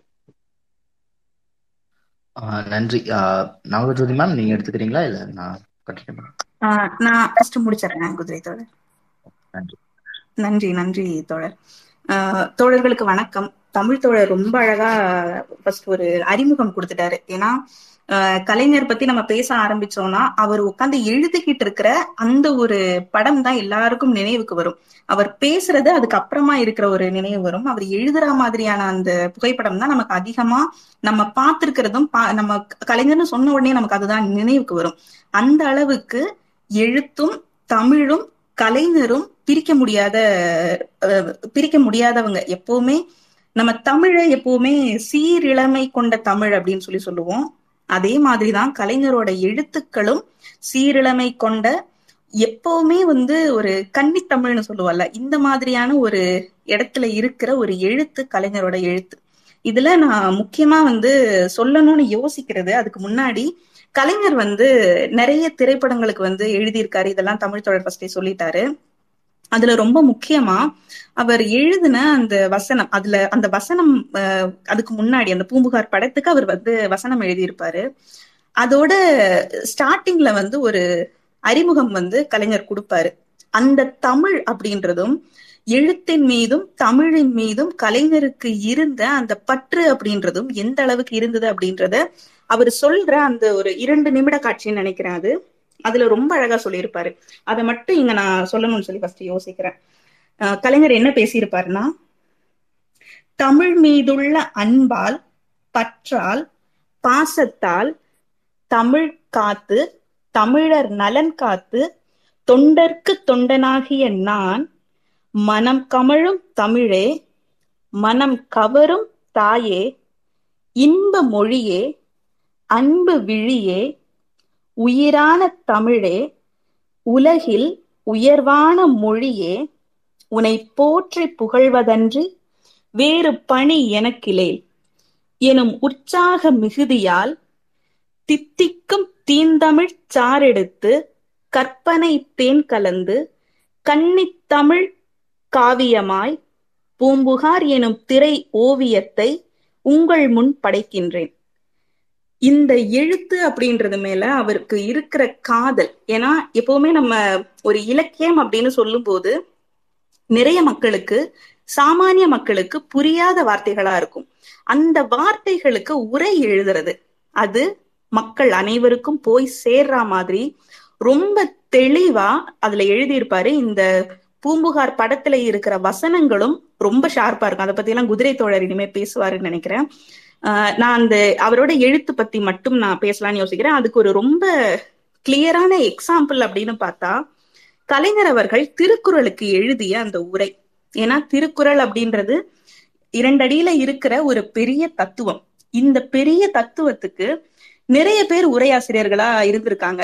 அந்த உரைகள் எல்லாமே ஒரு ஏதோ ஒரு வகையில பகுத்தறிவுக்கு புறம்பான ஒரு விஷயத்தையும் திருக்குறள் எழுதப்பட்ட காலகட்டத்துக்கு தனியா அந்த காலகட்டத்தை மனதுல வைத்து கொள்ளாம நம்மளோட இப்ப இருக்கிற அறிவுக்கு ஏற்ற மாதிரியான உரைகளையும் வந்து எழுதியிருப்பாங்க. அதுல கலைஞரோட அந்த ஃபர்ஸ்ட் ஒரு டிஃபரன்ஸே அங்க எங்க இருந்து வரும்னா கலைஞர் அவர்கள் எழுதின அந்த உரை திருக்குறளுக்கு உரை எழுதினதுல எல்லாரும் எழுதின உரைகள்ல கடவுள் வாழ்த்துன்னு முதல் அதிகாரம் இருக்கும். ஆனா கலைஞர் எழுதினதுல வழிபாடுன்னு வச்சிருப்பாரு. இங்க கடவுள் வாழ்த்துக்கும் வழிபாடுக்கும் பெரிய வித்தியாசம் இருக்கிறத கலைஞர் காட்டியிருப்பாரு. ஏன்னா இங்க கடவுள் அப்படின்ற வார்த்தை அந்த அதிகாரத்துல எங்கேயுமே பயன்படுத்தப்பட்டிருக்காது. ஆனா அத கடவுள் வாழ்த்துன்னு வச்சிருப்பாங்க. ஆனா வழிபாடு அப்படின்னு சொல்லும் போது ஒரு நம்பிக்கையை பின்பற்றுதல் அப்படின்ற ஒரு விஷயம். நம்பிக்கையையும் தாண்டி ஒரு முறை இல்லைன்னா ஒரு பிராக்டிஸ வந்து நம்ம ஃபாலோ பண்ணிட்டு இருக்கிறது தான் இந்த வழிபாடு அப்படின்னு சொல்றது. இதுதான் ரொம்ப அதுக்கு ஒரு ஆப்டான ஒரு தலைப்பா இருக்கும் அப்படின்றதுல எந்தவித சந்தேகமும் இருக்காது. அந்த குரலையும் அந்த குரலுக்கு ஏற்ற கலைஞர் அவர்களின் உரையையும் கேட்கும்போது. ஏன்னா ஃபர்ஸ்ட் குரல் எல்லாருக்கும் ரொம்ப நல்லா தெரிஞ்ச அகர முதல எழுத்தெல்லாம் ஆதிபகவன் முதற்றை உலகு. இந்த குரல் எல்லாருக்குமே தெரியும். இதுக்கு மூவா அவர்கள் எழுதின உரை எப்படி இருக்கும்னா எழுத்துக்கள் எல்லாம் அகரத்தை அடிப்படையா வச்சிருக்கு. அதே மாதிரி உலகம் அப்படின்றது கடவுளை அடிப்படையா வச்சு இருக்குன்னு சொல்லி எழுதியிருப்பாரு. ஆனா கலைஞர் அவர் எழுதியிருக்கிறது அகரம் எழுத்துக்களுக்கு முதன்மை ஆதி பகவன் உலகில் வாழும் உயிர்களுக்கு முதன்மைன்னு எழுதியிருப்பாரு.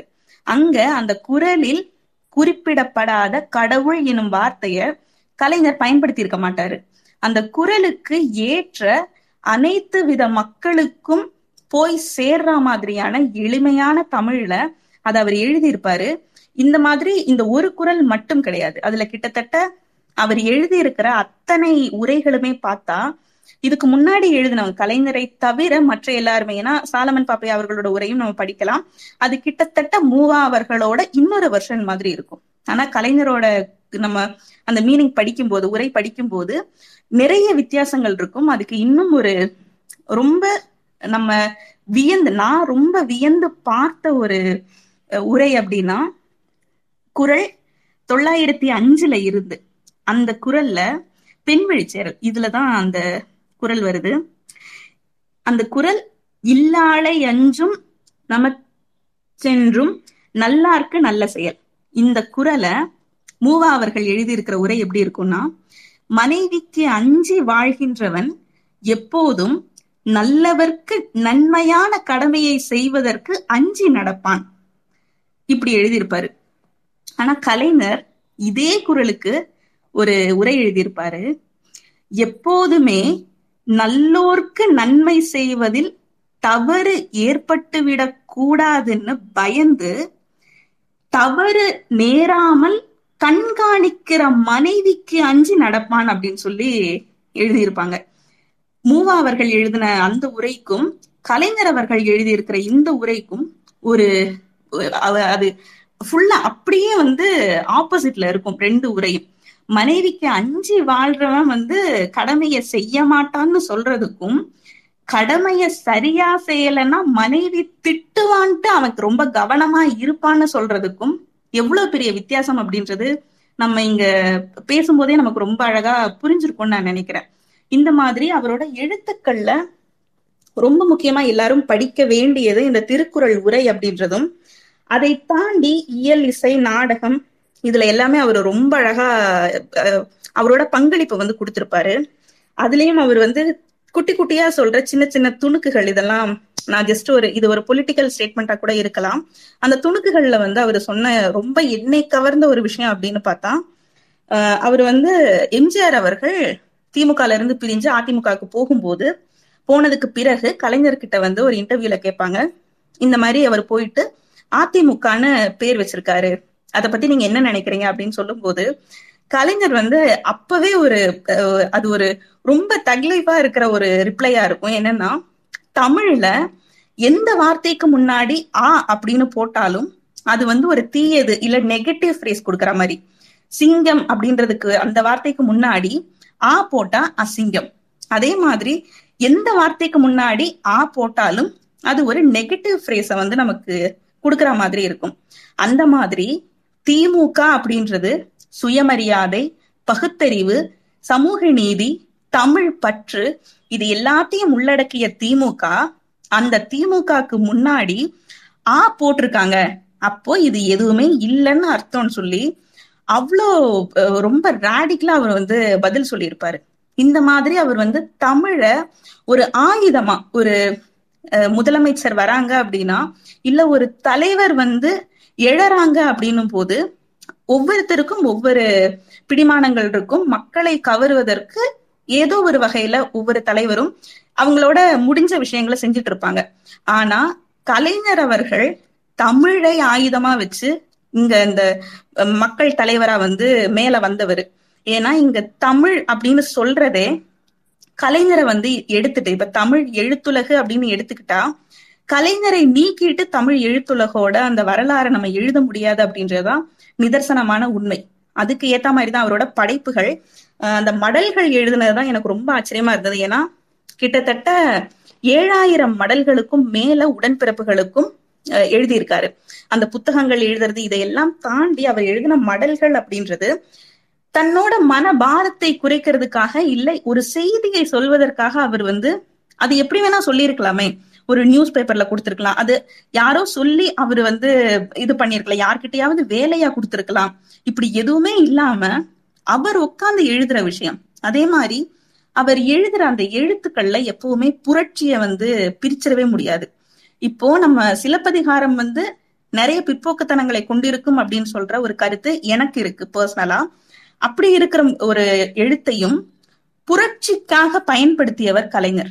இந்த எழுத்து அப்படின்றதுல அவர் உரை எழுதின அத்தனை விஷயங்கள். இப்போ அதை வந்து குரலோவியம் அப்படின்னு சொல்லி சொல்ற அளவுக்கு அது நிஜமாவே ஒரு ஓவியம் மாதிரி இருக்கும். அதை நம்ம படிக்க படிக்க அது திகட்ட திகட்ட நமக்கு வந்து படிச்சுக்கிட்டே இருக்கணும்னு சொல்லி தோன்ற அளவுக்கு அவ்வளவு அழகா அவரோட எழுத்துக்கள்ல திருக்குறளை ரொம்ப எளிமையா நமக்கு புரிய வச்சிருப்பாரு. அதே மாதிரி அவர் வந்து இன்னொரு இடத்துல இந்த ஊழ் அப்படின்ற விஷயத்த பத்தி குரல்ல வரும். அது ஒரு அதிகாரமாவே இருக்கும். அந்த அதிகாரமும் ரொம்பவே ஏன்னா எப்படி கடவுள் அப்படின்ற விஷயம் வந்து ரொம்ப கன்ஃபியூசிங்கான ஒரு விஷயமும் ஒவ்வொருத்தருக்கு ஒவ்வொரு கருத்து இருக்குமோ அதே மாதிரிதான் இந்த ஊழ் அப்படின்ற விஷயத்துக்கு வந்து வெவ்வேறு கருத்துகள் இருக்கும். இந்த மாதிரியான கருத்துக்கள் எதுவும் மூட நம்பிக்கையை இங்க வந்து மக்களுக்கு எடுத்து சொல்லிடக்கூடாது அப்படின்றதுக்காக ரொம்பவே தெளிவா அதுக்கான உரைகள்ல வந்து அவர் கொடுத்திருப்பாரு. அந்த உரைகளும் நம்ம முக்கியமா படிக்க வேண்டிய விஷயங்கள். இந்த பெண் வழிச்சேரல் பற்றி பெரியார் அவர்களே வந்து ஒரு விமர்சனத்தை வந்து வச்சிருப்பாரு. இந்த பெண் வழிச்சேரல் வந்து திருக்குறள்ல இருந்து நீக்கப்பட்டணும்னே அவர் பேசியிருப்பாரு. ஏன்னா அந்த அளவுக்கு பிற்போக்குத்தனங்களை கொண்டு இருக்கு அப்படின்னு சொல்லி சொல்லியிருப்பாரு. ஆனா கலைஞர் அவர்கள் எழுதின அந்த உரையை படிச்சா கண்டிப்பா பெரியாருக்கு அந்த விஷயம் தோணாதோ அப்படின்னு கூட எனக்கு தோணி இருக்கு நம்ம ஒரு குரலை எப்படி அணுகணும் அப்படின்ற விஷயத்தையும் ரொம்ப தெளிவா நமக்கு வந்து அறிவுறுத்தி காட்டியிருக்காரு கலைஞர். அது இன்னொரு விஷயம் என்னன்னா இத இதை மட்டும் சொல்லி நான் முடிச்சுக்கலாம்னு சொல்லி யோசிக்கிறேன். ஆஹ் இதுல அவர் எல்லா இடத்துலயும் பேசுற இல்லைன்னா அரசியலே பேசக்கூடாதுன்னு சொல்லி ஒரு மேடைக்கு கூப்பிட்டா கூட ஒரு விழாவுக்கு கூப்பிட்டா கூட ஒரு மறைமுகமா அதுல வந்து அரசியலை பேசுற அந்த மொழியை கையாளும் அந்த நேக்கு போக்கா கையாளுற விஷயம் இலைமறைக்காயா சொல்ற விஷயம் அப்படின்றது கலைஞரோட ஒரு தனி சிறப்பு அப்படின்னு நம்ம சொல்லலாம். ஏன்னா பச்சையப்பா அந்த கல்லூரியில வந்து இலக்கிய விழாக்கு ஒரு தடவை கூப்பிட்டுருந்தாங்க. அப்ப எலெக்ஷன் டைம் அந்த டிஎம்கே ஒரு சைடும் ஏடிஎம்கே அண்ட் காங்கிரஸ் வந்து ஒரு சைடும் இருந்திருப்பாங்க. அந்த இதுல வந்துட்டு அரசியல் பேசக்கூடாது அப்படின்னு சொல்லி தான் அவர் கூப்பிட்டுருப்பாங்க. அவர் தான் சீஃப் கெஸ்ட் போயிட்டு பேசுவாரு. பேசிட்டு அவர் வந்து ஒரு விஷயத்த பதிவு பண்ணுவார். இது வந்து கேட்கும் போது ஒரு கூஸ்பம்ஸ் மொமெண்டாவே இருந்தது. என்னன்னா தேர்தல் வரை இருக்குது. இந்த நிகழ்ச்சி முடிஞ்சதுக்கு அப்புறமா எல்லாருக்குமே சாப்பாடு இது அவர் வந்து நல்ல ரொம்ப எழுத்து நடையில சொல்லியிருப்பாரு. நான் கொலோக்கியல் வேர்ட்லயே சொல்றேன். தேர்தல் வரப்போகுது. இங்க வந்து இந்த நிகழ்ச்சி முடிஞ்சதுக்கு அப்புறமா எல்லாருக்கும் சாப்பாடு கொடுக்கப்படும். சாப்பாடு சாப்பிட்டுட்டு இலையை எடுத்து தூர போட்டுருங்க அப்படின்னு சொல்லி சொல்லுவாரு. இது இத சொல்லி முடிச்சதும் அந்த அரங்கமே வந்து அதிர் அளவுக்கு கைத்தட்டல்கள் இருந்தது அப்படின்னு சொல்லி நியூஸ்ல பார்க்க முடிஞ்சது. இத கேட்கும் போதே வந்து கூஸ்பம்ஸா இருக்கும். ஏன்னா ஒரு அரசியல் கருத்தை அரசியலே பேசாம சொல்றது அப்படின்றது கலைஞர் அவர்கள் கிட்ட இருந்துதான் கத்துக்கணும். அது அவர் தமிழ் மீதும் தமிழ் மொழியின் மீதும் வைத்திருந்த பற்றும் அவர் கைகள்ல வந்து தவழ்ந்த தமிழும். அந்த பேனா முனைகள் வந்து எழுத ஆரம்பிச்சு எழுதிக்கிட்டே இருந்தது. அதுக்கு வந்து எந்தவித ஒரு ஸ்டாப் அப்படின்றதே கிடையாது. அவரின் மறைவுக்கு பிறகும் அவரோட எழுத்துக்கள் வந்து இன்னும் நம்ம கூட பேசிக்கிட்டு இருக்கு. அவர் எழுத்துக்கள் மூலமா இன்னும் கலைஞர் வந்து நம்ம கூட வாழ்ந்துகிட்டே தான் இருக்காரு அப்படின்றதுல எந்தவித ஐயமும் இல்லை. ஏன்னா ஒவ்வொரு கதைகளும் ஒவ்வொரு நாடகமும் முக்கியமா நெஞ்சுக்க நீதி புத்தகம் வந்து எல்லாருமே படிக்க வேண்டிய ஒரு புத்தகம். அதுல அவர் சொல்லி இருக்கிற ஒவ்வொரு விஷயத்தையும் நம்ம உணர்ந்து அதுல அவரோட வாழ்க்கை அப்படின்னு சொல்லும் போது ஏற்றத்தாழ்வுகள் இருந்துகிட்டே தான் இருக்கும். அது கலைஞரோட வாழ்க்கை அப்படின்றது நம்ம எல்லாருக்கும் தெரியும். இல்லாத பழிகளும் சேர்ந்தே அவருக்கு வந்து சொல்லப்பட்ட ஒரு விஷயம்தான். அப்படி இருக்கும்போது எல்லாத்தையும் கடந்து இன்றைக்கும் தலைவர் அப்படின்னு சொன்னா தமிழ்நாட்டு மக்களுக்கு உடனே ஞாபகம் வர முகமா கலைஞர் அவர்கள் இருக்காரு அப்படின்னா அது அவர் தமிழ் மீதும் தமிழ் மக்கள் மீதும் தமிழ் மொழியின் மீதும் அவர் வைத்த பற்றும் அவர் ஆற்றிய தொண்டும் அப்படின்றதுல எந்தவித சந்தேகமும் இல்லாம நம்ம இப்ப மட்டும் கிடையாது இன்னும் நூறு வருடங்கள் கடந்தாலும் சொல்லிக்கிட்டே இருக்கலாம். இப்ப மட்டும் இல்லாம இன்னும் நூறு வருடங்கள் கடந்தும் கலைஞரின் எழுத்துக்கள் நம்ம கூட பேசிக்கிட்டே இருக்கும். அஹ் தமிழ் தோழர் சொன்ன அந்த முதல் அந்த வாக்கியத்தை வந்து நானும் அஹ், கலைஞர் அவர்கள் ஒரு நூலகம்னு சொல்றதை விட அவர் ஒரு பல்கலைக்கழகம் அப்படின்னே சொல்லலாம். அந்த அளவுக்கு மிக நேர்த்தியா தமிழை கையாண்ட ஒரு தலைவர். அவருக்கு இந்த பிறந்தநாள் விழால இந்த கொண்டாட்டத்துல பேச வாய்ப்பளித்த பாலமுருகன் தோழருக்கு மிக்க நன்றி. பேசின அத்தனை தோழர்களுக்குமே மிக்க நன்றி. ஏன்னா என்னால கொஞ்சம் கொஞ்சம் தான் கேட்க முடிஞ்சது. முடிஞ்ச அளவு நான் வந்தேன். ஆனா சூழ்நிலை காரணமா ஒரு சில இதுல வர முடியல. கேட்ட இன்னும் ரெக்கார்டிங் கேட்கணும் அப்படின்னு தான் ரொம்ப ஆசையா இருக்கு. இதை முன்னெடுக்கிற தோழர்களுக்கும் இதுல பங்கெடுத்து கலைஞரோட ஒவ்வொரு அவர் செஞ்ச ஒவ்வொரு நல்ல விஷயங்களையும் பகிர்ந்துகிட்ட அத்தனை தோழர்களுக்கும் மிக்க நன்றி. வாய்ப்புக்கு நன்றி தோழர். ஒரு ரொம்ப ரொம்ப தெளிவான உரை. ரொம்ப சந்தோஷமா இருந்தது. ஆக்சுவலா நான் உங்களோட ப்ரோ அந்த புக் ரீடிங் செஷனை வந்து நான் ஃபுல்லா கேட்கறது இல்ல அப்பப்போ வரும்போது அப்படியே தொட்டு தொடச்சிட்டு போறது. ஆனா இன்னைக்கு கேட்டது வந்து இவ்வளவு இவ்வளவு கிளாரிட்டி இருக்கும்போது நமக்கு வந்து டெம்ட் ஆகும்னு சொல்லுவோம் இல்லையா?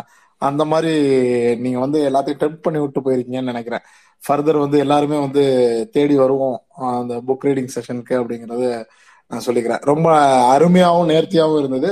சொல்ல வேண்டிய விஷயத்த கிறிஸ்டல் கிளியராகவும் இதை தான் சொல்லணும் இதை தான் சொல்லக்கூடாது இது இந்த டைம்குள்ள முடிக்கணும் அப்படிங்கிற அந்த நேர்த்தி வந்து உண்மையிலே வாழ்த்துக்கள் தோழர். ரொம்ப சந்தோஷமா இருந்தது. நன்றி. அழைப்பை ஏற்ற உடனே நான் ஒரு இதுவுமே சொல்லாம லாஸ்ட் டைம் நீங்க வந்தீங்க. ஆனா லாஸ்ட் இயர் வந்து ஒரு ஒரு ரொம்ப நேரம் பேச முடியல. உடனே இதாக வேண்டியதா இருந்துச்சு. அந்த லாஸ்ட் செஷனுங்கிறதுனால இந்த ஆண்டு வந்து அதுக்காகவே யோசித்து வச்சிருந்து தான் வந்து அந்த டைமிங் செஷன் ஃபில் பண்ணோம். உடனே ஏத்துக்கிட்டு வந்தமைக்கு ரொம்ப நன்றி. அடுத்தது வந்து குதிரை தோழர். நன்றி. பாலமுருகன் தொடர். நன்றி நான் ஆம், கலைஞர் அஹ், ஓர் நூலகம் அப்படின்னு சொல்லி தலைப்பு பார்த்தப்போ ஆஹ், எனக்கு வந்து கொஞ்சம் தம் கலைஞர் ஒரு நூலகம் அப்படின்னு சொல்றதா? கலைஞர் ஆஹ், முத்தமிழ் அறிஞர்னு சொல்ற மாதிரி முத்தமிழும் கலைஞரே அப்படின்னு சொல்றதா அப்படிங்கிற ஒரு குழப்பம் இருந்தது. ஏன்னா நம்ம ஏற்கனவே தமிழ் தோழர் சொன்ன மாதிரி அவர் எழுதின இயல் நூல்கள் எல்லாமே நம்ம பார்த்தோம். அதை தாண்டி திரையிசை பாடல்கள் எழுதியிருக்கிறாரு. நாடகம் அப்படிங்கிற கலையை வந்து ரொம்ப சிறப்பா பயன்படுத்தின ஒரு தலைவரா வந்து கலைஞர் தான் இருக்கிறாரு. மொத்தம் இருபத்தி ஒரு நாடகங்களுக்கு மேல வந்து இயற்றி இருக்கிறாரு. எழுப நாடகம் வந்து திரைப்படமா அப்டேட் ஆகும்போது அவரும் வந்து திரைப்படத்துக்கு அப்டேட் ஆயிடுறாரு. 75 படங்களுக்கு மேல கதை வசனம் எழுதி இருக்கிறாரு தலைவர் கலைஞர். அப்போ ஒரு முத்தமிழும் சேர்ந்த ஒரு தலைவரா தான் வந்து என்னால அவரை பார்க்க முடியுது. நூலகம் அப்படின்னு நல்லா சுருக்கியும் பார்க்க முடியல. இந்த நூலகத்துல ஆஹ் இயல் இசை தமிழ் அப்படிங்கிற ஒரு நூலகத்துல இயல் இசை நாடகம் அப்படிங்கக்கூடிய எல்லா தலைப்புகளையும் ஆஹ் தன்னுடைய ஆற்றலை வெளிப்படுத்திய ஒரு மாபெரும் தலைவராகத்தான் வந்து கலைஞர் வந்து நம்ம முன்னாடி நிக்கிறாரு அப்படின்னு பாக்குறோம் கவிதை கலைஞருடைய ஆஹ் சிறப் எனக்கு பிடித்த ஒரு மூன்று கவிதைகளை மட்டும் நான் இங்க முதல்ல சொல்லிடணும் அப்படின்னு நினைக்கிறேன். ஆஹ் முதல்ல இந்த கவிதை வந்து பாத்தீங்க அப்படின்னா ஆஹ் பொதிகை டிவில ஒரு கவியரங்கத்துக்கு க கலைஞர் வந்து நடுவராக இருந்த போயிருந்த கவிதை. இலக்கணம் எனும் தாய்ப்பால் அருந்தாமல் பசி எடுத்த போதெல்லாம் புதுக்கவிதை புட்டிப்பால் குடித்தரும் குழந்தை நான்.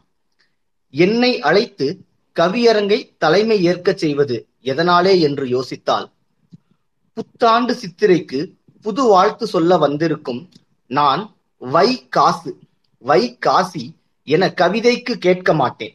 நான் வை காசு வைகாசி என கவிதைக்கு கேட்க மாட்டேன்.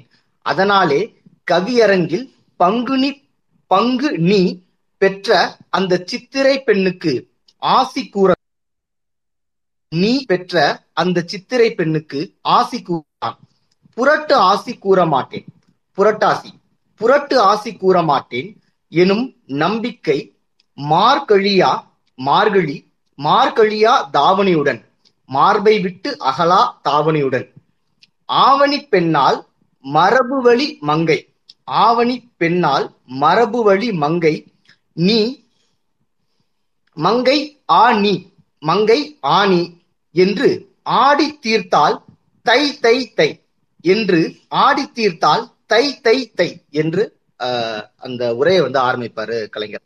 அவருடைய வந்து ஆஹ், தமிழ் மாதங்கள் பனிரெண்டும் அது வந்து புத்தாண்டுக்காக ஒரு சிறப்பு கவியரங்க நிகழ்ச்சி. அதுல தமிழ் மாதங்கள் பனிரெண்டையும் உள்ள கொண்டு வந்து ஒரு அருமையான கவிதை. எனக்கு இலக்கணமே தெரியாது. நான் வெறும் புதுக்கவிதை எழுதுறவன் அப்படின்னு சொல்லி ஆரம்பிச்சு அது ரொம்ப நான் சிலாகிச்சு கேட்ட கவிதைகள்ல அது ஒண்ணு. அதுக்கப்புறம் வந்து ஏகலைவன் அந்த கவிதை ரொம்ப ஃபேமஸ் எல்லாருக்குமே தெரியும். ஏகலைவன் சாஸ்திரம் கத் ஏகலைவன் வித்தை கற்க சாஸ்திரம் அனுமதிக்கவில்லை. ஏகலைவன் வித்தை கற்க சாஸ்திரம் அனுமதிக்கவில்லை. வில்லில் விஜயனையும் வெல்வான் என்று கட்டை விரலை காணிக்கையாக பெற்றதென்ன நியாயம்? வில்லில் விஜயனையும் வெல்வான் என்று கட்டை விரலை காணிக்கையாக பெற்றதென்ன நியாயம்? கட்டை விரலோ தலையோ காணிக்கையாக இந்நாளில் எவனும் கேட்டால் பட்டை உரியும் சுடுகாட்டில் அவன் கட்டை வேகும். பட்டை உரியும் சுடுகாட்டில் அவன் கட்டை வேகும். இந்த கவிதையில இருக்கக்கூடிய கலைஞர் ஒரு கலைஞரின் சிங்கப்பாதை அப்படின்னு சொல்லி நீங்க ஒரு டாபிக் போட்டிருந்தீங்க. எனக்கு இந்த கவிதை தான் எப்பவுமே கலைஞரின் சிங்கப்பாதைனா ஞாபகம் வரும். ஏன்னா வந்து இந்த க இதுல இருக்கக்கூடிய வலிமை எப்படி? நாங்க எல்லா தடைகளையும் உடைச்சிட்டு வந்துட்டோம். இன்னைக்கு நீ வந்து எங்க பையனை படிக்காதன்னு சொல்லி திரும்பி அனுப்ப முடியாது. அது அவருடைய அவருடைய எழுத்துலயே அவருடைய அந்த ஆற்றல் வந்து எப்பவுமே வெளிப்பட்டுக்கிட்டே இருக்கும் கலைஞருடைய எழுத்துல. அப்போ வந்து அவர் எப்படி சொல்றாருன்னா என் பையன் இனிமே படிப்பாயா இந்த அரசாங்கம் நாலாம் தர அரசாங்கம் தான். சூத்திரனுக்கான அரசாங்கம் தான். எல்லாருக்காகவும் நாங்க வந்து இந்த அரசாங்கத்தை நடத்துறோம் அப்படின்னு அரசுல மட்டும் இல்லாம அவருடைய எழுத்துலயும் அவர் வந்து தொடர்ந்து சொல்லிக்கிட்டே இருந்திருக்கிறாரு அப்படிங்கறத நம்மளால வந்து ஆஹ், பார்க்க முடியும். ஆஹ், இன்னும் ஒரு கவிதை வந்து அஹ், அண்ணாவுக்கு அவர் எழுதிய இரங்கற்பா. ஆஹ், அது வந்து ரொம்பவும் உணர்ச்சி வசப்படுத்தக்கூடிய ஒரு கவிதை தான். ஆனா வந்து ஆஹ், அது சொல்லாம நிறைவு பண்ண முடியாது அப்படின்னு நான் நினைக்கிறேன். ஆஹ், எம் அண்ணா இதயம் அண்ணா படைக்கஞ்சா தம்பி உண்டென்று பகர்ந்தாயே எமை விடுத்து பெரும் பயணத்தை ஏன் தொடர்ந்தாய்? உன் கண்ணொளியின் கதகதப்பிலே வளர்ந்தோமே எம் கண்ணெல்லாம் குளமாக ஏன் மாற்றிவிட்டாய்? நிழல் நீதான் என்றிருந்தோம் நீ கடல் நிலத்துக்குள் நிழல் தேட போய்விட்டாய் நியாயம்தானா? நன்முத் நான் தானடா நன்முத்து எனச் சொல்லி கடற்கரையில் உறங்குதியோ? நான் தானடா நன்முத்து எனச் சொல்லி கடற்கரையில் உறங்குதியோ? நாத இசை கொட்டுகின்ற நாவை ஏன் சுருட்டிக் கொண்டாய்? விரலசைத்து எழுத்துலகில் விந்தைகள் செய்தாயே அந்த விரலை ஏன் மடக்கிக் கொண்டாய்? கண்மூடி கொண்டு நீ நீ சிந்திக்கும் பேரழகை பார்த்துள்ளேன். இன்று மண்மூடி கொண்டுன்னை பார்க்காமல் தடுப்பதென்ன கொடுமை? இன்று மண் மூடி கொண்டுன்னை பார்க்காமல் தடுப்பதென்ன கொடுமை? கொடுமைக்கு முடிவு கண்டாய் எமை கொடுமைக்கு ஆளாக்கி ஏன் சென்றாய்? எதையும் தாங்கும் இதயம் வேண்டுமென்றாய் இதையும் தாங்க ஏதன்னா எமக்கிதயம். இதையும் தாங்க ஏதன்னா எமக்கிதயம். கடற்கரையில் காற்று வாங்கியது போதும் அண்ணா. எழுந்து வா எம் அண்ணா. வரமாட்டாய் வரமாட்டாய். இயற்கையின் சதி எமக்கு தெரியும். அண்ணா நீ இருக்கும் இடம் தேடி யான் வரும் வரையில் இரவலாக உன் இதயத்தை தந்திட அண்ணா. நான் வரும்போது கையோடு கொணர்ந்து அதை உன் கால்மலரில் வைப்பேன் அண்ணா. ஒரு தலைவன் தன்னுடைய தலைவன் மேல எந்த அளவுக்கு பற்றும் அவன் மேல எந்த அளவுக்கு அன்பும் இருந்தா வந்து இந்த மாதிரியான ஒரு வரிகளை வந்து ஒரு தம்பியால எழுத முடியும் அப்படிங்கறதும் வந்துட்டு கலைஞர் வந்து அவருடைய கொள்கைக்கும் அவருடைய தலைவனுக்கும் எந்த அளவுக்கு விசுவாசமா இருந்தார் அப்படிங்கிறது தெரியும். அவர் எல்லாத்தையுமே வந்து தன்னுடைய எழுத்துக்கள்ல தொடர்ந்து சொல்லிக்கிட்டே வந்திருக்கிறாரு. அவருடைய நாடகங்கள் பற்றி குறிப்பா சில விஷயங்கள் நான் இங்க பேசிடணும் அப்படின்னு நினைக்கிறேன். ஆஹ் ஏற்கனவே சொன்ன மாதிரி இருபத்தி ஒரு நாடகங்கள் எழுதியிருக்கிறாரு. முதல் நாடகம் ஆயிரத்தி தொள்ளாயிரத்தி நாற்பத்தி நான்குல வெளியிட்டாரு பழனியப்பன் அப்படிங்கிற நாடகம். அப்போ ஆயிரத்தி தொள்ளாயிரத்தி நாற்பத்தி ஏழுல நாற்பத்தி நான்குல அரங்கேற்றம் ஆயிடுச்சு அந்த நாடகம் பின்னாடி நச்சுக்கோப்பை அப்படிங்கிற பெயர்லயும் மாறி வந்தது. அதே நாடகம் வேற பெயர்ல கலைஞர் வந்து நாடகத்தை பத்தி என்ன சொல்றாருன்னா நாடக தமிழை பத்தி என்ன சொல்றாருன்னா ஒருவனுக்கு விரைவில் மனமாற்றம் உருவாக்கக்கூடிய ஒரு கலை ஒரு சக்தி வாய்ந்த ஆயுதம் என்ன அப்படின்னா நாடகக்கலை தான் அப்படிங்கிறாரு. நாடகத்தை வச்சு நீங்க வந்து யாரை வேணா வந்து ஈஸியா போய் ரீச் பண்ண முடியும் அப்படிங்கறத கலைஞர் அப்பவே உணர்ந்திருக்கிறாரு. அதனாலதான் தொடர்ந்து சமூக சீர்திருத்தம் மூட நம்பிக்கை ஒழிப்பு இது எல்லா விஷயத்திலுமே கலைஞர் வந்து நாடகங்களை இயற்றிக்கிட்டே இருந்திருக்கிறாரு. தூக்கு மேடை மகான் பெற்ற மகன் ஆஹ் நச்சுக்கோப்பை சாக்ரட்டிஸ் இப்படி எல்லாம் வந்துட்டு மூடநம்பிக்கை ஒழிப்பு சார்ந்தும் ஆஹ் சமூக சீர்திருத்தம் சார்ந்தும் அவர் தொடர்ந்து நாடகங்கள் இயற்றிட்டு இருந்திருக்கிறாரு. பராசக்தி படம் வெளிவந்த ஆயிரத்தி தொள்ளாயிரத்தி ஐம்பதுல பராசக்தி படம் வருது. ஆயிரத்தி தொள்ளாயிரத்தி ஐம்பதுக்கு அப்போ வந்து ஒரு இதழ்ல வந்து பராசக்தி படத்தை வந்து கிண்டல் பண்றாங்க. பரபிரம்மம் அப்படிங்கிற பேர்ல கிண்டல் பண்றாங்க. கலைஞர் என்ன பண்றாருன்னா அந்த கிண்டலுக்கு பதில் சொல்றதுக்கு பரபிரம்மங்கிற பேர்ல நாடகமே உருவாக்குறாரு. அதே பேர்ல அதே தலைப்புல தன்னுடைய எதிரியை கூட எப்படி அணுகணும்? தன்னை எதிர்த்து ஒருத்தன் விமர்சனம் பண்றான் கிண்டல் பண்றான் அதை வந்து கீழே போட்டு மிதிக்கிறான். அதை கூட அவன் கொடுத்த பேர்லயே ஒரு நாடகத்தை இயற்றி அதையும் வெற்றிகரமா மாத்தி காட்டி அந்த பெயரையும் தனக்கானதா ஆக்கிக்கிறாரு கலைஞர். பரபிரம்மங்கிற பேர்ல நாடகம் ஏற்றாரு. அதோட மட்டும் நிக்கல. அந்த நாடகத்துல வந்த வசூலை வச்சு தஞ்சையில அப்ப ஏற்பட்ட புயல் நிவாரணத்துக்கு நிதியா கொடுத்துறாரு. ஒட்டுமொத்தமா அந்த நாடகத்தை அரங்கேற்றி அந்த பணத்தை வந்து அங்க கொடுத்துறாரு கலைஞர். ஆஹ் சிலப்பதிகாரம் சேரன் செங்குட்டுவன் ராமாயணத்தை கிண்டல் பண்றதுக்கு பரதாயணம்னு ஒரு நாடகம் நான் உதயசூரியன் சின்னத்தை உல ஊரெல்லாம் பிரபலம் ஆயிரத்தி தொள்ளாயிரத்தி ஐம்பத்தி ஏழுல தேர்தல் ஆணையம் வந்து உதயசூரியன் சின்னம் கொடுக்குது. உதயசூரியன் சின்னத்தை பிரபலமாக்குறதுக்காக ஆயிரத்தி தொள்ளாயிரத்தி ஐம்பத்தி ஏழுலயே ஒரு நாடகம் எழுதி உதயசூரியன் அப்படிங்கிற தலைப்புல அந்த நாடகத்தை வந்து ஊரெல்லாம் வந்து அஹ் அரங்கேற்றம் பண்றாரு.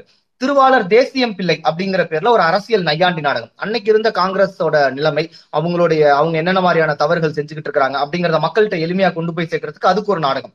மணிமகுடம் ஒரே ரத்தம் காகிதப்பூ அனார்கலி வெள்ளிக்கிழமை அப்படின்னு சொல்லிட்டு கலைஞரோட நாடகங்கள் பட்டியல் வந்து நீண்டுகிட்டே போகுது. ஒவ்வொரு நாடகத்திலையும் புதுமையான விஷயங்கள் ஒவ்வொரு நாடகத்திலையும் வந்து சமூக சீர்திருத்தம் அரசியல் மூட நம்பிக்கை ஒழிப்பு பகுத்தறிவு இது எல்லாத்தையும் தொடர்ந்து உள்ள கொண்டு வந்துகிட்டே இருக்கிறாரு கலைஞர். இப்ப நாடகத்துல இருந்து சினிமாவை நோக்கின பயணம். அது எப்போ வரும்னா ஆயிரத்தி தொள்ளாயிரத்தி நாற்பத்தி ஆறுல ராஜகுமாரி அப்படிங்கிற படத்துல இருந்து கலைஞர் வந்து முதல் படமா உள்ள வராரு. ராஜகுமாரி படத்துல தான் எம்ஜிஆரும் அறிமுகமாகிறாரு. அதற்கு முன்னாடி ஒரு படம் எம்ஜிஆர் நடிச்சிருக்கிறாரு. அஹ் அந்த அளவுக்கு வந்து சரியான வரவேற்பு இருக்காது. அதை தொடர்ந்து எம்ஜிஆரோட திரையுலக வாழ்க்கையை திருப்பி போட்டது வந்து கலைஞரோட வசனங்கள் தான் அப்போ ராஜகுமாரி படம் அதை தொடர்ந்து வந்து எம்ஜிஆர் கூட ஒன்பது படங்கள் வந்து கலைஞர் பண்ணியிருக்கிறாரு. கலைஞரோட வசனத்துல எம்ஜிஆர் நடிச்சது. மந்திரகுமாரி மலைக்கல்லன் இது ரொம்ப ரெண்டு வந்து ரொம்ப ஃபேமஸ் எம்ஜிஆர் எம்ஜிஆர் கலைஞர் காம்பினேஷன்ல ஆயிரத்தி தொள்ளாயிரத்தி ஐம்பதுல சிவாஜியை லான்ச் பண்றதும் கலைஞர் தான். பராசக்தி படத்துல. பராசக்தி எல்லாருக்கும் நல்லா தெரியும். இந்த திரைப்படங்கள்ல இருக்கக்கூடிய வசனங்கள் மூலமாவும் தொடர்ந்து வந்து பகுத்தறிவு சிந்தனைகள் பெண்ணுரிமை சமூக முன்னேற்றம் இது எல்லாத்தையுமே கலைஞர் வந்து கொண்டு வராரு. கலைஞருடைய திரைப்படங்களையே வந்து பகுக்குறாங்க. அதாவது வந்து இந்தந்த திரைப்படங்கள்லாம் வந்து இந்த கதை வசனங்கள் வந்து பகுத்தறிவு சார்ந்தது. இந்தந்த படங்கள்லாம் வந்து அரசியல் முழுக்க அரசியல் சார்ந்தது. இந்தந்த படங்கள்லாம் சமூக முன்னேற்றம் சார்ந்தது அப்படின்னு. அப்படி பாத்தீங்கன்னா பகுத்தறிவு சார்ந்து வந்து பராசக்தி ராஜகுமாரி மலைக்கல்லன் இந்த மூன்று படங்களையும் குறிப்பிட்டு சொல்றாங்க. அரசியல் சார்ந்தது வந்து புதுமை பித்தன் அரசிலங்குமாரி குறவஞ்சி வண்டிக்காரன் மகன். சமூக முன்னேற்றம் சார்ந்தது மருத நாட்டு இளவரசி பணம் நாம் திரும்பிப்பார். பெண்ணுரிமை சார்ந்தது வந்துட்டு மணமகள் ராஜா ராணி இருவர் உள்ளம் பாசப்பறவைகள். இலக்கியம் சார்ந்து ஆஹ் நம்ம வந்து கலைஞரை வந்து பெ- பெரிய நாத்திகரா பேசுற கலைஞர் வந்து ஆஹ் அந்த புராண கதைகள் ஆத்திக கதைகள்ல இருந்தும் வந்து பல்வேறு படங்கள் கதை இலக்கியம் எழுதியிருக்கிறாரு. அதுல இலக்கியம் சார்ந்து முக்கியமானது வந்து அபிமன்யுங்கிற ஒரு படம். அதுக்கப்புறம் வந்து பூம்புகார் உளியின் ஓசை. ஆஹ் பூம்புகார் நமக்கு சிலப்பதிகாரத்தோட இது அப்படிங்கிறது தெரியும். உளியின் ஓசை சமீபத்துல வந்த படம் பார்த்திருப்போம். அதே மாதிரி கலைஞருடைய நா ஆஹ் தொலைக்காட்சி நாடகங்களும் ரொம்ப பிரசித்தி பெற்றது. ஆஹ் இந்த மருது பாண்டியர்களுடைய வரலாறை வந்து மையமா வச்சு தென்பாண்டி சிங்கம் அப்படிங்கக்கூடிய அந்த நாடகமா இருக்கட்டும் அப்புறம் தமிழ் தோழர் சொன்ன மாதிரி தொண்ணூத்தி இரண்டு வயதுல அவர் இயற்றிய ராமானுஜர் பற்றிய அந்த நாடகமா இருக்கட்டும் கலைஞர் தொலைக்காட்சியில் வந்தது. அதை இல்லாம வந்து அவருடைய மற்ற இலக்கணங்கள் ரோமாபுரி பாண்டியன் பொன்னர் சங்கர் இதையெல்லாமும் அடிப்படையா வச்சு பொன்னர் சங்கர் வந்து திரைப்படமாவே வந்திருக்கு அப்படிங்கறதையும் நம்ம வந்து பார்த்தோம். அப்போ இவ்வளவு படங்கள் எழு- அஹ் படங்களுக்கு திரை கதை வசனம் எழுதியிருக்கிறாரு. இதை தாண்டி வந்து பாடல்கள் வந்து பதினைந்து படங்களுக்கு மேல பாடல்கள் எழுதியிருக்கிறாரு. அப்போ ஆஹ் இயற்றமிழ் இசைத்தமிழ் நாடகத்தமிழ்னு மூன்று தமிழ்லையும் வந்து ஒரு கரை கண்ட ஒரு தலைவரா வந்து கலைஞர் இருக்கிறாரு. தமிழ் ஆஹ் ஏற்கனவே வந்து நம்ம நவஜோதி தோழர் சொன்ன மாதிரி தமிழை பத்தி பேசணும் அப்படின்னா கலைஞரை தவிர்த்துட்டு நம்மளால வந்து பேசவே முடியாது. ஆஹ் தமிழோட வரலாறு எழுதும்போது தமிழ் எழுத்துலகத்தோட வரலாறு எழுதும் போதும் தமிழ் கவிதைகளோட வரலாறு எழுதும்போதும் சரி தமிழ் நாடக திரைப்பட வரலாறு எழுதும்போதும் சரி கலைஞரை தவிர்த்துட்டு உங்களால எழுதவே முடியாது. இவ்வளவையும் கலைஞர் வந்துட்டு அவருடைய கட்சி பணி அவருடைய ஆஹ் சமூக பணி அவருடைய பத்திரிகை பணி அவருடைய ஆஹ் ஆட்சி அதிகார பணி இது எல்லாத்தையும் கடந்து செஞ்சிருக்கிறாரு. இவ்வளவையும் செஞ்சு ஒரு தலைவரால இதையும் செய்ய முடியுது அப்படிங்கறதே வந்து ஒரு ரொம்ப பெரிய ஆச்சரியமான விஷயம். ஒரு பேட்டியில வந்து இதை தான் வந்து சிலாகிச்சு கருப்பழனியப்பன் சொல்லியிருப்பாரு. ஒரு அரசியல் கட்சி தலைவர் முதலமைச்சரா இருந்திருக்கிறாரா? ரைட் எத்தனை பேர் வர்றாங்க? முதலமைச்சரா இருந்தவர் திரைப்படங்கள்ல இருந்திருக்கிறாரா? எத்தனை பேர் வர்றாங்க? அவங்க கவிதை எழுதுறவங்களா இருந்திருக்காங்களா? அதுல அவங்க கதைகள் எழுதி எல்லாத்தையும் செஞ்ச ஒரே தலைவரா கலைஞர் மட்டும்தான் இருப்பாரு. ஒரு நிதர்சனமான உண்மை அப்படின்னு பாக்குறோம். ஏற்கனவே புதினங்கள் பத்தி தோழர் தமிழ் தோழர் சொன்னாரு. கலைஞர் எழுதிய கடிதங்களோட தொகுப்பு சொன்னாரு. கடிதங்களோட எண்ணிக்கை பாத்தீங்கன்னா ஏழாயிரம் கடிதங்கள் எழுதியிருக்காரு கலைஞர். ஏழாயிரம் கடிதங்கள் முரசொலி வாயிலாக மட்டுமே வந்து தினம் தினம் தன்னுடைய உடன்பிறப்புகளுக்கு எழுதிய ஒரு தலைவர் வந்து கலைஞர். இதை தாண்டி பல்வேறு வாழ்த்து மடல்கள். தினம் தினம் அட்டன் பண்ணக்கூடிய ஃபங்க்ஷன்ஸா இருக்கட்டும் ஆஹ் அவரை தேடி வரக்கூடிய ஆஹ் ஆசீர்வாதம் வாங்க அவரை வாழ்த்து அவர்கிட்ட வாழ்த்து வாங்குறதுக்கு வரக்கூடிய நண்பர்களை சந்திக்கிறதா இருக்கட்டும் அல்லது வேற யார் சந்திக்கிறோம் அவங்களுக்காக எழுதக்கூடிய வாழ்த்து மடல்களோட எண்ணிக்கை நமக்கு தெரியவே தெரியாது. ஆஹ் வரலாற்று புதினங்கள் பத்தி ஏற்கனவே பார்த்துட்டோம். ஆஹ் இது க- கவிதைகள் பார்த்துட்டோம். கட்டுரை நூல்களும் இருக்கு. கவிதை க- கலைஞர் எழுதிய கட்டுரை நூல்கள் பாத்தீங்கன்னா கிட்டத்தட்ட 25 கட்டுரை நூல்கள் எழுதியிருக்கிறாரு. அதுலயும் வந்து முக்கியமான சமூக பிரச்சனைகளை வந்து பேசி எழுதியிருக்கிறாரு. இதை தாண்டி வந்து கலைஞர் வந்து பொதுக்கூட்டங்கள்ல பேசின உரைகளும் புத்தகங்களா வந்திருக்கு. சட்டமன்ற உரைகள் இருக்கு. சட்டமன்ற உரைகள் இல்லாம கலைஞர் வந்து இந்த அரசு சார்ந்த நிகழ்ச்சிகள்லாம் வைப்பாங்களே அந்த நிகழ்ச்சிகள்ல பேசக்கூடிய விஷயங்கள் புத்தகங்களா வந்திருக்கு. அரசியல் கட்சி சார்ந்த பொதுக்கூட்டங்கள்ல பேசக்கூடிய விஷயங்களும் வந்து புத்தகங்களா வந்திருக்கு. ஆஹ் தன் வரலாறு நெஞ்சுக்கு நீதி இல்லாம கலைஞர் எழுதிய தன் வரலாறுல வந்து ஆஹ் ஆறு மாத கடுங்காவல் அப்படிங்கிற ஒரு புத்தகம் இனியவை இருபது அப்படிங்கிற ஒரு புத்தகம் இந்தியாவில் ஒரு தீவு. இது வந்து நெஞ்சுக்கு நீதி வந்து எல்லாருக்கும் பொதுவா தெரிஞ்சிருக்கும். இந்த புத்தகங்கள் எல்லாமே வந்து அவருடைய வரலாறு தன் வரலாறு படைப்புல வரக்கூடிய புத்தகங்கள். சோ இப்படி வந்து தொடர்ந்து வந்து எல்லா தளத்திலையும் தன்னுடைய காலடியை வந்து தொடர்ந்து பதிச்சுக்கிட்டே இருந்த ஒரு தலைவரா வந்து கலைஞர் இருக்கிறாரு. ஆஹ் கலைஞரோட இந்த தொண்ணூத்தி ஒன்பதாவது பிறந்த நாளுக்கான இந்த டுவெண்ட்டி ஃபோர் ஹவர் ஸ்பேஸ்ல எனக்கும் வாய்ப்பு கொடுத்ததுக்கு ரொம்ப ரொம்ப நன்றி ஆஹ் தோழர். ஏன்னா வந்து இந்த இந்த செஷன்ல வந்து கலந்துக்கிறதே வந்து ரொம்ப பெருமையான விஷயம். படிக்க படிக்க வந்து ஆஹ் கலைஞர் பத்தி போய்கிட்டே இருக்கு. அதாவது அல்ல அல்ல சுரங்கம் மாதிரி கலைஞர் வந்து படிக்க படிக்க புதிய புதிய விஷயங்கள் நமக்கு தெரிஞ்சுக்கிட்டே இருக்கு. இது இத- இந்த வாய்ப்பை கொடுத்ததுக்கே ரொம்ப நன்றி பாலமுருகன் நன்றி.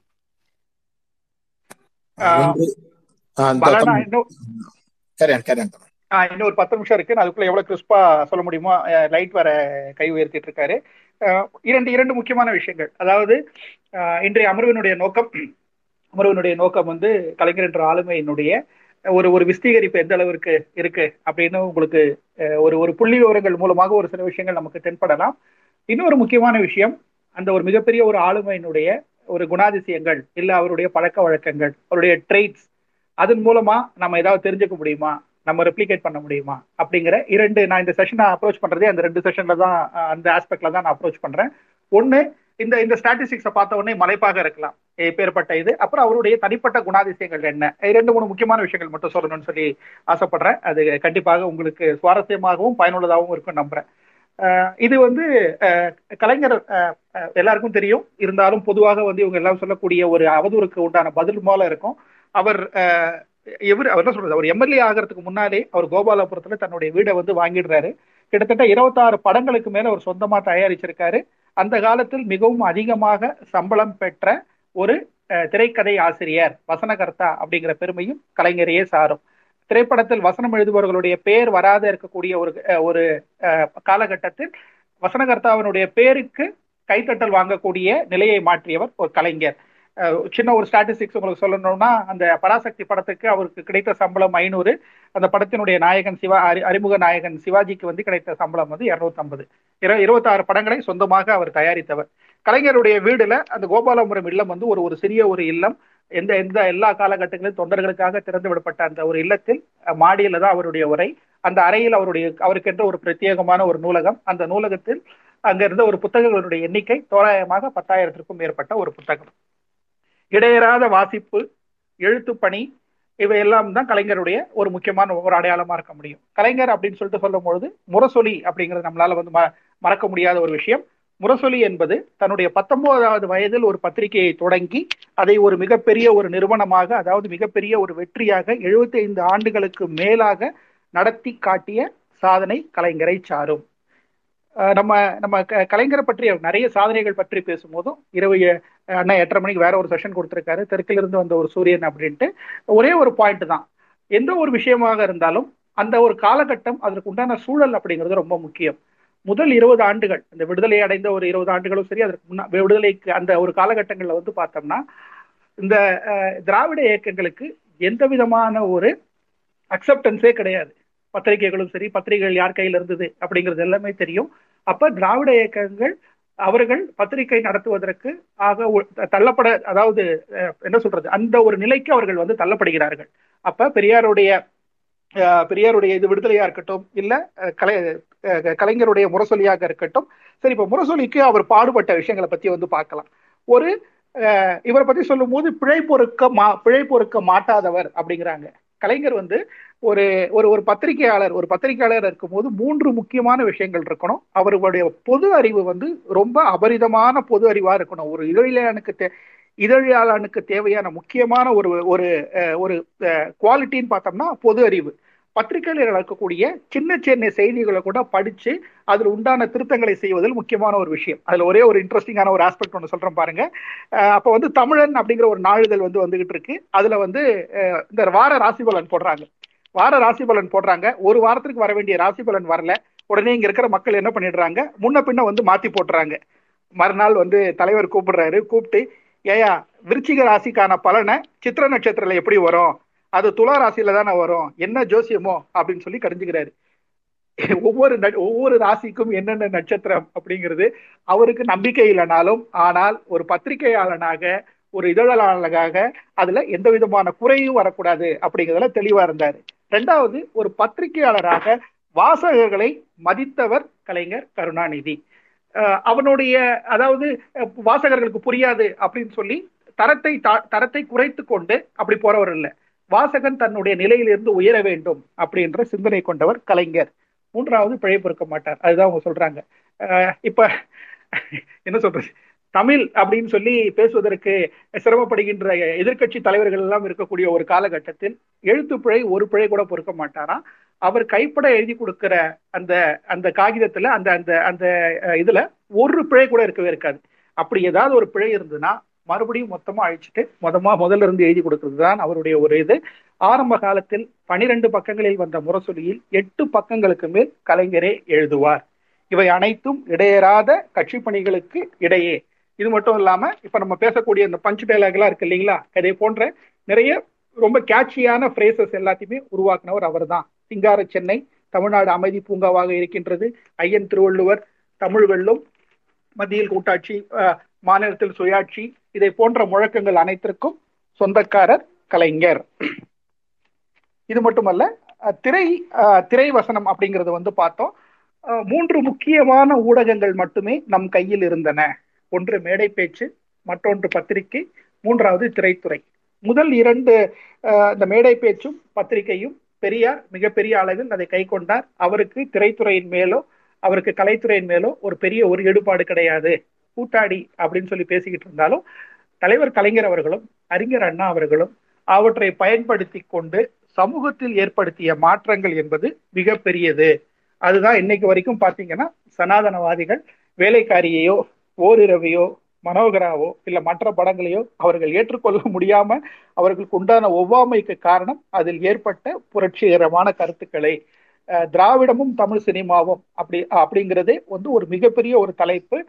ஆர்வம் உள்ள இருக்கிறவங்க யூடியூப்ல போயிட்டு சமீபத்துல அதை பத்தி பேராசிரியர் கருணானந்தன் வந்து பேசியிருக்காரு. குலுக்கை சேனல்ல இருக்கு. ஏன்னா நம்மள வந்து சினிமாவால வந்தவனுங்க சினிமாவால வந்தவனுங்கன்னு சொல்லி ஒரு மாதிரி ஏளனமா பேசக்கூடிய காலகட்டத்தில் அதுல ஃபைனரான நிறைய இன்சைட்ஸ் வந்து கொடுத்துருக்காங்க. கிடைத்திருக்கக்கூடிய பவர்ஃபுல்லான அப்பாரட்டஸ் நம்மிடையே கிடைத்த கருவி திரைத்துறை அதன் பிறகு ஊடகம் இவற்றின் மூலமாக சமூகத்தில் மா சமூகத்தில் மாபெரும் புரட்சிகளை மாற்றங்களை இந்த சமூகத்தை களத்தை தயார்படுத்தியது இவர்களோட இவர்களை இவர்களுக்கு அந்த பெருமை இவர்களே வந்து சாரும். அந்த வகையில கலைஞருடைய எழுத்துப்பணி அப்படிங்கிறது மிக மிக அபரிதமானது. அதை அதை வந்து சொல்ற போறதுலாம் வந்து அடக்க முடியாது. நெஞ்சுக்கு நீதி அப்படிங்கறத பத்தி மட்டுமே சுபவி வந்து கிட்டத்தட்ட ஒரு பத்து பன்னெண்டு பதினாலு எபிசோடு பேசியிருப்பாரு.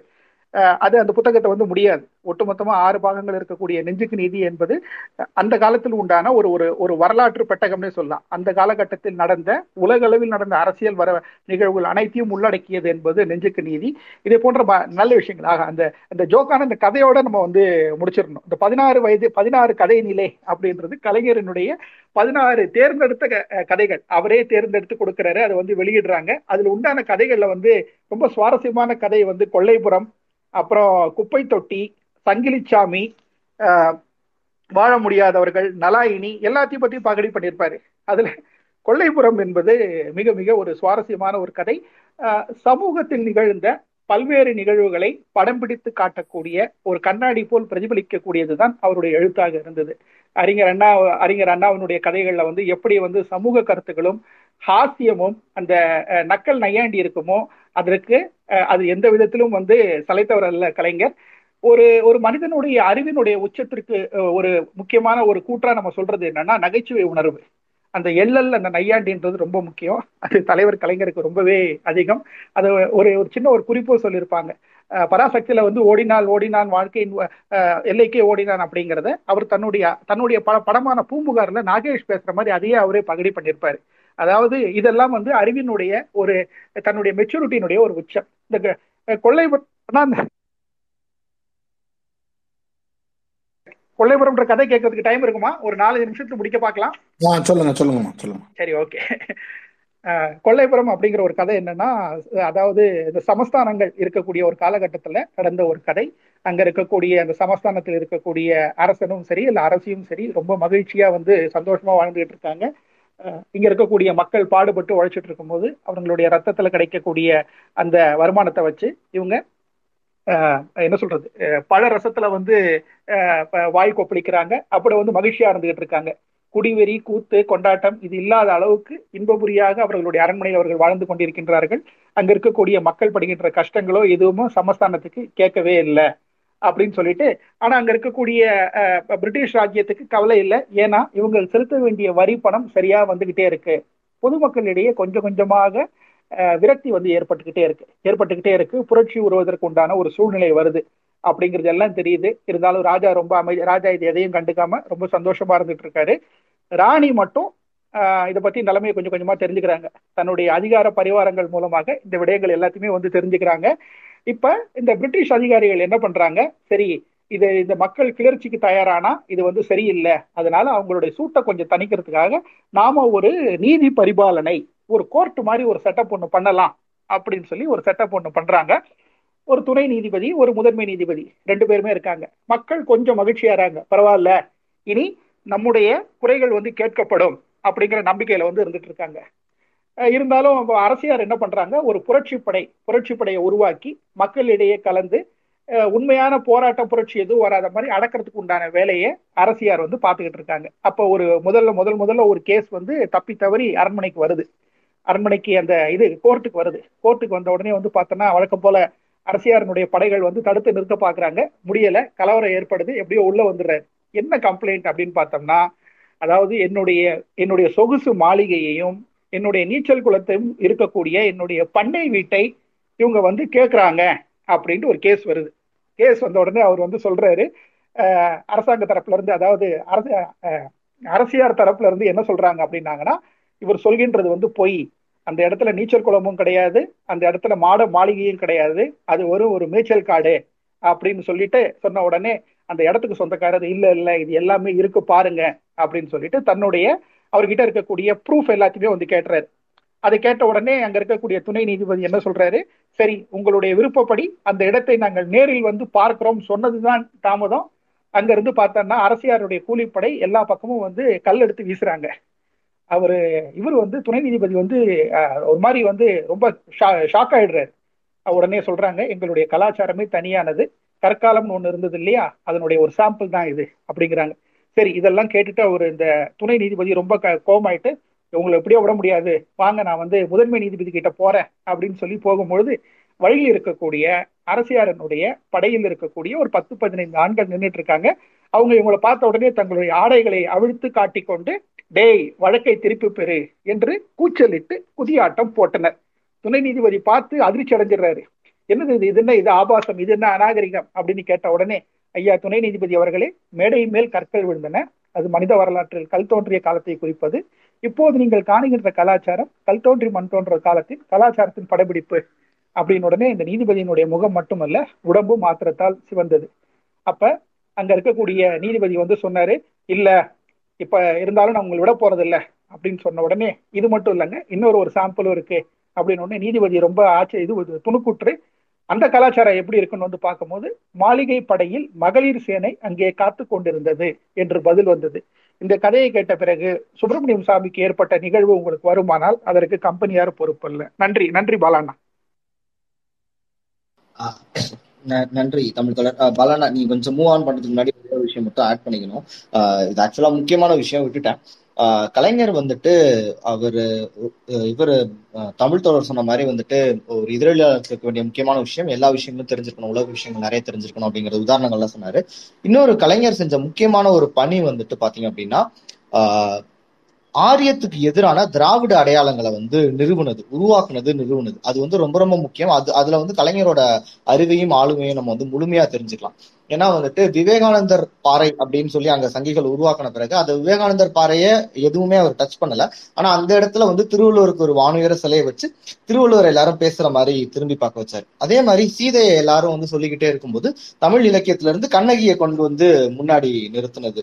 இந்த மாதிரி வந்துட்டு தொடர்ந்து அஹ், இதே மாதிரி வந்துட்டு மந்திரி குமாரி படம் பாத்தீங்க அப்படின்னா அது வந்து குண்டலகேசி அப்படிங்கக்கூடிய ஐம்பெருங்காப்பியங்கள ஒரு காப்பியத்தோட கதையை வந்து கொஞ்சம் இது பண்ணி எழுதுனதுதான் வந்து மந்திரி குமாரி அப்படிங்கிற படம். சோ இந்த மாதிரி வந்துட்டு நிறைய படங்கள்ல நிறைய கதைகள்ல வந்துட்டு அவர் வந்து தொடர்ந்து வந்து தமிழ் அடையாளங்களை வந்து உள்ள கொண்டு வர்றது அப்படிங்கக்கூடிய விஷயத்த வந்து பண்ணியிருப்பார். ஈவன் அபிமன்யு படத்துல ஒரு வசனம் வரும். அதுல அர்ஜுனன் வந்து கீழே இறந்து விழு- விழுந்து கிடக்கிற அபிமன்யுவை பார்த்து என் தமிழ் மகனே அப்படின்னு சொல்ற மாதிரி வந்து அந்த வசனத்தை எழுதியிருப்பார். அங்க கூட தமிழ் தான் முன்னாடி நிக்கணும் அப்படிங்கிற மாதிரி வந்துட்டு கலைஞர் வந்து எழுதியிருப்பாரு. ஸோ ஏன்னா நம் தமிழ் அடையாளத்தை வந்து தூக்கி பிடிக்கிறது எங்க இருந்தாலும் வந்து ஆரிய அடையாளத்துக்கு எதிராக தமிழ் அடையாளத்தை கொண்டு வர்றது வந்து அஹ், கலைஞரோட அறிவுக்கு வந்து முக்கியமான ஒரு சான்று. அதை மட்டும் நான் சொல்லிடணும்னு நினைச்சேன். நன்றி. நன்றி குதிரை மேடம் நான் ஒரு குயிக்கா ஒரு இது மட்டும் சொல்லிடுவேன் குதிரை அந்த ஃபர்ஸ்ட் சொன்ன கவிதையில தான் நான் கொஞ்சம் எக்ஸைட் ஆகி வந்தேன்.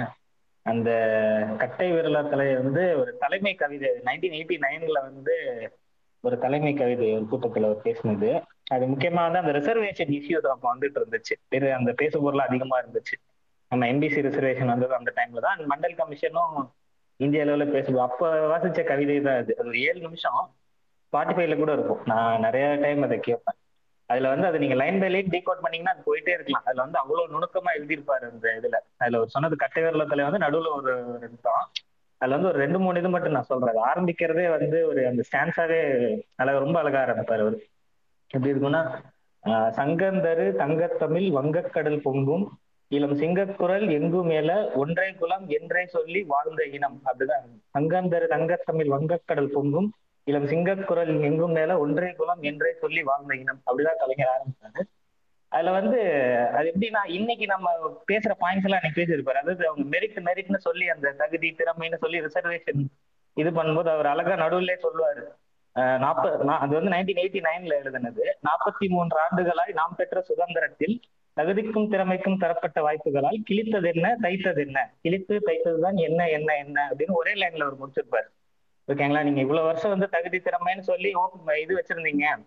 அப்படி ஜெனரல் கோட்டா ஜெனரல் இதுல வந்து என்னதான் கிழிச்சிட்டீங்க அப்படிங்கிற மாதிரி அவர் ரொம்ப அழகு கேட்பாரு.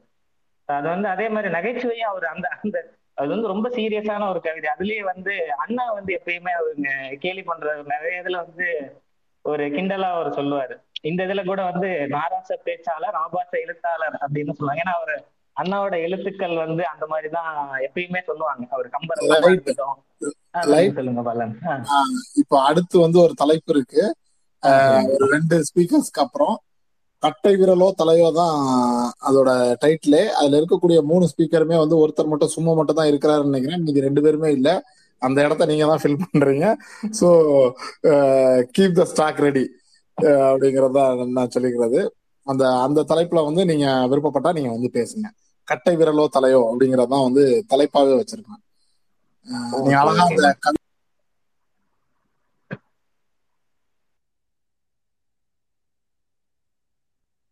நன்றி பாலண்ணா மறுபடியும் எட்டரை மணிக்கு சந்திப்போம். வந்து நான் பேசுறது கேக்குதா? ஆ இப்ப கேக்குது இப்ப கேக்குது. நான் பேசுறது கேக்குதா? கேக்குது முதல்ல முதல்ல என்ன செய்வாருன்னா அதை மெதுவா சொல்லிட்டு அதுக்கப்புறம் ஸ்பீடா கொண்டு போவாரு. அதே மாதிரியே நீங்க சொல்றீங்க. ரைட் இப்போ வந்து கம்மிங் டு த சப்ஜெக்ட் குதிரை அண்ட் தமிழ். ஒரு எக்ஸலண்டான ஏஓய் அடுத்து உங்ககிட்ட தான் வர்றேன். கொஞ்சம் இருங்க. இவங்களை கன்க்ளூட் பண்ணிடுவோம். ஸோ ஏற்கனவே தோழர் நாகஜோதி அவர்கள் வந்து ரொம்ப தெளிவான ஒரு இதை வந்து வச்சுட்டு போனாங்க. அதை தொடர்ந்து குதிரை அவர்கள் பேசினது வந்து நான் இவங்கெல்லாம் வந்து ஒரு மூணு நாலு தடவை பேச வச்சு கேட்டுக்கிட்டே இருக்கலாம் போல இருக்குது.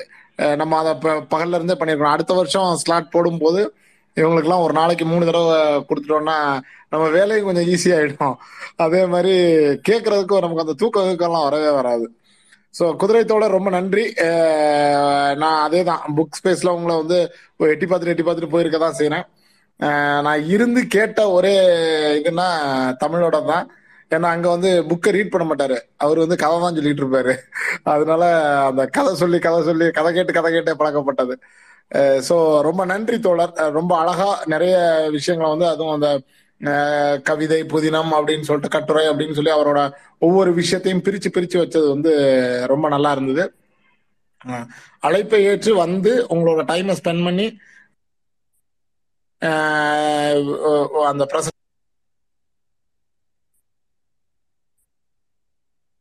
பிரசன்டேஷனை ரொம்ப நீட்டா செஞ்சு கொடுத்ததுக்கு என்னுடைய மிகப்பெரிய நன்றிகள்.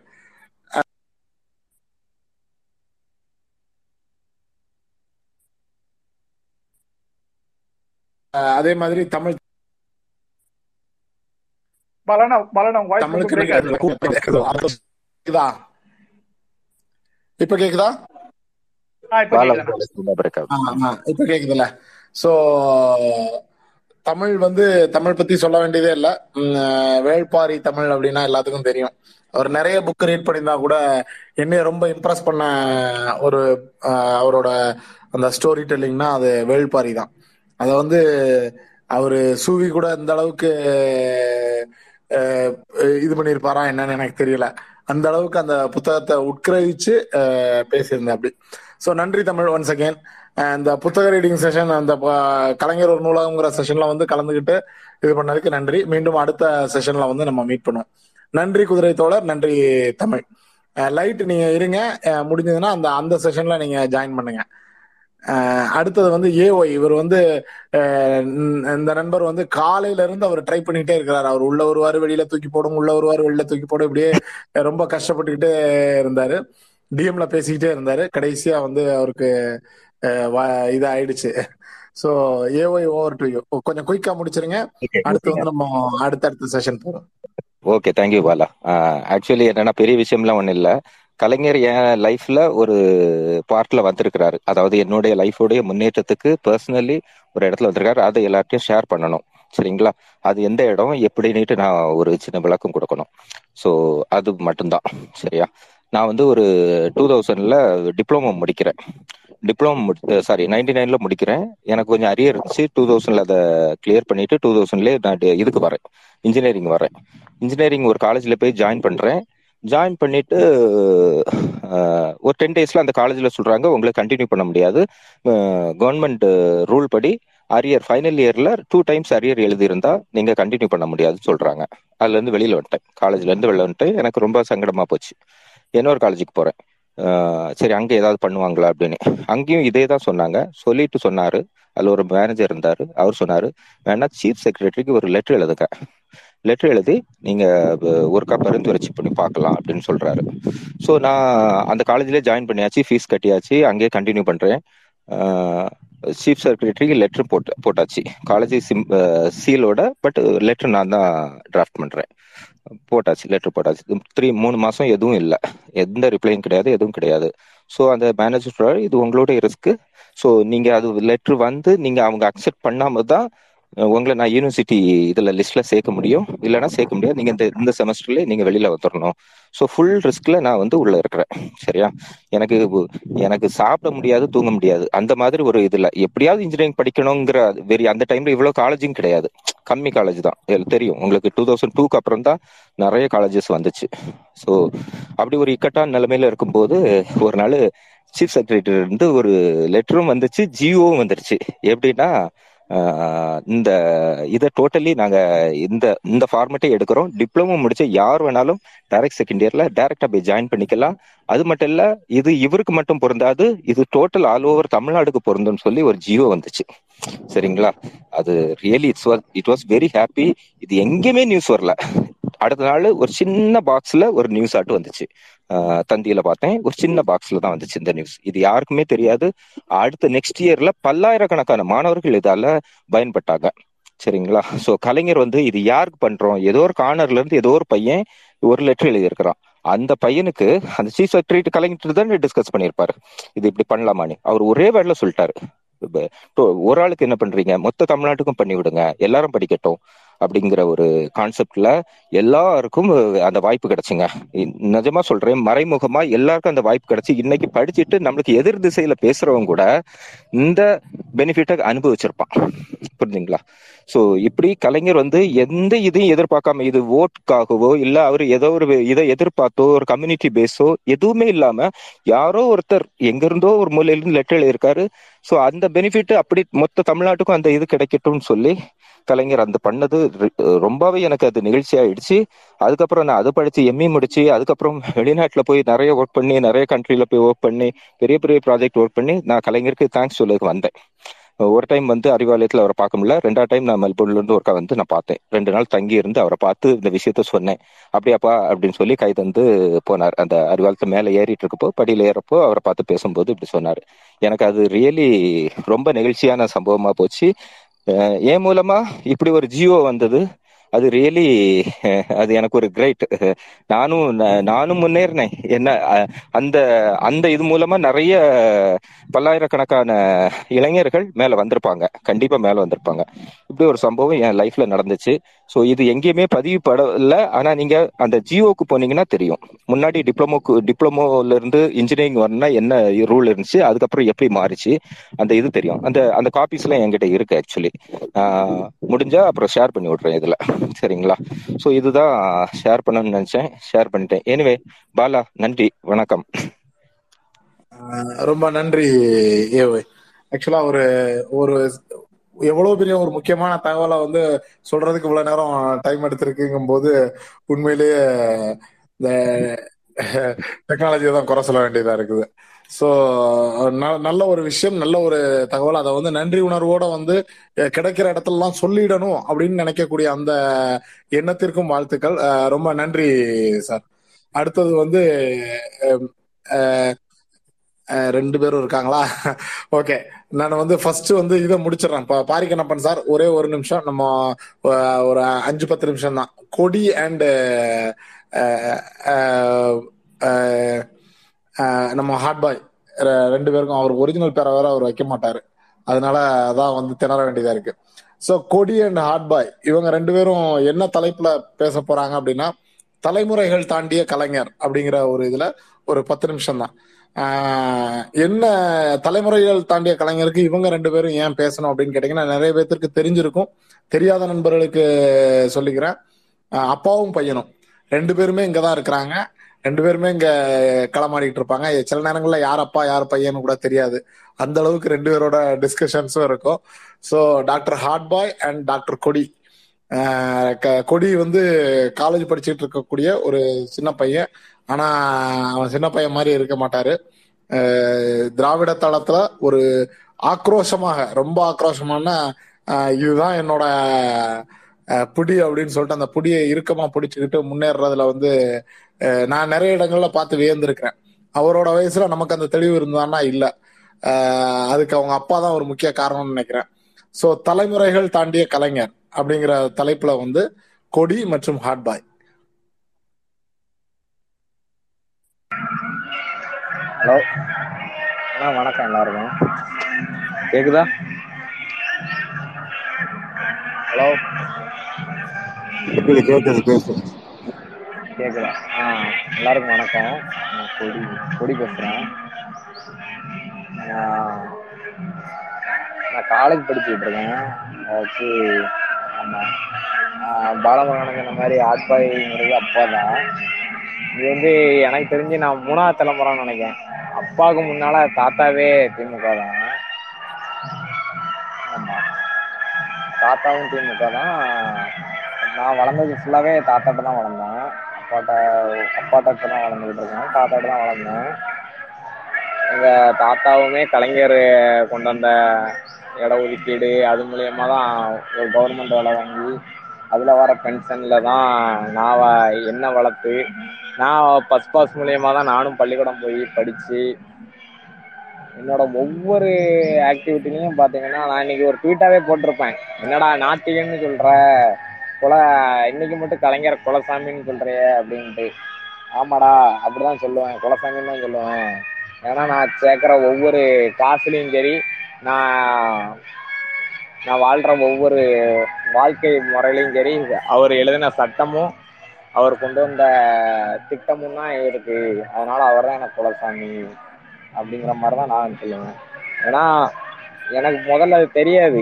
கலைஞரால தான் இவ்வளோ பெனிஃபிட்டு இவ்வளோ ஆனால் நம்ம வாழ்க்கையில் அந்த ஒவ்வொரு ஒவ்வொரு திட்டத்திலையும் ஏதோ டேரக்டா இல்லை இன்டைரக்டா ஏதாச்சும் ஒரு விஷயத்துல வந்து நம்ம வந்து பயனடைஞ்சிருப்போம். அந்த விஷயமா எனக்கு தெரியாமே இருந்துச்சு. நான் வளர வளர வளர என் தாத்தா அப்பப்போ சொல்லுவாங்க. வளர வளர அப்பா சொல்ல சொல்ல சொல்ல அதை நான் புரிஞ்சு புரிஞ்சு புரிஞ்சு அதுக்கப்புறம் நானும் மேலும் கலைஞரை பத்தி தெரிஞ்சுக்கிடையில எனக்கு வந்து ரொம்ப இன்ஸ்பிரேஷனான விஷயம் வந்து என்னன்னா கலைஞரோட ஒரு அந்த கடின உழைப்பு மட்டும்தான். ஏன்னா அண்ணாக்கு அப்புறம் தலைமையை பிடிக்க எத்தனையோ பேர் இருந்தாலும் கலைஞர் வந்து பிடிச்சி அவர் வந்து ஒரு மைனாரிட்டி காஸ்ட்ல இருந்து அந்த காஸ்ட்ல இருந்து பாத்தீங்கன்னா ஓட்டு சதவீதமே தமிழ்நாட்டுல வந்து அந்த அளவுக்கு பர்சன்டேஜ் இருக்காது. அந்த ஒரு மைனாரிட்டி காஸ்ட்ல இருந்து வந்து அவ்வளோ எத்தனையோ அந்த நெஞ்சுக்கு நீதி புக்கெல்லாம் படித்தேன்னா நம்ம கண்ணீரே வந்துடும் நான் படித்தேன் அதில் ப படித்தேன்னா அடிச்சு தூக்கி சாக்கடையில் எரிஞ்சிட்டாங்க என்னைய அப்படிங்கிற மாதிரிலாம் எழுதியிருப்பாரு. இருந்தாலும் விடாமல் விடாமல் விடாமல் அந்த உழைப்பை போட்டு போட்டு போட்டு வந்து எவ்வளோ கஷ்டப்பட்டாரோ அந்த கஷ்டத்தை அடுத்தவங்க படக்கூடாதுன்னு சொல்லி அவர் பட்ட அந்த உழைப்பு தான் எனக்கு வந்து கலைஞரை வந்து இன்னைக்கும் இன்னைக்கும் நான் குலசாமியா பார்க்கறதுக்கு காரணம் இல்லை அப்பா சொன்னாங்க நான் அதுக்கப்புறமும் தெ தெரிஞ்சுக்கிட்டேன். நானும் படிச்சுக்கிட்டேன். கலைஞரை இன்னும் புரிஞ்சுக்கிட்டேன். இன்னும் புரிய வேண்டியது இருக்கு. கட்டுறது கையளவு கல்லாதது உலகளவும்பாங்க. இன்னும் கலைஞரை வந்து முழுசாலாம் தெரியணும்னா இன்னும் டைம் வேணும். தெரிஞ்சுக்கிட்டே இருக்கேன். கண்டிப்பா தெரிஞ்சுக்கிட்டே இருக்கேன். அவர் வந்து ஒரு- வாழ்வியல் முறை. அவர் அப்படி வாழ்க்கையோட சேர்த்து இது பண்ணி போனோம்னா நம்ம வாழ்க்கையும் கொஞ்சம் ஓரளவுக்கு பெட்டராகுங்கிறது தான் என்னோட ஐடியா ரோல் மாடல் குலசாமி கடவுள் இன்ஸ்பிரேஷன் எல்லாமே கலைஞர் தான். அதுக்கப்புறம் தான் மற்ற எல்லாருமே.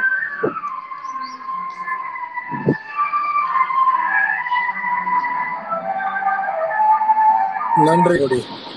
ஆ, நன்றிங்க. மியூட் போட்டுக்கமா கொடி மியூட் போட்டுக்க. கொடி மைக்க மியூட் ஸ்பீக்கர் பண்ணிக்கமா மீட் போடு. மைக் மீட் போடு. ஹலோ. அப்பா. வணக்கம் எல்லாருக்கும். பலமுருகனுக்கு ரொம்ப நன்றி. எங்களுக்கு பேசுறதுக்கு ஒரு சான்ஸ் கொடுக்கறதுக்கு.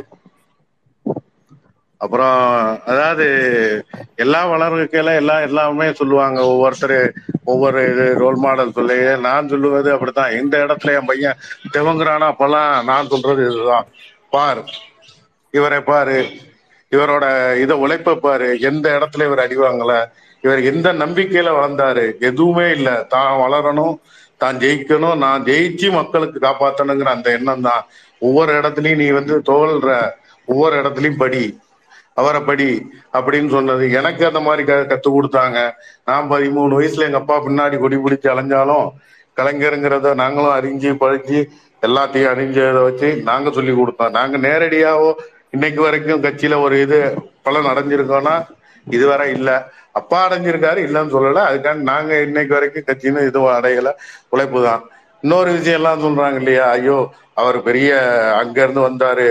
பெரிய இது ஆசியால போய் ரெண்டாவது பணக்காரன் சொல்றவனுக்கு எனக்கு தெரிஞ்ச ஒரு சில கருத்தை நான் இங்க சொல்லலாம்னு நினைக்கிறேன். சொல்லாமாண்ணா சொல்லுங்க சொல்லுங்க. Time is yours okay. தனது அதாவது இரட்டைக்கோளை கண்டு அஞ்சு போதி மரத்தடியில் உட்காராம அந்த மரத்தையே உடைத்தெழுவும் என்று எழுந்த அந்த திருக்கோளையை சேர்ந்த நாயகன் பதிமூணு வயசுல மாணவ நேசன் என்ற கையெழுத்து பத்திரிகையை ஆரம்பிக்கிறாரு. பதினாறு பதினாறு பதினஞ்சு வயசில் திராவிட இயக்கத்தில் இணைக்கிறாரு பத பத்தொன்பது வயதில் கதை வசனம் எழுதி நாடக அரங்கேற்றம் நடத்தி முரசொலை பத்திரிகையை தொடங்குகிறாரு. தனது இருபதாவது வயதில் பத்திரிகை எழுத்தாளர் ஆகிறாரு. இருபத்தி ஒரு வயதில் பத்திரிகை துணை ஆசிரியர் ஆகிறாரு. இருபத்தி ரெண்டு வயதில் ராஜகுமாரி படத்துக்கு கதையோசனை எழுதி கதையாசிரியராக வலம் வருகிறாரு. இருபத்தி மூணு வயதில் மாடர்ன் தேட்டரில் ஆஸ்தான எழுத்தாளராகி ஒரு பெரிய புரட்சியை பண்ணுகிறார் இருபத்தி நாலு வயது. வாக்கு அரசியல் அடியெடுத்து வைக்கிறாரு. தனது இருபத்தி ஐந்தாவது வயதில் கவர்னருக்கு கருப்பு கொடி ஆர்ப்பாட்டத்தை முதலில் தலைமையேற்று நடத்துகிறாரு. இருபத்தாறு வயது தமிழ் சினிமாவின் புரட்சி வசனகர்த்தவாக வலம் வர தொடங்குறாரு. இருபத்தி ஏழு வயதில் பராசரி திரைக்கதையை எழுதி ப- பலரும் திரும்பி பார்க்கும் கதாசிரியராக வலம் வருகிறாரு இருபத்தி ஆறு வயதில் கோபாலபுரம் வீடை வாங்குறாரு. இருபத்தாறு வயதில் கோபாலபுரம் வீட்டை வாங்கினாரு. இங்க இருக்கிறவன் இன்னைக்கு என்னெல்லாமோ பேசுறாங்க. அடுத்து தனது முப்பது வயதில் பத்திரிகை ஆசிரியர் ஆகிறாரு. மறுபடியும் முப்பத்தோரு வயதில் தமிழ்நாடு முழுக்க பிரச்சார சுற்றுப்பயணத்தை தொடங்குறாரு. இப்படி தனது வாழ்க்கை முழுதும் போராட்டம் போராட்ட களங்கள் வாழ்க்கையில் வாழ்ந்து வாழ்ந்து தனது சுய சம்பாத்தியத்தில் வாழ்ந்தவர் தான் தலைவர் கலைஞர் என்பதை இங்கு எத்தனை பேருக்கு தெரியும்? இன்னும் இவர்கள் தான் திருட்டு ரயில் அது இதுன்னு சொல்றாங்க. அதெல்லாம் வந்து ஏத்துக்கிறதுக்கு ஒண்ணும் இல்லை. இது இன்னும் ஒரு ஒரு- சிறு கவிதை அது யார் எழுதுனான்னு தெரியல. அதை கொஞ்சம் என் நடையில் நான் வாசிக்கிறேன். அது எல்லா இதையுமே அவர் சுருக்கமாவே எழுதியிருக்கிறாரு. படிக்கலாமாண்ணா? படிங்க படிங்க படிங்க. தங்கத் தலைமகனே தன்னிகர் இல்லா முதல்வனே சிம்ம குரலவனே சிகரத்தின் உச்சமே. எங்கள் தலைமகனே எடுத்தாலும் தமிழை. மங்கள நாயகனே மனம் கவர் மன்னனே. தமிழகத்தின் இமயமே தமிழின் முகவரியே. வைரவிழா அரசியலுக்கு வாய்த்த நல்முத்தே. உடன்பிறப்பின் உணர்வுக்குள் உயிரென நின்றாயோ? உணர்வுகளை வார்த்தையாக்கி உணர்ச்சிகளை தந்தாயோ? ஊனமுற்றோர் மேலும் ஊனமாகாது மாற்று திறனாளாக்கிய மனிதமே எண்ணில் சொல்லப்பட்ட என் இனிய மாந்தர்களை திருநங்கை என சொன்ன திராவிடமே விதவைகளின் கண்ணீரை துடைத்தெறிய விதவைகளின் கண்ணீரை துடைத்தெறிய சொன்ன வீரனே விதவைக்கும் பொட்டு வேண்டும் என கைம்பெண் என சொன்ன கருணையே மொழியை உன் தலைமகனாய் மொழிக்கு முதல் மகனாய் தமிழை தரமாய்